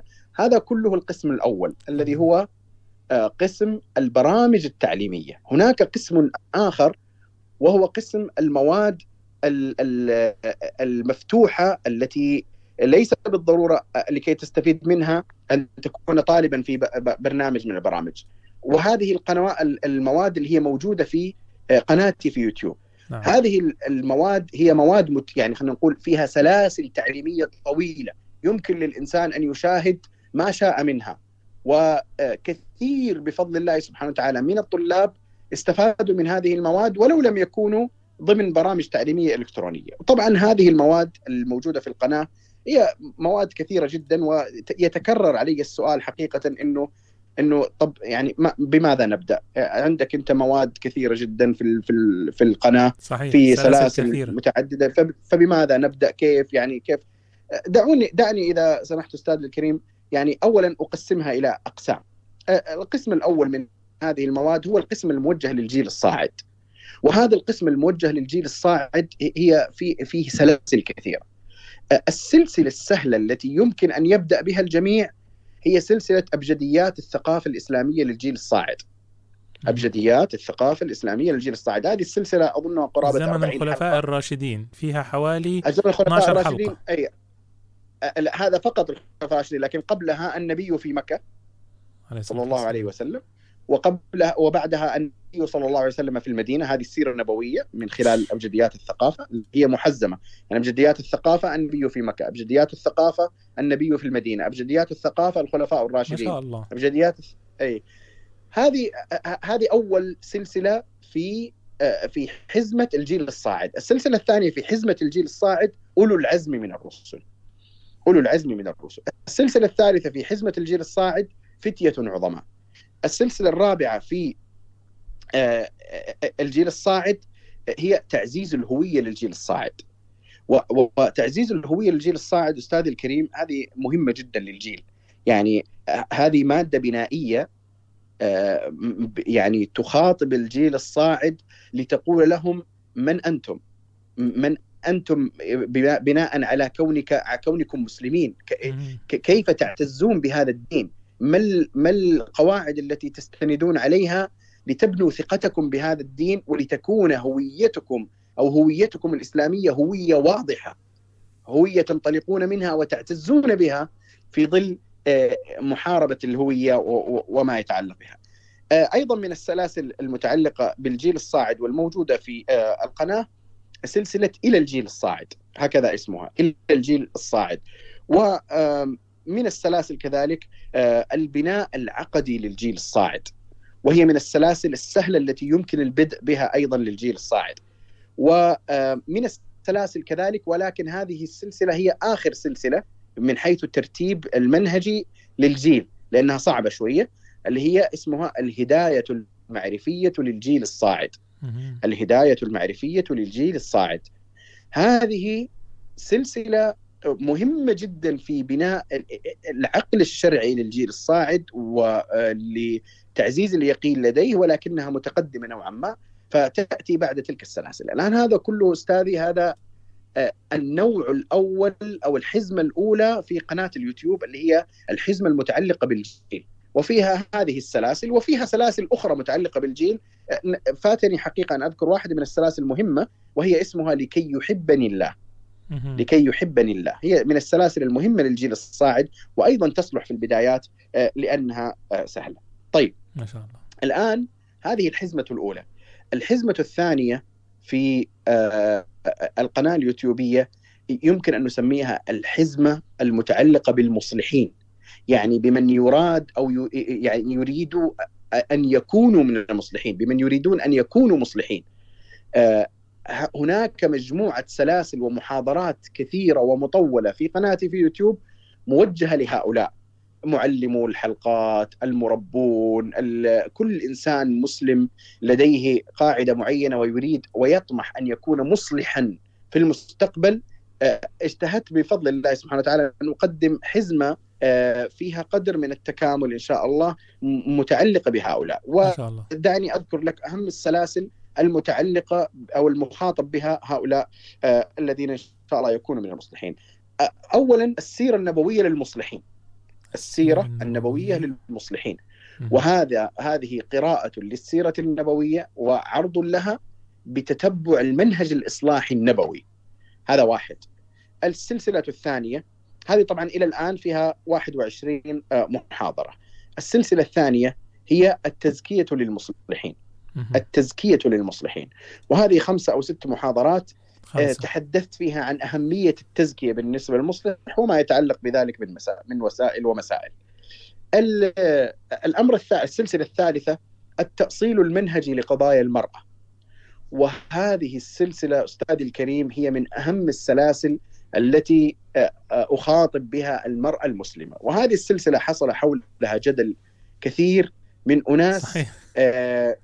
إما إي نعم أستاذ نعم نعم صحيح صحيح. شفت منشورات عن هذا الموضوع وفي انتقادات بين نعم يعني هذه السلسله عين ما يعاب عليها هو عين ما يعني ينبغي أن يصل إلى المرأة فيها. هذه السلسلة آه، يعني من الظلم الذي يحصل أن يقال النسوية وما النسوية. هي السلسلة هذه من أهم ما ينتشل الفتيات المسلمات من براثن النسوية ومن قاعها. هذه السلسلة فكرتها تعزيز العبودية لله وأن تكون المرأة تعرف نفسها اولا تحت منطق العبودية قبل أن تكون امرأة. وما يدخل تحت أحكام الشريعة من مما هو خاص بالمرأة يأتي من بوابة العبودية لله تعالى. وهذا بحد ذاته يصنع اعتزازا كبيرا لهذه المرأة. ثم تأتي هذه السلسلة لتقول الإصلاح المؤمل في هذه الأمة لا يمكن أن ينفرد به الرجال دون النساء. وبطبيعة الحال المرأة لها أحكامها ولها حدودها بطبيعة الحال لا تشارك الرجال في كل المقامات. هذه أبجديات وأوليات لا ينبغي أن يزايد عليها. لكن أن أن ننظر في واقعنا هذا ثم نقول إن المرأة لن يكون لها دور في الإصلاح فيما يعني يناسب أحكامها الشرعية وأن تكون جزءا من نهضة هذه الأمة الإسلامية الذي يقول هذا الكلام لا يدرك حقيقة الفعل النبوي ولا يدرك حقيقة ما فعله النبي صلى الله عليه وسلم في سيرته ولا يدرك يعني كثيرا مما آه، يعني يمكن أن أن يكون آه، قاعدة انطلاقية حقيقية أو قاعدة منطلق حقيقي لتصور ما ينبغي على المرأة أن تفعله تجاه دينها إنها مكلفة. كما قال الله سبحانه وتعالى والمؤمنون والمؤمنات بعضهم أولياء بعض يأمرون بالمعروف. وينهون عن المنكر. المرأة مخاطبة بهذه الآية تأمر بالمعروف وتنهى عن المنكر إلى آخره بما يتناسب بطبيعة الحال مع أحكامها. وهذه في الحقيقة هي سلسلة أصلا موجهة للمصلحين هي آه، آه، سلسلة استنهاضية إحيائية لانتشال المرأة من آه، القاع الذي تبحث فيه بعين الحقوق فقط لتنظر مرة أخرى بعين الواجبات وعين التكاليف وعين المسؤوليات وليس فقط عين الحقوق. ثم السلسلة الثالثة أستاذي الموجهة للمصلحين هي معالجة القرآن لنفوس المصلحين. وهذه السلسلة آه، تتبعت فيها آيات قرآنية آه، خاطب الله بها آه، أو تحدث الله فيها سبحانه وتعالى عن بعض الأحداث التي وقعت في عهد النبي صلى الله عليه وسلم في سياق الإصلاح وال- والدفاع عن عن عن الحق. ومقاومة الباطل ولكن حصل فيها بعض إما الأخطاء أو شيء فيصحح الله مسيرة المؤمنين ويعالج نفوسهم فهذا تتبع قرآني لاستصلاح النفوس المؤمنة عبر هذه المعالجات القرآنية والآن فيها تقريبا 25 محاضرة. السلسلة الخامسة أنوار الأنبياء وهي سلسلة قرآنية أيضا فيها تتبع منهج الأنبياء الإصلاحي وقد تجاوزت بفضل الله تعالى وتوفيقه الثلاثين محاضرة. ثم نأتي إلى أهم سلسلة في هذه الحزمه المتعلقة بالمصلحين وهي سلسلة بوصلة المصلح من 13 آه، أو من 13 محاضرة. وهذه السلسلة آه، يعني هي أهم أهم مادة على الإطلاق فيما يتعلق ب المصلحين والمنهج الإصلاحي والطريق الإصلاحي وما إلى ذلك. السلسلة الخامسة أو السادسة في المتعلقة بالمصلحين هي صناعة المربي وهي موجهة للمربين لكي يعني تكون فيها خلينا نقول مظلة نوعا ما فكرية متعلقة بالسياق التربوي آه الإصلاحي. وهناك مواد أخرى يعني لا لا يسع المقام الآن أيضا لذكرها آه كلها فيما يتعلق بالحزمة آه الله. وهناك حزم أخرى في القناة متعلقة بالإيمان والتزكية وأعمال القلوب وما إلى ذلك. و آه، خلينا نقول أهم سلسلة تقريبا فيها هي سلسلة سوية المؤمن. سوية المؤمن. هي سلسلة مخاطب بها الشباب الملتزم الشباب المؤمن ذكورا واناثا الذين يعني خلينا نقول آه، تواجههم بعض التحديات والمصاعب النفسية. سواء فيما يتعلق بالشتات بالتوازن بالهم والحزن بقضية الأمان النفسي وما إلى ذلك. هذه السلسلة فيها است- استنطاق لمرجعية الوحي فيما يتعلق بهذه آه، الملفات. آه، والحمد لله يعني آه، وجدت فيها نفعا كثيرا أو كثير عبروا عن هذا عن عن خلينا نقول المعالجة الحقيقية الداخلية للنفس آه، فيما يتعلق بهذه السلسلة. والفضل لله سبحانه وتعالى اولا واخرا. هذا كله أستاذ الكريم القسم الثاني من آه، آه، المواد أو ما يقدم اللي هو قسم المواد المرئية الموجودة في اليوتيوب. القسم الثالث والأخير هو المواد المكتوبة. والمواد المكتوبة يعني كثير منها أصلا مقرر في البرامج التي في القسم الأول ولكنها متاحة يعني أغلب الكتب اللي في هذا القسم هي متاحة موجودة مجانية في الإنترنت آه، يعني ربما تكرر في هذا اللقاء ذكر كتاب سابغات صحيح. وهو كتاب آه، نعم كتاب سابغات آه، هو كتاب آه، الهدف منه آه، إلقاء يعني أو خلينا نقول الحديث عن الموجة التشكيكية المعاصرة، ما هي هذه الموجة؟ ما معالمها؟ طب ما أسبابها؟ طيب كيف نقي أنفسنا وابنائنا منها؟ طيب ما محتوياتها؟ أهم الشبهات التي يعني تأتي بها وتقذف بها هذه الموجة وكيف نتعامل مع كل آه، هذه حزمة من هذه الشبهات وأهم المراجع في كل باب آه، من هذه الأبواب. هذا كتاب سابقات. من أين آه، آخر كيف نحمل كتاب سابغات من أين نحصل عليه؟ موجود في قناتي في تليجرام موجود في جوجل. إذا كتبت كتاب سابقات كتاب سابغات. ربما في أكثر. نعم متوفر نعم، يعني نعم. مجانا يا جماعة. يعني متوفر آه. مجانا الكترونيا نعم. آه، متاح ومسموح من ما في أي تحفظ في إنه الإنسان يعني يحمله. من الإنترنت. أيضا الكتاب الآخر أستاذ الكريم هو كتاب كامل الصورة، وكتاب كامل الصورة آه، كتاب مهم من الناحية البنائية، يعني فيه بناء ل آه، ما يحتاجه المسلم آه، من الناحية آه، المتعلقة باليقين ومن ناحية الوعي الفكري المتعلق بالشبهات وتعزيز اليقين وتعزيز الهوية الإسلامية. وبلغة متوسطة ليس صعبا وليس سهلا جدا لكنه آه، بنائي. هو مكمل لسابغات. يعني سابغات آه، يتكلم عن الموجة ومشكلاتها وكامل الصورة يتكلم عن البناء المقاوم لهذه آه، الموجة. الكتاب الثالث هو كتاب إلى الجيل الصاعد. وهذا الكتاب أيضا متاح مجانا في الشبكة. كتاب إلى الجيل الصاعد هو يعني الحمد لله رب العالمين ومن أكثر الكتب التي استفاد منها شباب الجيل. الذين يعني كان لهم بعض التعبيرات المتعلقة بهذه المواد وهو أيضا كما قلت متاح وفيه تناول لأهم الملفات التي يحتاجها شباب الجيل آه، فيما يتعلق ب آه، آه، خلينا نقول بنائهم الداخلي من الناحية الإيمانية والعلمية ومن ناحية الاستنهاض ومن ناحية العزيمة وعدم الخوف من الفشل وما إلى ذلك من ملفات وقضايا. آه، الكتاب الرابع هو كتاب محاسن ال- الإسلام وهو أيضا كتاب متاح ومتيسر. الكتاب الخامس آه، هو كتاب التفكير الناقد للجيل الصاعد وهو كتاب آه، فيه خلينا نقول طبعا هو لما نقول الجيل الصاعد هنا في هذا الكتاب ليس المقصود أعمار 12 و13 وإنما المقصود به أعمار 17 و18 و19 شباب. وكذلك كتاب إي نعم إي. إلى الجيل الصاعد المقصود بهم في هذه المرحلة الثانوية خاصة في تحديد آه، في كتاب التفكير الناقد. أما كتاب ال- ال- الذي يليه وهو آه، البناء العقدي للجيل الصاعد هذا الكتاب أستاذي آه، لا هذا الكتاب يصلح لما هم أقل من عمر 13 14 15 هذا الكتاب هو تأسيسي بنائي في قضية العقيدة الإسلامية، الإيمان بالله وملائكته ورسله كتبته بلغة تصلح للجيل وهو مقرر في كل البرامج المتعلقة بالجيل الصاعد وموجود أيضا قبل أن أكتبه قدمته بصيغة مرئية موجودة في قناتي بعنوان البناء العقدي للجيل الصاعد، ثم آتي للكتاب التالي وهو المنهاج من ميراث النبوة وهو متن في الحديث النبوي وفيه آه، أيضا آيات قرآنية آه، انتخبته للشباب أيضا الذين يؤمل أن يكونوا مصلحي المستقبل بإذن الله. آه، كتاب التقيت فيه من آيات كتاب الله ومن أحاديث من صحيح أحاديث رسول الله صلى الله عليه وسلم.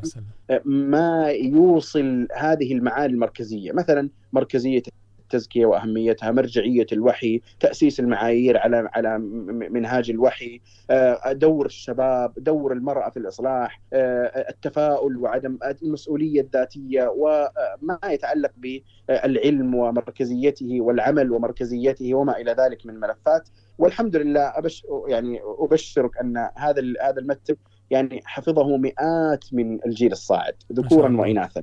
في أكاديمية الجيل الصاعد الإلكترونية بفضل الله سبحانه وتعالى آه، وحده. سبحان الله وهذا هذه هذا القسم الثالث. طبعا آه، قريبا إن شاء الله سيصدر كتاب آه، بوصلة ال- المصلح. وهناك بعض الكتب الأخرى مثل أصول الخطأ في الشبهات الفكرية المعاصرة وكذلك كتاب تثبيت حجية السنة وكتاب أفي السنة شك. آه، هذان الكتابان الأخيران هو هي في مناقشة منكري السنة. أفي السنة شك آه، طبعا هذه كلها الآن متاحة التي ذكرتها كلها متاحة مجانا. آه، أفي السنة شك هذا كتاب يصلح للمبتدئين في موضوع حجية السنة، فهم كيف نقلت السنة إلينا وما أدلة حجية السنة والوقاية من الشبهات المتعلقة بإنكار السنة وما إلى ذلك. آه، ثم آه، معي؟ ثم كتاب ثم كتاب تثبيت حجية السنة. آه، طبعا هذا في السنة شك اللي هو كتاب السهل ل يعني خلينا نقول حتى يصلح للجيل الصاعد من أعمار 15 فما فوق. آه، ثم كتاب تثبيت حجية السنة. لا هذا كتاب يعني نوعا ما علمي فيه استدلالات آه، يعني خلينا نقول نوعا ما متقدمة. آه، فهو لطلبة العلم. آه، في موضوع تثبيت حجية السنة من حيث دلالة القرآن على حجية السنة وما آه، وما إلى ذلك. آه، فهذا هو القسم الثالث المتعلق ب يعني خلينا نقول ما يقدم للجمهور نرجع نعيدها آه، من ناحية عناوين. القسم الأول البرامج التعليمية الإلكترونية وذكرت فيها أهم البرامج. القسم الثاني السلاسل اليوتيوبية وذكرت فيها بعضها. والقسم الثالث المواد المكتوبة وذكرت أيضا مجموعة من آه، أهم هذه الكتب الموجودة. حقيقه آه، يعني هناك آه، الإنسان يفخر كثيرا ويسعد كثيرا ويحمد الله كثيرا أن يعني خلينا نقول لب ما يريد الإنسان إيصاله قد وصل إلى طلاب. ما شاء الله. يعني أنا أنا أكثر ما يسعدني حقيقة حين أجد الطالب يفهم أبعاد ما تريد إيصاله إليه. ولا يعني خلينا نقول يتعلق بجزئية من هنا أو جزئية من هناك. نحن لا نريد طلاب يحفظون فقط ولا نريد طلاب يعني خلينا نقول يتعصبون لمن علمهم ول آه، لا وإنما آه، الرسائل ال- الكبرى ال- المركزيات ما يقدمه الإنسان الحمد لله رب العالمين وصل. وأنا حقيقة يعني آه، سعيد جدا جدا أن أبعاد ومركزيات الرسالة قد وصلت، إيش يعني؟ مثلا إيش؟ مثلا آه، حمل هم الدين وحمل هم الإسلام وأن يكون العلم وسيلة إلى العمل. وان لا يكون العلم هو آه، خلينا نقول آه، أن يكون حاجزا بين الإنسان وبين الواقع تعرف أنت أستاذي إنه في كثير من الناس يتعلم العلم الشرعي ثم يغلق عليه مكتبته صحيح لكن أن يكون العلم وسيلة إلى العمل، العمل الذاتي المتعلق بتزكية النفس أو العمل المتعدي المتعلق بنفع الغير، هذا من أهم ما وصل بفضل الله سبحانه وتعالى وربما رأيته في تعبيرات البعض. والله أيضا. من مركزيات الرسائل التي وصلت مركزية التزكية. نحن عباد لله اولا، العلم عبادة. الدعوة إلى الله عبادة، نشر العلم عبادة، آه، آه، الرد على الشبهات عبادة، ما إلى كل هذا عبادة، الصحبة الصالحة، الأخوة في الله عبادة. هذه معاني يجب أن تستحضر. كما آه، آه، يجب أن ينمى القلب إيمان القلب حتى إذا صلى الإنسان يصلي وقلبه خاشع لله سبحانه وتعالى. هكذا رب النبي صلى الله عليه وسلم أصحابه. أما أن نربي اناسا على أن يستكثروا من المعلومات ثم يعني يتسلطوا بها على الخلق ويبدع فلان ويفسق فلان وهذا غلط وهذا صح وهذا فوق وهذا تحت وهذا مدري إيش غلط وهذا وتتبع يقول لك والله شوف قال كلمة في الدقيقة مدري كم. طيب يا أستاذي في آلاف الساعات الموجودة في اليوتيوب يعني ما راح أخطئ أنا ولا خطأ. طبيعي إنه الإنسان صحيح. ليس معصوما يخطئ. هنا فالتتبع آه، الأخطاء والزلات هذا أبعد ما أريد أن أبعد عنه الطلاب. ما شاء الله. وأن يتربوا وأن يتربوا على أن ثمرة العلم الاهتداء به الاهتداء به. وهذا العلم جاء للهداية. ونرجع دائما الحمد لله وصلت هذه الرسالة إلى الطلاب بشكل جيد. انه أنه آه، يعني النموذج المعياري هو مدرسة النبي صلى الله عليه وسلم، على ماذا وسلم. النبي صلى الله عليه وسلم أصحابه؟ كيف نشأهم؟ ما مركزيات الدعوة المحمدية وهكذا.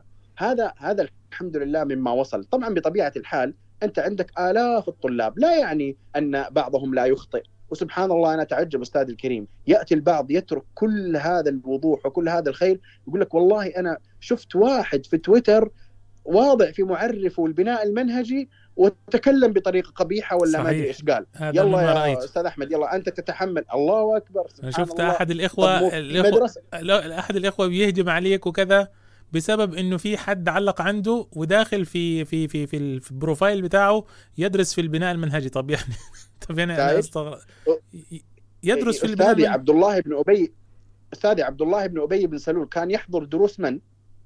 النبي صلى الله عليه وسلم دروس النبي صلى الله عليه وسلم جيد تخيل واحد يجي يحاسب النبي صلى الله عليه وسلم على عبد الله بن أبي بن سلول ولا طيب ما يمكن هذا. مدسوس ما يمكن هذا. الشخص عامل حساب مثلا أنا بقول يعني هل هذا هذا تماماً. الامر هذا الأمر يمكن أن ولو يحدث لم نعم نعم ولو لم يكن كذلك سؤالي أستاذي ألم تقع أخطاء من أصحاب رسول الله وعدلها وأصلحها رسول الله صلى الله عليه وسلم الله عليه وسلم. نعم. الم يقل رسول الله صلى الله عليه وسلم لأبي ذر إنك امرؤ فيك جاهليه فقال يا رسول الله على حين ساعتي هذه من كبر السن؟ قال نعم.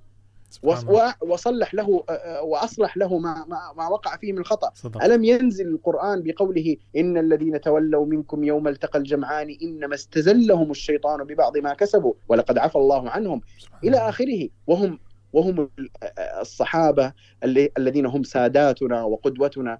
ثم يأتي أعوذ بالله يعني أحيانا يكون هناك فجور في الخصومة. يقول لك واحد كان عند واضع كذا ثم تكلم بكذا والله أنت كذا أو كذا إلى آخره. سبحان فيعني آه، سبحان الله آه، وعين الرضا عن كل عيب. قليلة ولكن عين السخط تبدي المساوئ. أيوة. الذي ينظر بعين السخط سيرى السواد والذي ينظر بعين عادلة منصفة سيرى الأمر كما هو عليه بإذن الله تعالى. فحقيقة أستاذي يعني أنا أقول لك من أكثر ما أسعد به أن الذي وصل إلى عامة الطلاب ليس مجرد المعلومات أو أنهم قرأوا الكتاب أو لم يقرأوا وإنما الذي وصل إلى عامة الطلاب هو مضامين هذه الرسائل ومركزياتها. مركزية التزكية نعم. مركزية العمل أن يكون الإنسان عاملا لدين الله أن أن ينشغل بمركزيات الدين وأساسه وأسسه صحيح. آه، والى آخره من الأمور التي يعني الحمد لله تكرر دائما. ومن أهمها أستاذ الكريم هي عدم اليأس من الواقع. آه، نحن اليوم في واقع من يراه ومن يلتفت يريد أن يتتبع المشكلات المحيطة بنا نحن المسلمين مشكلات لا حصر لها. صحيح. إن أردت في الجانب الفكري فعندك شبهات وانحرافات وهذا وما تجعل الإنسان يمكن ينتحر من اليأس. وإن, وإن رأيت أو التفت إلى جانب آه، يعني خلينا نقول الحروب التي وقعت على المسلمين والتهجير واللاجئين والفقر والمشكلات فهذه مشكلات لا حصر لها. وهذا دفع الكثير إلى اليأس. ومن أهم المضامين التي أريد إيصالها من خلال البرامج ومن خلال الكتب ومن خلال المواد أن زماننا ليس زمن اليأس أن زماننا أهم زمن للعمل. إذا كانت هذه المشكلات كثيرة فكيف يمكن لنفوس يائسة أن تقابل هذه المشكلات؟ صحيح. وكيف يمكن لنفوس تافهة أن تقابل هذه المشكلات؟ نحن على خط خطير جدا جدا. إما أن نكون أو ننتهي تماما. وهذا آه، لا يكون آه، يعني لكي نكون بالفعل آه، مأمونين على هذا الدين وأن نكون حملة حقيقيين له لا بد أن آه، نطلق اليأس ونستجبر القنوط. نعم. نستقبل الأمل. نعم. نستقبل العمل. ولا ننظر إلى آه، آه، المشكلات المعقدة وإنما ننظر إلى المستقبل البعيد الذي يصنع اليوم. يصنع تصنع مقدماته اليوم حين ينفض الشباب أيديهم من التفاهة. وحين يرفعوا يرفعون رؤوسهم ويعلمون أنهم ينتمون إلى أمة محمد صلى الله عليه وسلم. وأن الله ربهم هو الذي خلقهم ولم يتركهم سدى. أنزل عليهم القرآن وهذا فيه المنهج المتكامل وفيه النبراس وأن هذه النيران المشتعلة من حولنا ستطفأ بإذن الله تعالى بإذن على. أيدي هذا الجيل. إذا كان بالفعل آه، قد آه، أدرك هذه الحقائق وعاش لأجلها واستعان بالله وصدق مع الله سبحانه وتعالى. ختاما أستاذي الكريم. قبل أن تختم مولانا آه، أنا أي نعم. أقاطعك أي يعني نعم. ل- ل- قبل أن تختم أحد الإخوة سألني عن دورة فن صناعة الأجيال في أكاديمية الحسيني. هل هناك أي شيء بخصوص هذه الدورة؟ وهل هي متاحة باستمرار؟ يعني يقال أنها غدا. فهل هي مستمرة بعد أي. ذلك؟ كما قال البعض. اي اي هي هو الله يجزيه الخير الشيخ حسن الحسيني. عنده أكاديمية نافعة ما شاء الله تبارك الله. وهي يعني آه، يعني تستهدف الشباب ال- خلينا نقول الم- المبتدئين من الجيل الصاعد آه، لتأخذ بأيديهم إلى إلى مرحلة يعني أو خطوة في الطريق. هي تختلف نوعا ما عن الأكاديميات التي لدينا، الأكاديميات التي لدينا يعني طويلة الأمد في الغالب، فيها بناء نوعا ما طويل، فيها يعني تخريج مقررات مستقبلية، أما الأكاديمية التي عند الشيخ فهي جدا مفيدة ونافعة ومهمة ولكنها فيما يبدو تعتمد على الدورات نقول السريعة. وهي صحيح. مفيدة كثيرا. يعني كثير من الناس ليس مستعدا أن يدخل أكاديميات طويلة. هو يريد أشياء وهي حقيقة أنا أنصح بالإستفادة منها. ومنها هذه الدورة اللي هي صناعة الأجيال هي من هذا الباب هي دورة صغيرة مختصرة ولكنها بإذن الله تعالى مفيدة. في جزء منها كان يعني منشورا سابقا ولكن في جزء منها خاص لم لم يقدم إلا لهذه الأكاديمية آه، فسيراه الطلاب إن شاء الله إذا بدأوا في الدورة. آه، هي لا تكلف إلا دقائق في اليوم يعني فقط. أما إحنا برامجنا غالبا تكلف ساعة إلى ساعة ونصف في اليوم الواحد. آه، فهي هذا من هذا الباب. أما هل ستكرر أو لا؟ ما أعرف والله. هذا يعني عند الأكاديمية أكاديمية الحسيني. لكني حقيقة يعني آه، أشيد بهذه الأكاديمية وأرى ما شاء الله فيها نفع كبير وخير كثير إن شاء الله للشباب خير. طيب نختم إن شاء الله بكلمة كلمة الختام. أي نعم. والله أستاذ الكريم ختاما يعني هؤلاء الطلاب الكرام الذين آه، سواء من الذين شاركوا معك أو من بقية الطلاب أو الطالبات في آه، مختلف البرامج التعليمية. آه، هؤلاء هم آه، الكنز الحقيقي. هؤلاء وأمثالهم بطبيعة الحال هم الكنز الحقيقي. هؤلاء يستحقون من يدعو لهم في جوف الليل.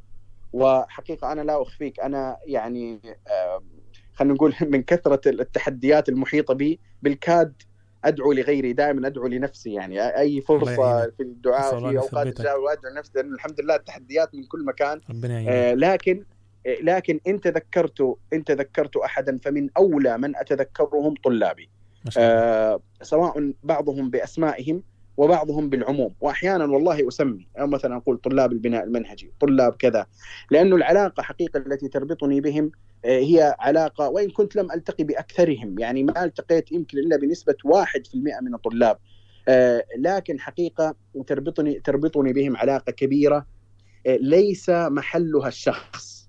ولذلك أنا أقول من هنا من من هذا المكان كل من دخل هذه البرامج وتعلقه بشخص معين صاحب هذه البرامج أنا أقول له أنت تخطئ طريق. أيوه. الأشخاص ضعفاء.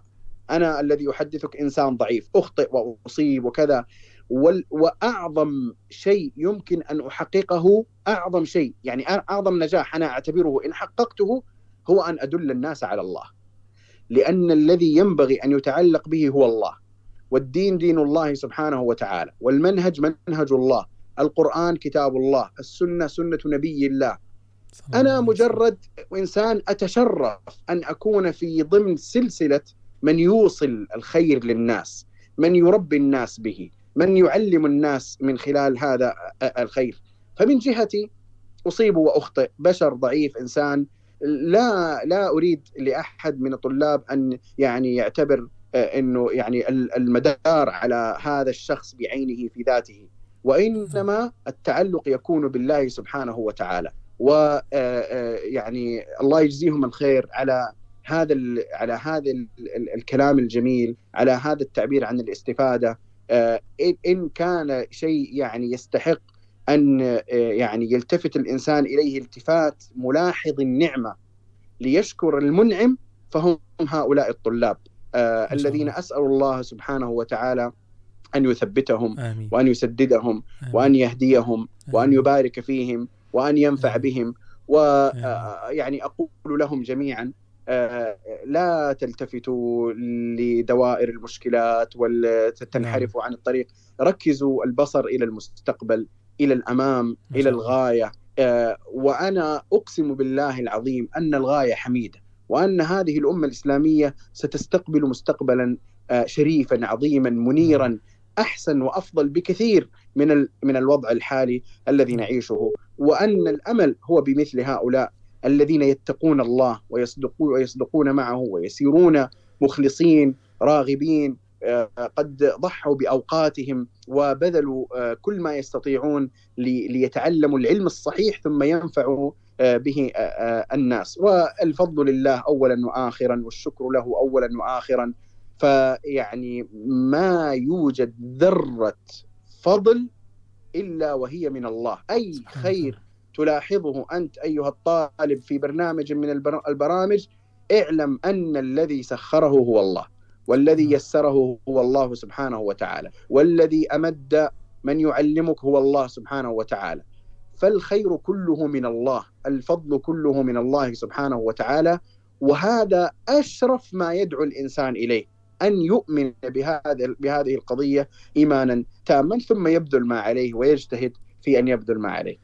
والله يجزيكم الخير أستاذ الكريم. ويعطيكم العافية وأطلنا عليكم يعني كثيرا زياده إحنا مستمتعين وعاوزين نزود كمان لكن طبعا عشان إن شاء الله هذه المداخلة آه، ستقتطع من البث لأن البث طويل ثلاث ساعات ونص.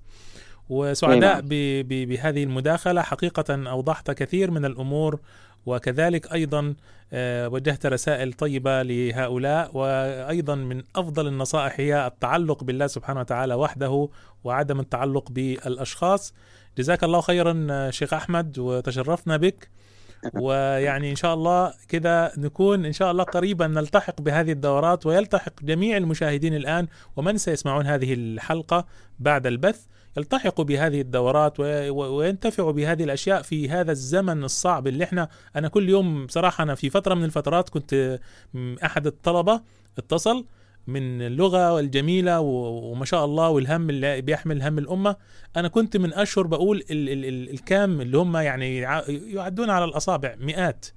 دول لو ماتوا طب الجيل الجديد ده هيلاقي مين اللي يدعوهم إلى الله؟ ومن الذي يتولى ويرفع هذه الراية؟ فسبحان الله اليوم اليوم اليوم النهاردة بعد ما سمعت الشباب هؤلاء والله استبشرت خيرا. جزاك الله خيرا وبارك الله فيكم وأسأل الله سبحانه وتعالى أن يثبتنا وإياكم على آمين. الحق. جزاك الله خيرا شيخ أحمد. والله أستاذي أستاذي بس تعليقا على كلامك الأخير. أنا أقول لك إذا إذا أنت كنت مستبشر بنسبة معينة فأنا أدعوك أنك تزيد النسبة هذه كثيرا. ترى نعم. والله هناك من الخير وما يبعث على السعادة والسرور بالنسبة للإنسان المؤمن أكبر مما يعني مما هو موجود في شؤم الواقع أو في شؤم بعض ما هو موجود في الواقع من فساد وانحراف. نعم قد يكون من حيث الحجم ومن حيث الانتشار هناك فساد عريض. نعم ولكن من سنة الله سبحانه وتعالى أنه إذا وجد الحق الصافي الذي يحمله الحملة المخلصون الصادقون الربانيون فإنه لا شيء يقهره. وقال سبحانه وتعالى أنزل من السماء ماء فسالت أودية بقدرها فاحتمل السيل زبدا رابيا. ومما يوقدون عليه في النار ابتغاء حلية أو متاع زبد مثله. كذلك يضرب الله الحق والباطل. فأما الزبد فيذهب جفاء وأما ما ينفع الناس فيمكث في الأرض. شاء الله. كذلك يضرب الله الأمثال. جزاكم الله خيرا أستاذ الكريم وخير الشكر. بارك وبارك الله فيك. وإياك. جزاك الله خيرا. شكرا لك شيخ أحمد. على هذه المداخلة. وعليكم السلام ورحمة الله وبركاته. آه نختم بهذه المداخلة. حقيقة لا أستطيع تلقي اتصالات أخرى. ويبدو آه أن هذه الحلقة لو استمرت على هذا المنوال فسوف تصل إلى آه عشر ساعات وأكثر. فنختم بهذه المداخلة. جزاكم الله خيرا جميعا. أعتذر لكل الذين حاولوا الاتصال. أعلم أن لديكم آه، كلام كثير جدا جدا حول هذا الموضوع. لكن سامحوني سامحوني. والله الوقت يعني أنا جالس على الكرسي بقالي ثلاث ساعات ونص. يعني أنتم يعني فكروا في هذه النقطة حتى لم أشرب الماء. فجزاكم الله خيرا. سبحانك اللهم وبحمدك. أشهد أن لا إله إلا أنت. أستغفرك وأتوب إليك. ودعواتكم للشيخ أحمد السيد وكذلك لطلبة العلم في هذه الأكاديميات وكذلك أيضا أدعو أولياء الأمور وكذلك آه، الشباب والفتيات أن يلتحقوا بهذه البرامج ففيها الخير الكثير وفيها ما يعوض الإنسان عن هذا الفراغ الروحي الموجود حاليا. والسلام عليكم ورحمة الله وبركاته. شكرا لكم على المشاهدة. ويرجى الاشتراك في القناة وتفعيل زر التنبيهات. شؤون إسلامية لنصرة قضايا الأمة.